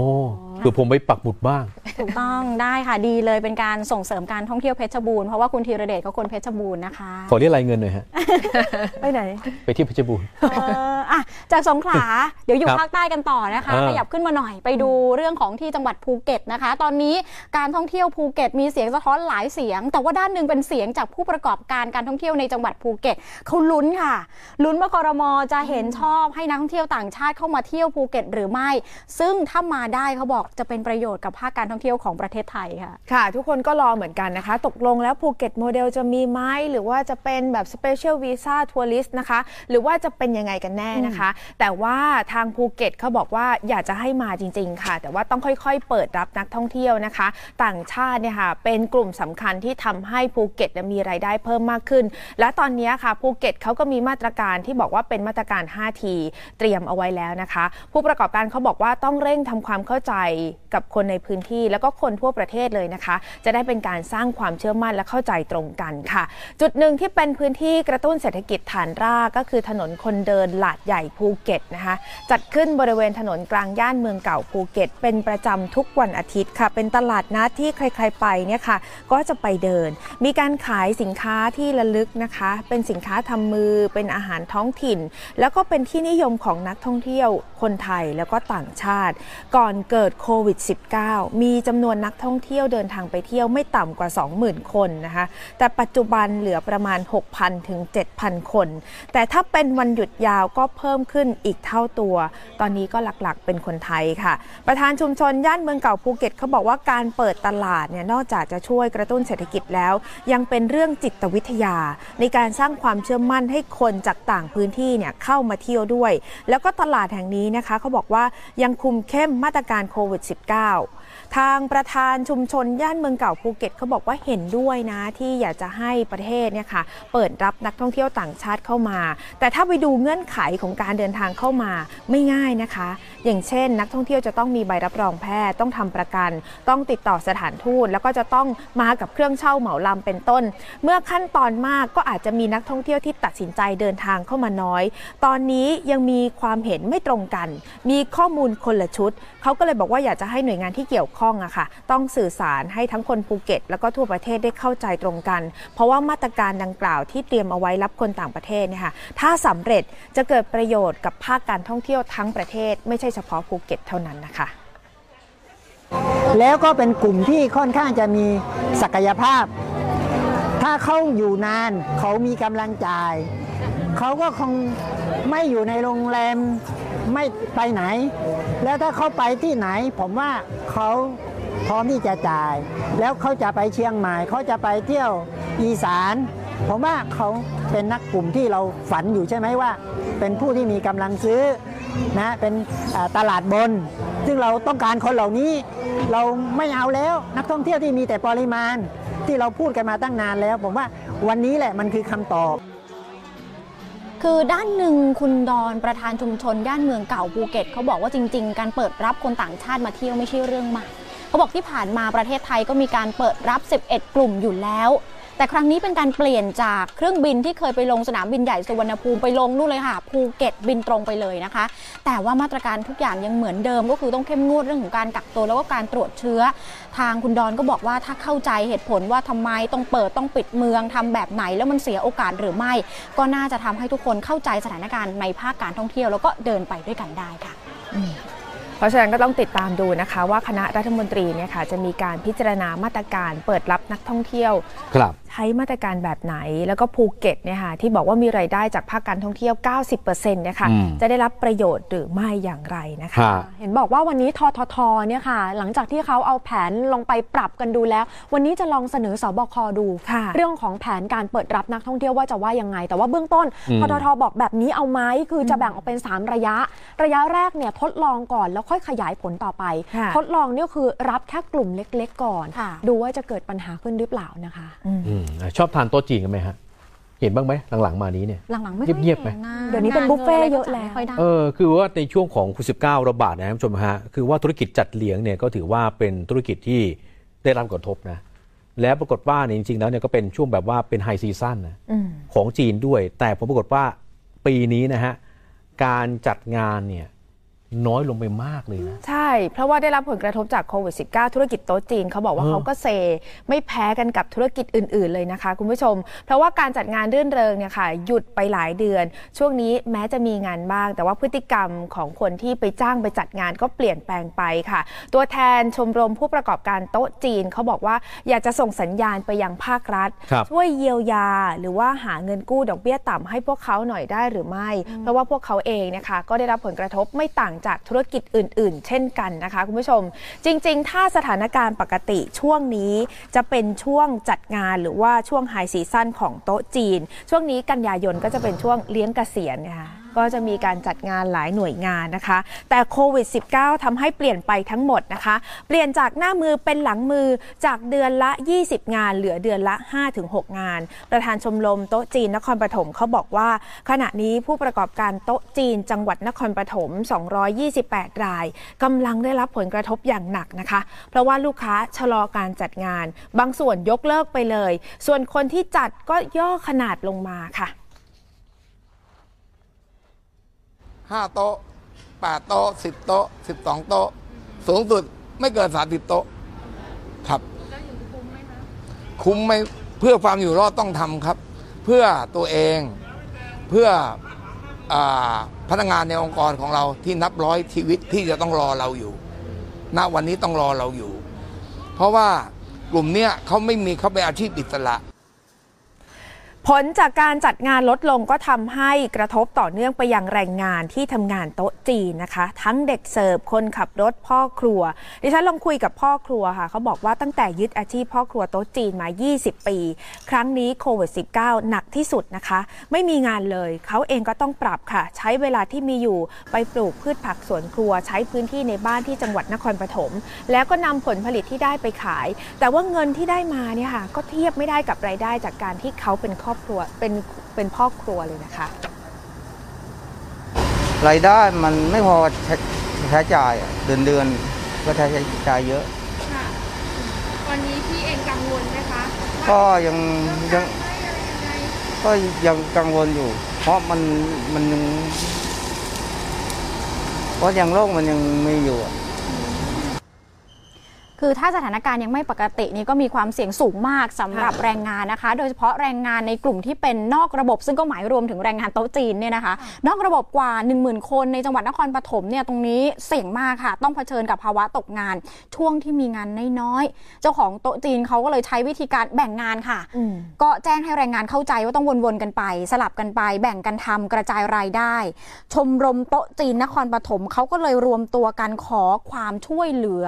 ส่งเสียงไปยังนายกรัฐมนตรี ทั้งอยากจะให้ได้เงินเยียวยาด้วย แล้วก็อยากจะขอความช่วยเหลือเรื่องเงินกู้ดอกเบี้ยต่ำรายละ5 0 0แสนนำมาประคองธุรกิจค่ะ ทุนที่ได้มาเนี่ยเราจะมาใช้ช่วงเดือนพฤศจิกา เพราะจากเดือนปลายเดือนตุลาพฤศจิกาไปเนี่ยเราต้องมีเงินทุน ถ้าคุณไม่มีเงินทุนสำรอง คุณก็จะต้องไปเป็นหนี้พ่อค้าคนกลาง โดยที่เราไปเชื่อ เชื่อของมาจัดงานก่อน แล้วเอาเงินไปให้ทีหลัง แน่นอนที่สุดครับแทนที่คุณจะได้กำไรให้เพื่อครอบครัว เลี้ยงครอบครัวคุณจะต้องเสียส่วนหนึ่งให้กับพ่อค้าคนกลาง แต่ถ้าเรามีเงินทุนเราได้เงินทุนมา เงินทุนตรงเนี้ยเราสามารถที่จะไปซื้อเป็นเงินสด โดยในราคาที่ถูกกว่าเงินเชื่อประมาณ 25เปอร์เซ็นต์ครับ แต่อันนี้คือรอ ก็ไม่ทราบว่าเมื่อไหร่จะได้นะครับเนี่ยค่ะก็เป็นอีกหนึ่งธุรกิจที่รอความช่วยเหลือจากภาครัฐเช่นเดียวกันนะคะเขาบอกว่าสถานการณ์คลี่คลายคนกลับมาใช้ชีวิตปกติได้ ก็ ยังไม่รู้ว่าเมื่อไหร่ คนจะกลับมาใช้ชีวิตปกติ จ้างงานปกติ ก็น่าจะช่วงที่โควิด -19 ไม่มีอยู่ในประเทศแล้วนะคะโอ้โหอีกนานเลยค่ะค่ะกำลังคิดว่าโต๊ะจีนปรับตัวได้ไหม อย่างเช่นตอนนี้บางคนจะบวชจะแต่งก็ชะลอไปก่อน หรือว่าถ้าสมมุติจัดงานเขาอาจจะลดขนาดลง ปกติเนี่ยค่ะ เดิมทีก่อนหน้านี้จะเชิญแขกกัน 200-300 คน ก็เลี้ยงโต๊ะจีนได้ ตอนนี้อาจจะเชิญแขกไม่ถึงร้อยคน ถ้าอย่างนั้นโต๊ะจีนลองปรับเปลี่ยนมาเป็นการให้บริการแบบแคทเทอริงหรือรือว่าเป็นบุฟเฟ่ที่อาจจะมีราคาย่อมเยาลงแบบนั้น ปรับตัวไปแบบนั้นน่าจะได้หรือเปล่าคือจริงๆเขาก็ปรับตัวกันอยู่แล้วนะคะ บางรายเขาบอกว่าเขาก็มีให้บริการแบบบุฟเฟ่ต์ด้วย แล้วก็มีเป็นเป็นกล่องเลยนะคะ เป็นมื้อๆไปอะไรอย่างเงี้ยนะคะ แต่ว่าจริง ๆ แล้วมี 228 ราย ก็มีทั้งรายเล็กรายใหญ่ แต่ว่าทั้งหมดเนี่ยค่ะเขารวมตัวกันบอกว่าจริง ๆ อยากได้ความช่วยเหลือจากภาครัฐ โดยเฉพาะเงินกู้ดอกเบี้ยต่ำเพราะว่าเอาไปประคองธุรกิจเอาไว้ก่อนนะคะ ถ้าเกิดมีงานเข้ามาเมื่อไหร่เนี่ยค่ะก็จะเอาเงินก้อนนั้นนี่แหละไปลงทุน เพราะว่าถ้าเกิดสมมติว่าไปติดเครดิตเอาไว้ หรือว่าไปเอาของมาก่อนก็จะต้องเสียดอกเบี้ยอืมจริง ๆ ธุรกิจโต๊ะจีนเนะคะเขาเป็นธุรกิจที่ไม่เคยกู้เงินมาก่อนนะคะคุณผู้ชมก็จะคุณสมบัติอาจจะไม่สามารถเข้าถึงเงินกู้ดอกเบี้ยต่ำได้ เพราะว่าจะต้องมีเครดิตกับธนาคาร ต้องกู้เงินมาก่อนด้วยนะคะ จะได้มีข้อมูลอ้างอิงย้อนหลัง ก็เป็นประเด็นหนึ่งเหมือนกันที่เขากังวลว่าอืมเอ๊ะจะได้รับความช่วยเหลือจากภาครัฐ จากเงินซอฟท์โลนก้อนใหญ่นี้หรือเปล่านะคะ ก็ยังรออยู่ ซึ่งหลาย ๆ คนเขาก็บอกว่าถ้าเกิดไม่เกิดโควิด -19 เนี่ยค่ะโต๊ะจีนเขาไปได้ไกลนะครัคะบเขาเคยไปให้บริการถึงประเทศลาวโอ้ไปเมียนมาด้วยนะคะเออจากนครปฐมเนี่ยไปให้บริการถึงสปปลาวโอ้เนี่ยข้ามค่ะแดนไปเลย ใช่ค่ะอืมเนี่ยค่ะทุกคนก็รอให้สถานการณ์โควิดนั้นคลี่ครับคลายไปมากกว่านี้นะคะ ปรับตัวแล้วแต่ยังฝืดค่ะเคืองกันอยู่อืมนะคะ ก็เลยเรียกร้องว่าอยากจะให้ช่วยกันหน่อยสำหรับภาครัฐนค่ะที่มาตามปฏิทิน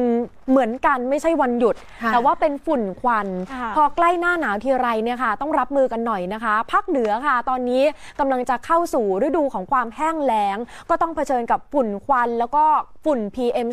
2.5 ค่อนข้างสูงนะคะ ในช่วงปลายฤดูฝนแบบนี้ก็เลยเป็นช่วงเวลา ให้หลากหลายหน่วยงาน พอจะยังมีเวลาได้หารือ แล้วก็เตรียมตัวรับมือกันด้วยนะคะสำหรับฝุ่นควันค่ะ ค่ะ แต่ว่าการห้ามเผาเลยเนี่ยค่ะคุณผู้ชมหรือว่าทำให้การเผาเป็นศูนย์ก็ไม่ใช่ทางออกของคนในพื้นที่นะคะ สิ่งที่เป็นทางออกสำคัญนั่นก็คือการจัดการเผาที่ถูกช่วงเวลา จะไม่ทำให้เกิดฝุ่นควันสะสม จนกลายเป็นปัญหามลพิษของเมืองนะคะค่ะแต่ปัญหาคือจะจัดการยังไงให้เผาได้ถูกช่วงเวลานะคะ ดังนั้นกลุ่มนักวิชาการและชาวบ้านในพื้นที่เขาก็เลยพยายามหาทางออกร่วมกัน ใครจะรู้ดีทุกคนในพื้นที่คะทางออกที่ว่าเขาใช้เทคโนโลยีมาจัดการช่วยค่ะ ช่วยจัดการเผานะคะ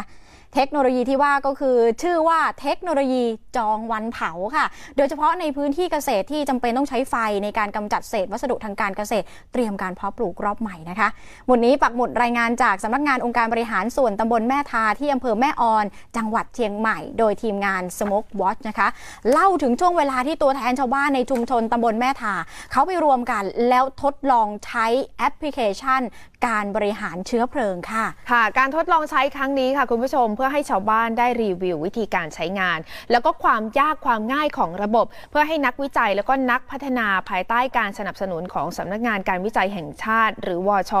นำความเห็นหรือฟีดแบ็กที่ได้เนี่ยค่ะไปปรับปรุงการใช้งาน ถ้าสมบูรณ์แล้วแอปพลิเคชัน การบริหารเชื้อเพลิง จะเป็นตัวกลางรองรับการบริหารจัดการเชื้อเพลิงในพื้นที่ 9 จังหวัดภาคเหนือตอนบนค่ะ ค่ะ ระหว่างรอระบบสมบูรณ์ก็ไปดูภาพการทดลองใช้กันก่อนนะคะ ย้ำอีกทีที่เห็นอยู่นี้ตำบลแม่ทาอำเภอแม่ออนจังหวัดเชียงใหม่ค่ะเขามี 7 หมู่บ้านพื้นที่กว่า 72,000 ไร่และร้อยละ 80 ของพื้นที่เป็นภูเขาสูงซะด้วยนะคะ มีทั้งป่าดิบแล้ง ป่าเต็งรัง และป่าเบญจพรรณ ส่วนพื้นที่ทำเกษตรกรรมส่วนใหญ่ก็อยู่บนพื้นที่ราบหรือว่าไหล่เขา ก็มีประมาณร้อยละ 15 ก็ไม่น้อยนะคะ ประมาณ 10,000 ไร่ค่ะ ค่ะ นอกจากนี้ยังมีพื้นที่ทำกินที่อยู่ในเขตป่า แล้วก็อยู่ระหว่างกระบวนการพิสูจน์สิทธิ์ ซึ่งอยู่ในเงื่อนไขที่จะได้สิทธิ์ในที่ดินแบบแปลงรวมตามนโยบายของรัฐนะคะ โดยคณะกรรมการนโยบายที่ดินแห่งชาติ หรือคอทช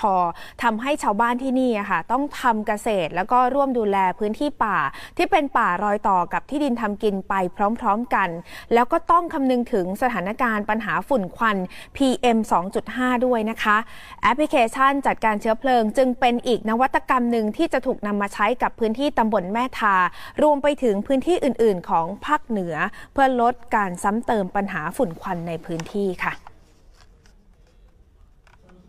นี่เป็นครั้งแรกที่ตัวแทน 7 หมู่บ้านในตำบลแม่ทา อำเภอแม่ออน จังหวัดเชียงใหม่ กำลังทดลองใช้แอปพลิเคชัน Smoke Design หรือแอปพลิเคชันในการบริหารจัดการเชื้อเพลิง ตอนนี้กำลังติดตั้งแอปพลิเคชันครับผมแอปพลิเคชันนี้ทำหน้าที่เชื่อมต่อข้อมูลความต้องการในการกำจัดเชื้อเพลิง โดยการใช้ไฟจากเกษตรกรที่แจ้งเข้ามา และเชื่อมต่อไปยังระบบการประมวลผลสภาพอากาศ และการคาดการณ์อากาศจากแบบจำลอง เพื่อให้ผู้มีอำนาจในการตัดสินใจ อนุญาตหรือไม่อนุญาต ให้มีการกำจัดเชื้อเพลิง โดยการใช้ไฟในพื้นที่ ตามคำขอของเกษตรกรในพื้นที่นั้น วิธีการของตัวระบบพยากรณ์คุณภาพอากาศนะครับเราพิจารณา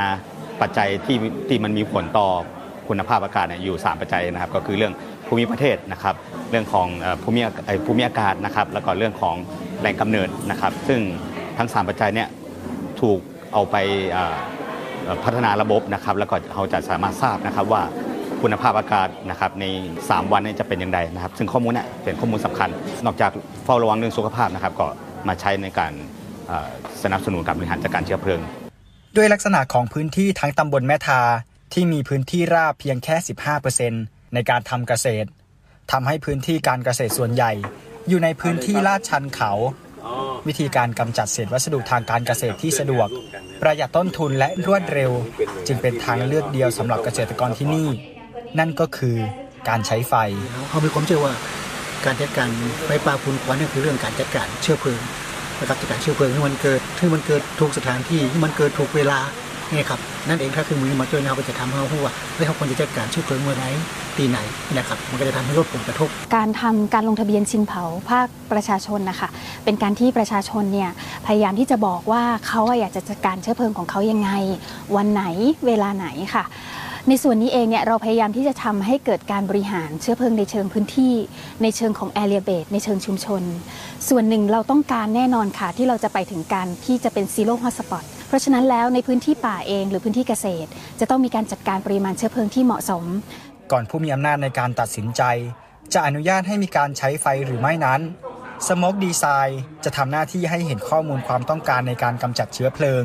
ในแต่ละพื้นที่ ก่อนจะอนุญาตเป็นรายพื้นที่ ตามความจำเป็นที่มีผู้ร้องขอเข้ามา โดยไม่ให้มีฝุ่นควันไปสะสมซ้ำเติม กับสถานการณ์ที่เป็นอยู่ ทางกลุ่มนักวิชาการแล้วก็ชาวบ้านในพื้นที่บอกว่าการบริหารแบบนี้ค่ะ คุณผู้ชมจะช่วยแก้โจทย์กำหนดระยะเวลาห้ามเผา ซึ่งปีที่ผ่านมาบางจังหวัดเขากำหนดไว้นะคะ 60 วัน บางจังหวัด 120 วัน ซึ่งไม่ไม่ตรงกับวงรอบการเพาะปลูกของชาวบ้านของเกษตรกรนะคะค่ะที่บอกไม่ตรงคือบางทีไปกำหนดว่าห้ามเผาช่วงก่อนจะเข้าหน้าฝน หรือว่าหน้าฝนตอนต้นอ้าวพอปรากฏว่ามันห้ามเผาห้ามเตรียมแปลงเข้าหน้าฝน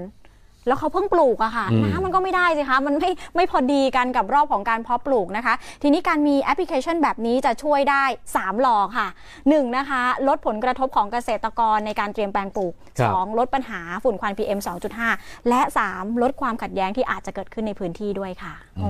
ยังต้องเตรียมตัวหาหน้ากาก N95 กันอีกแล้วนะค่ะเนี่ยหน้ากากผ้าธรรมดาไม่ได้แล้วนะคะเออต้อเอางไม่ขอยู่ยับมาหน่อย เป็นฮะป้องกัน PM 2.5 ด้วยนะคะเออเพราะว่าเราอยู่ในกรุงเทพเราก็มีโอกาสครับเจอเหมือนกันนะคะใช่ ในช่วงหน้าหนาวแบบเนี้ยค่ะถูกต้องค่ะต้องเตรียมพร้อมดีที่สุดนะคะขอบคุณครับ ทั้งสองท่านค่ะ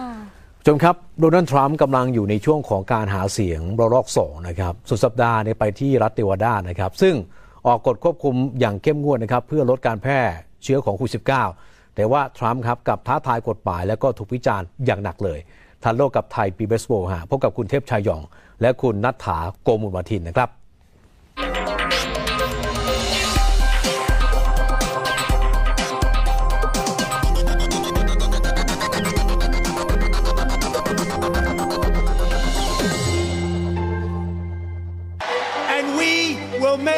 America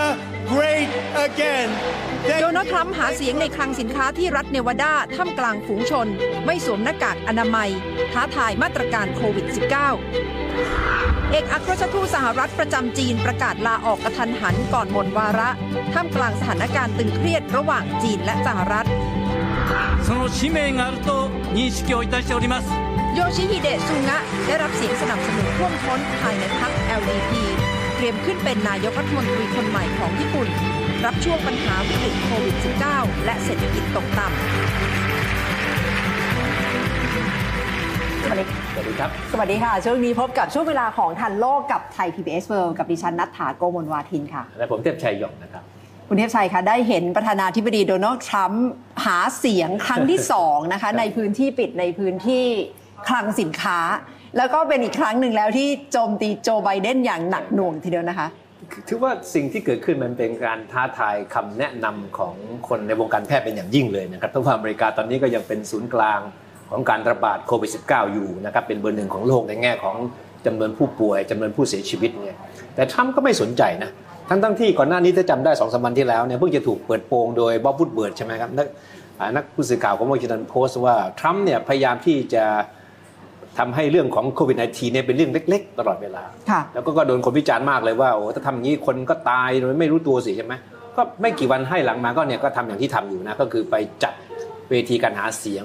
ในที่ปิดนะครับ ซึ่งจริง ๆ แล้วเป็นการละเมิดกฎระเบียบหรือข้อห้ามของรัฐเนวาดานะอ่าที่เหตุการณ์ครั้งนี้ที่เกิดขึ้นนะครับว่าเขาจริง ๆ แล้วก็มีคำสั่งว่าห้ามชุมนุมเกิน 50 คน แต่ว่านี่ถ้าดูก็รู้นะครับว่าเป็นพันคนขึ้นไป ใช่ค่ะ แล้วก็ไม่ใช่ทุกคนสวมหน้ากากอนามัยด้วยนะคะ ตรงนี้เป็นเสียงวิพากษ์วิจารณ์ที่ออกมาอย่างหนักหน่วงต่อการหาเสียงในระลอกที่ 2 ของโดนัลด์ทรัมป์และได้เห็นการท้าทายกฎหมายของรัฐเนวาดาค่ะ ซึ่งก็ทำให้ทางทรัมป์เนี่ยถูกวิพากษ์วิจารณ์อย่างหนักนะคะในกรณีนี้ แต่ทรัมป์ก็ดูเหมือนจะ เดินหน้าพูดสิ่งที่เขาต้องการจะสื่อสารต้องการจะบอกอเมริกาว่าอเมริกาจะปิดประเทศไม่ได้ และจะล็อกดาวน์ไม่ได้ เพราะว่าเป้าหมายของเขาก็คือต้องการจะบอกว่าอเมริกาต้องเป็นประเทศเสรี และไม่ได้ถูกกระทบอย่างมากจากโคโรนาไวรัส และสิ่งแรกที่ทรัมป์พูดทันทีที่ก้าวขึ้นสู่เวทีก็คือโจมตีด่าว่าผู้ว่าของรัฐเนวาดาเลยนะครับนายสตีฟซิโซแลกกล่าวหาว่าเนี่ยเนี่ยรับคำสั่งมาแน่นอน เพราะว่าผู้ว่าคนนี้เป็นเดโมแครตเนี่ย ฝั่งตรงข้ามใช่ไหมครับบอกว่าเจตนาที่จะบล็อกไม่ให้เราจัดงานตรงนี้นะครับเพราะฉะนั้นเอ่อสิ่งที่กำลังเกิดขึ้นขณะนี้ก็เป็นแผนละที่จะมาทำให้การประชุมของเราการหาเสียงเรานี่มีปัญหานะครับแล้วถ้าเทียบกับตอนหาเสียงครั้งแรกค่ะคุณเทพชัยที่เมืองทัลซ่า ตอนนั้นจะว่างๆกว่านี้นะคะ ตอนนี้นี่ดูแน่นแล้วก็เห็นคนเข้าไปให้กำลังใจโดนัลด์ทรัมป์กันอย่างหนาแน่นทีเดียว และการหาเสียงครั้งที่โอคลาโฮมาที่คุณนัทธาพูดถึงเนี่ยจริง ๆ แล้วมันมีคนป่วยจาก ติดเชื้อโคโรนาไวรัสนี่หลายคนนะเจ้าหน้าที่ในการรณรงค์หาเสียง แล้วก็เจ้าหน้าที่รักษาความปลอดภัยที่เป็นหน่วยพิเศษคุ้มครองทรัมป์นะทรัมป์ก็ยังไม่เข็ดนะเที่ยวนี้ก็ไม่รู้เหมือนกันว่าผลพวงจากงานครั้งนี้จะทำให้มีคนป่วยจากโควิด -19 เพิ่มขึ้นอีกกี่คน นั่นสิคะบรรดาบุคลากรทางการแพทย์ก็คงปวดหัวกับท่าทีของผู้นำสหรัฐที่ออกมาในรูปแบบนี้ และต้องการที่จะสื่อสารกับฐานเสียงของเขาในรูปแบบนี้นะคะ และถ้ามาดูเนื้อหาของการหาเสียง ประเด็นนี้รัวๆออกมาเลยเกี่ยวกับการวิพากษ์วิจารณ์โจไบเดนค่ะหาเสียงแบบไม่ต้องมีนโยบายเลยเที่ยวนี้ ไม่ต้องพูดถึงนโยบายเลย ตอนนี้ประเด็นอย่างเดียวก็คือเล่นงานฝ่ายตรงข้ามเล่นงานจีน เล่นงานโจไบเดนนะครับค่ะทรัมป์ประกาศชัดเจนเลยนะครับว่าเขาเขาคิดว่าถ้าโจไบเดนชนะเนี่ยอเมริกานี่เจ๊งแน่อเมริกานี่จะกลายเป็นเมืองขึ้นของจีนอย่างแน่นอนเลยนี่คือสารที่ก็ต้องการที่จะสื่อในเวทีวันนี้เลย ใช่ค่ะ มีบางช่วงที่ ประธานาธิบดีโดนัลด์ทรัมป์เนี่ยพูดถึงโจไบเดนแรงๆ เกี่ยวกับประเทศจีนด้วยค่ะ But now he wants to surrender our country to the violent left wing mob. You know that. If Biden wins, China wins. If Biden wins, the mob wins. You see what's going on with all these Democratic, or I always say Democrat run cities and states. It's a disaster. It's a disaster. And we keep saying, let us bring in the troops. Well, we did in Minneapolis. We ended it in 45 minutes. It was ended. ทรัมป์นี่เขาเก่งในการประดิษฐ์ประดอยคำพูดนะ แต่ว่าใช่ค่ะได้ผลมากในแง่ของความรู้สึกของคนบริกันไง พอมีคำพูดแบบนี้เนี่ยมันติดหูไง if Joe Biden wins China win ถ้าโจไบเดนชนะจีนก็ชนะด้วยนี่มันรับรองผมเชื่อแน่ว่าคนบริกันไม่น้อยที่พอฟังปั๊บเนี่ยนึกภาพออกเลยค่ะ if Joe Biden wins the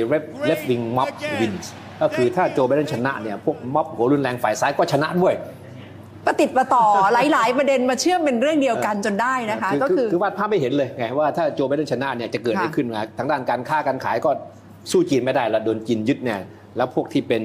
หัวรุนแรงฝ่ายซ้าย ซึ่งอาจจะข้อกล่าวหานี่จะไม่จริงเลยก็ได้นะครับ แต่ว่ามีภาพเลยว่าม็อบ หัวรุนแรงกับโจไบเดนเนี่ยเป็นพวกเดียวกันค่ะคือแค่ประโยคสั้นๆเนี่ยครอบคลุมหลากหลายประเด็น แล้วก็เป็นแนวทางการสื่อสารที่โดนัลด์ทรัมป์ทำมาตลอด แต่ดิฉันก็เชื่อว่าฐานเสียงของเขาที่ชอบเขาอยู่แล้วเนี่ยก็จะยิ่งถูกใจมากๆนะคะเพราะว่าถ้าดูจากคลิปการหาเสียงไม่ว่าจะพูดอะไรออกมาเนี่ยฐานเสียงก็พร้อมที่จะปรบมือตะโกน แสดงความชอบอกชอบใจค่ะ และที่ทรัมพยายามสื่อสารก็คือความสำเร็จของรัฐบาลของเขาเองในการพัฒนา คิดค้นวัคซีนยังไงเขาก็ยืนยันว่าจะต้องได้วัคซีนก่อนปลายปีนี้ค่ะ We're developing a vaccine in record time. It will be ready before the end of the year and maybe much sooner than that. They're very unhappy about that. You know, it's amazing. We have a couple of really great experts. One who's, we call him Dr. Scott. You know what I'm talking about? He's great. He said, you know, this is the only time they were grilling him on television, saying, well, the vaccine's going too fast. You know why that's too fast? Because they don't want it to happen before the election.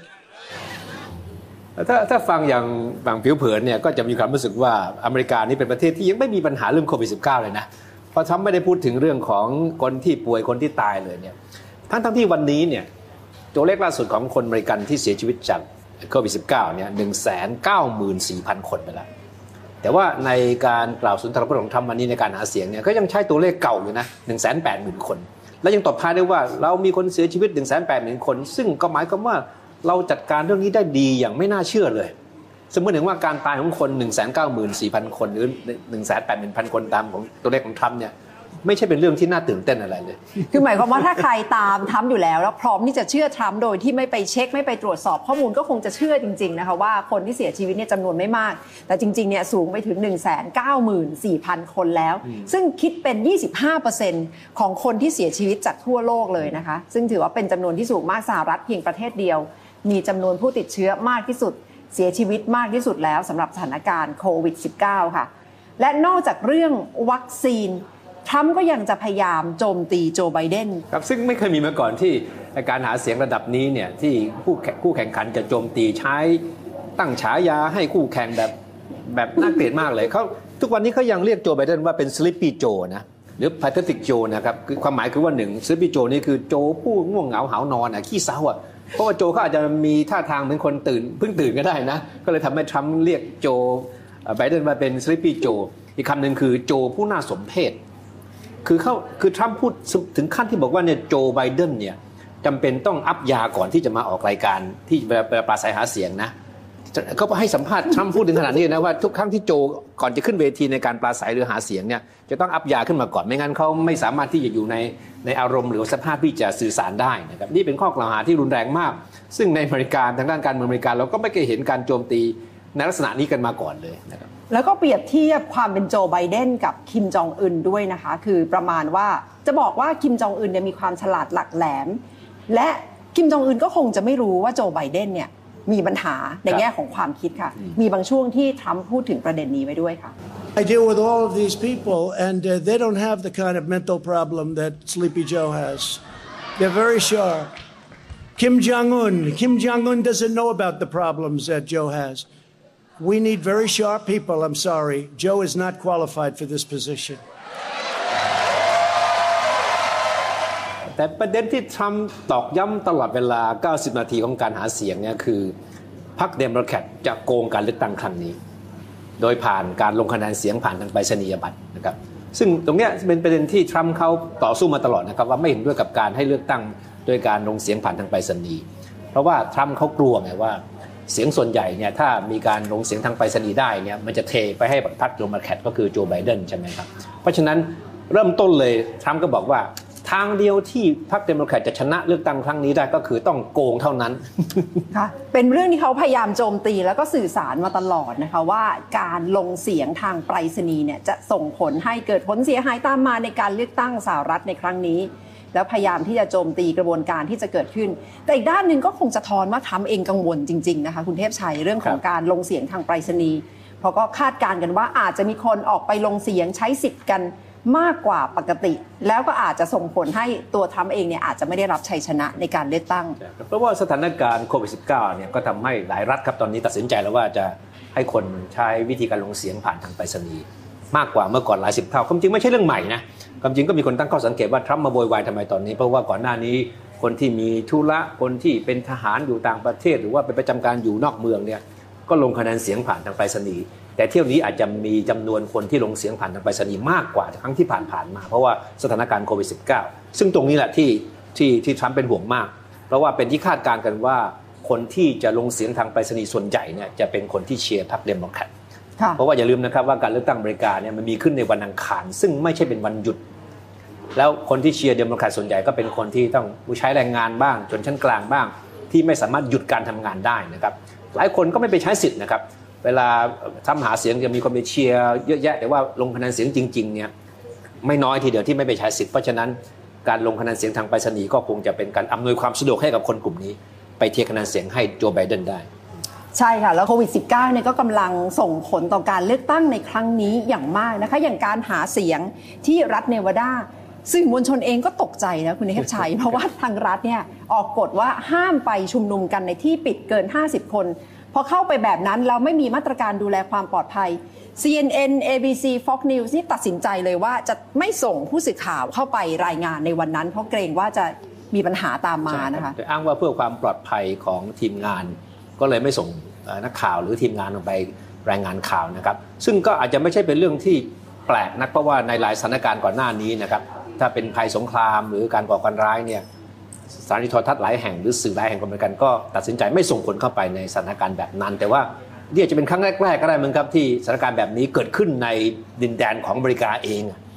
ที่สื่อมวลชนไม่กล้าส่งคนไปทำข่าว เพราะว่าเป็นห่วงเรื่องความปลอดภัย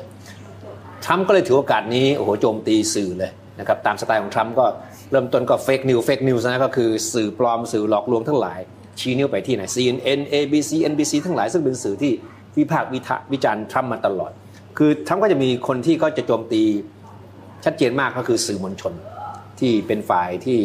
ไม่อยู่ข้างเหนือเขานะของเขาก็มีเพื่อนก็คือ Fox News หรือสื่อที่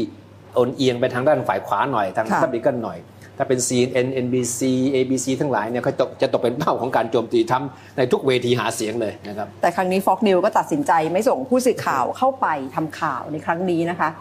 ทางโจไบเดนนี่ยังไม่มีการออกมา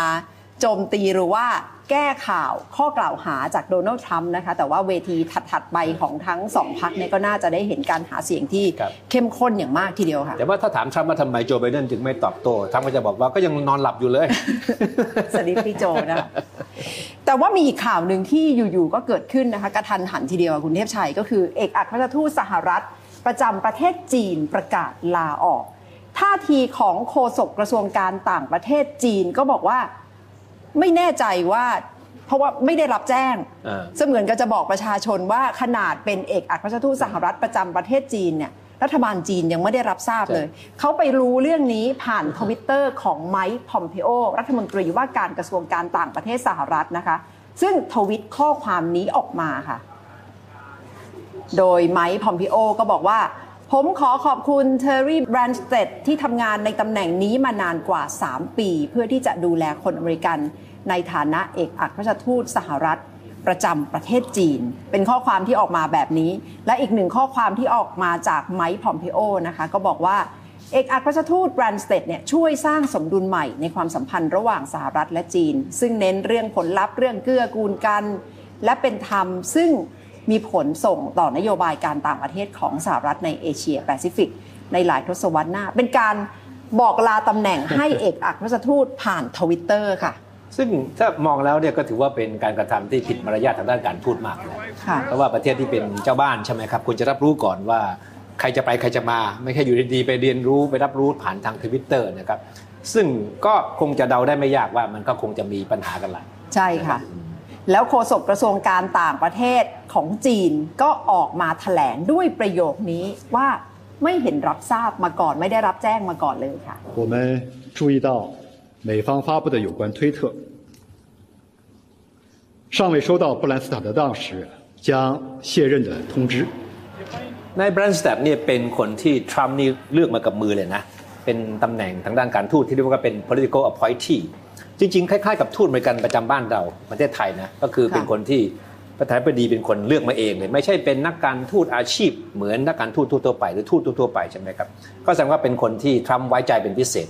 นะครับเขาเป็นอดีตผู้ว่าการของรัฐไอโอวาก่อนที่จะได้รับตำแหน่งนี้ในปี 2016 ก็คือ 3 3 ปีนี้เองใช่ไหมครับ ธรรมดาทูตเนี่ยจะมีเทอมนะครับประมาณ 4 ปี แต่ว่านี่ไปเพียงครึ่งทางกว่าๆเนี่ยก็ ก็ถูกเรียกตัวกลับหรือว่าจะขอลาออกแล้วนะแสดงว่าตรงต้องมีประเด็นบางอย่างนะครับแต่ทูตคนนี้จริง ๆ ตอนที่ทรัมป์ตัดสินใจเลือกไปเนี่ยก็มองว่าเป็นคนที่มีความสัมพันธ์ที่ดีกับสีจิ้นผิงนะเพราะว่าย้อนไปตั้งแต่ปี 1985 แล้วนายนายแบรนด์สแตทเนี่ยก็รู้จักกับสีจิ้นผิงในระหว่างการเข้าไปเยี่ยมเยียนภายใต้โครงการแลกเปลี่ยนระหว่างสองประเทศนี้ เพราะฉะนั้นตอนที่นายแบนสแตรดได้รับการแต่งตั้งเป็นทูตอเมริกาประจำจีนเนี่ย สื่อจีนก็บอกว่าโอ้อเมริกาเขาแต่งตั้งคนที่เป็นเพื่อนคนจีนมาเป็นทูตอ่าก็มองในแง่ดีใช่ไหมแต่กลายเป็นว่ามาลาออกอย่างกระทันหันนะคะ ซึ่งก่อนหน้านี้ก็มีรายงานว่าเขาพยายามที่จะเขียนบทความชิ้นหนึ่งออกมาด้วย แต่ว่าก็ไม่ได้รับการเผยแพร่ ซึ่งอาจจะสร้างความไม่พอใจให้กับรัฐบาลจีนด้วยนะคะ เป็นบทความที่วิพากษ์วิจารณ์จีนก็คงยากนะที่จะให้ตีพิมพ์ในหนังสือพิมพ์ของจีนนะครับเขาตั้งใจจะให้บทความชิ้นนี้ ตีพิมพ์ในหนังสือพิมพ์ People's Daily นะครับเป็นหนังสือพิมพ์เป็นกระบอกเสียงของรัฐบาลจีน เนื้อหานี้ก็กล่าวหาจีนว่าเอาเปรียบอเมริกาเรื่องการค้าขายนะครับทาง People's Daily บอกว่าตีพิมพ์ไม่ได้หรอกเพราะว่าสิ่งที่คุณเขียนเนี่ยมันไม่สอดคล้องกับความเป็นจริงนะครับก็ทำให้ไมค์ปอมปิโอนี้โกรธมากเลยนะครับถึงกับต้องออกมาตอบโต้เลยบอกว่าเนี่ยถ้าจีนเป็นประเทศที่เป็นผู้ใหญ่จริงนะมันก็ควรจะใจกว้างพอที่จะให้นักการทูตต่างประเทศเนี่ย สื่อสารกับคนจีนโดยตรงได้ผ่านทางบทความนะครับ ซึ่งคุณนัฐาก็คงทราบดีว่า ทูตของอเมริกาในยุคนี้เนี่ยมีบทบาทสำคัญอย่างหนึ่งก็คือเขียนบทความลงหนังสือพิมพ์ใช่ไหมครับทูตใช่ค่ะดิซัมบลีบ้านเรานี่ก็เขียนไม่ไหวด้วยครับเขียนไปจากตั้งแต่มาอยู่ที่นี่ครึ่งปีเนี่ย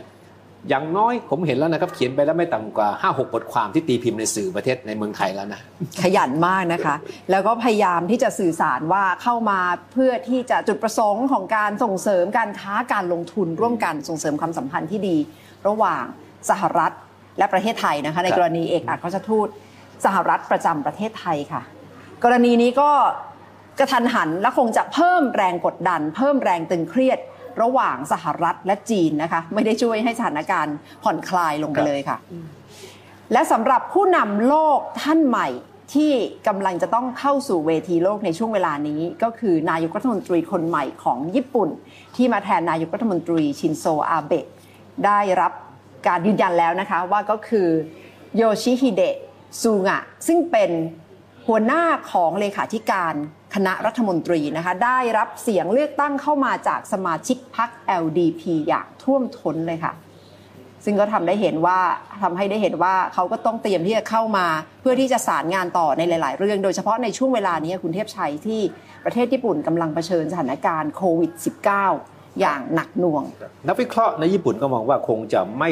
นำไปสู่ความเปลี่ยนแปลงในเชิงนโยบายอะไรมากนักนะครับเพราะว่านายโชฮิเดะซุงะคนนี้ก็เป็นมือขวา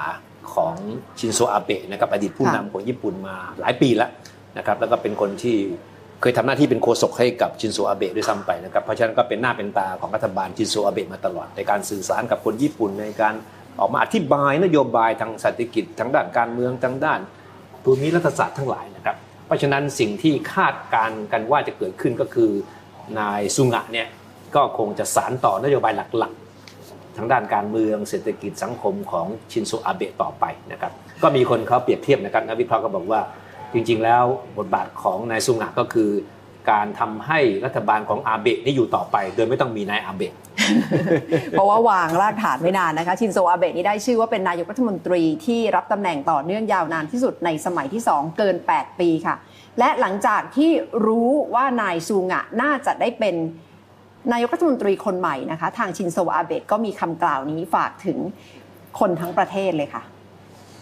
で本日、自民党総裁のバトンを菅義偉新総裁に渡します。この7年8ヶ月、官房長官として国のために、そして人のために、黙々と汗を流してきた 菅さんの姿を私はずっと และหลังจากนั้นนายซูงะก็ออกมากล่าวเช่นเดียวกันนะคะ หลังจากที่รับทราบว่าน่าจะได้เป็นนายกรัฐมนตรีค่ะ 新型コロナウイルス拡大をするという、まさに国難にあって、政治の空白は許されません。この危機を乗り越えて、 国民の皆さん一人一人が安心をして、安定をした生活をすることができるように、そのためには、安倍総理が進めてきた取り組みを継承し、進めていかなければなりません。私には、その使命があると認識をいたしております。 คือวันนี้สุงะก็ได้รับเลือกให้เป็นประธานของพรรคเสรีประชาธิปไตยหรือ LDP ใช่ไหมครับ เพราะฉะนั้นขั้นตอนต่อไปก็คือการเสนอชื่อเข้าสู่ที่ประชุมของสภา ซึ่งก็ไม่น่ามีปัญหาเพราะพรรค LDP เนี่ยก็ครองเสียงข้างมากอยู่แล้ว ก็คงจะโหวตให้เป็นผู้นำคนต่อไป ประวัติของนายสุงะน่าสนใจมากครับเขาเป็นเด็กชาวไร่ชาวนานะนะครับพ่อเขาเป็นชาวไร่สตรอเบอรี่เขา ตั้งความหวังไว้สูงเลยว่าลูกต้องสืบต่อแน่นอนทำได้ต่อไปนะครับแต่ว่าแต่ว่าซูงาปรินั้นญญาชีพมีความคิดอีกอย่างหนึ่งครับเขาหนีออกจากบ้านเลยนะแล้วก็เข้าเมืองที่โตเกียวไปทำงานอยู่ในโรงงานกระดาษนะครับ แล้วก็ระหว่างที่ทำงานอยู่เนี่ยก็ไปเรียนหนังสือ แล้วกลางคืนอ่าพอออกจากโรงงานกระดาษนี้ก็ไปเป็นรปภรักษาความปลอดภัยนะครับ ก่อนที่จะไปทำงานให้กับเอ่อสำนักข่าวแห่งหนึ่งนะครับในตำแหน่งที่อาจจะระดับล่างๆหน่อย ก็เพื่อหาหาเงินส่งตัวเองเรียนหนังสือ พอเรียนจบนะครับก็ กระโดดเข้าสู่การเมือง แล้วก็ชนะการเลือกตั้งระดับท้องถิ่นมา ก็ขยับตัวเองมาเรื่อยๆจนกระทั่งเข้ามาใกล้ชิดศูนย์กลางอำนาจในกรุงโตเกียวค่ะแล้วก็ใกล้ชิดนายชินโซอาเบะนะครับค่ะปีนี้อายุ 71 ปีแล้วนะคะ เป็นนายกรัฐมนตรีคนใหม่ของญี่ปุ่น ซึ่งถ้าดูจากมาตรฐานอายุของคนญี่ปุ่นก็อาจจะถือว่าอายุไม่ได้สูงอายุ ถ้าตามเรื่องของระดับอายุของญี่ปุ่นนะคะ จากนี้ไปก็จะมีภารกิจหลักก็คือการกอบกู้สถานการณ์โควิด -19 และเศรษฐกิจของประเทศค่ะ เอาละค่ะ และทั้งหมดก็คือทันโลกกับไทย PBS สำหรับวันนี้ค่ะ ช่วงนี้คุณเทพชัยยอง และดิฉันนัทธาโกมลวาทิน สวัสดีค่ะ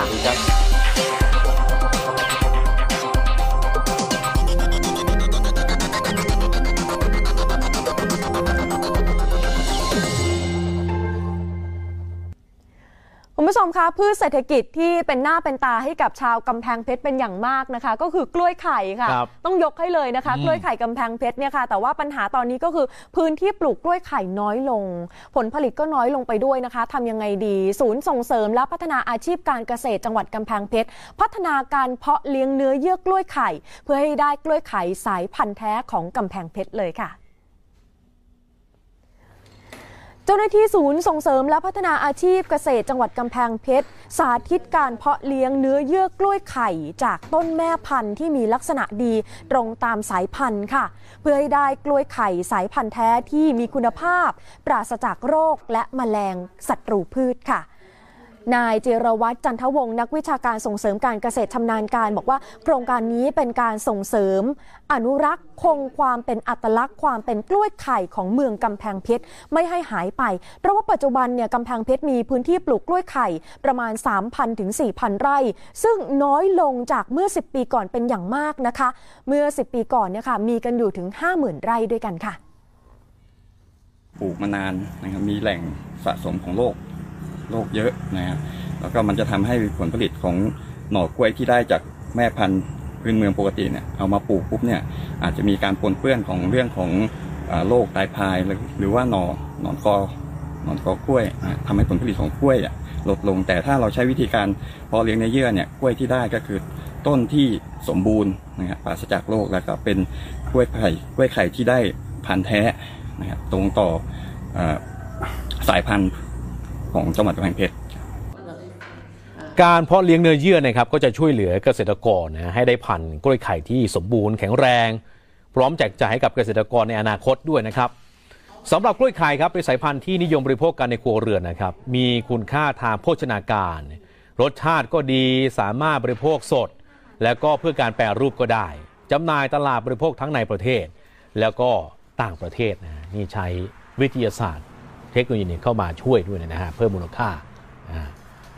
อะเดี๋ยวในช่วงหน้าครับชมครับรายการวันใหม่วาไรตี้นะครับเช้านี้ติดตามกันต่อไปครับประเด็นเกี่ยวกับสถาบันมะเร็งแห่งชาติ ก็ระบุสูตรสมุนไพรรักษาโรคมะเร็งทุกชนิดนั้น ที่ว่ามีการส่งต่อในสื่อสังคมออนไลน์ไม่เป็นความจริงนะครับ แล้วก็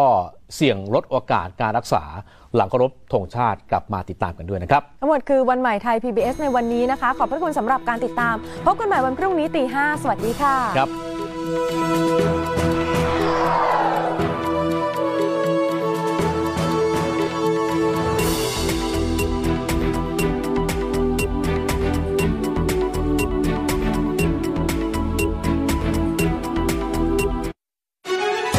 าถึงจึงเข้าใจการเปลี่ยนแปลง The Active พื้นที่สื่อสารอย่างสร้างสรรค์จากทุกความหลากหลายสู่พื้นที่ออนไลน์ หลากหลายหาทางออก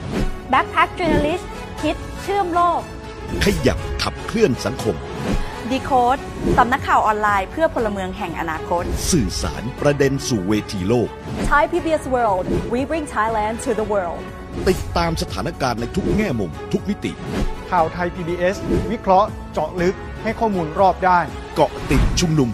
63 thaiprotest.thaipbs.or.th ที่เดียวที่จะทำให้คุณไม่พลาดทุกประเด็นสำคัญ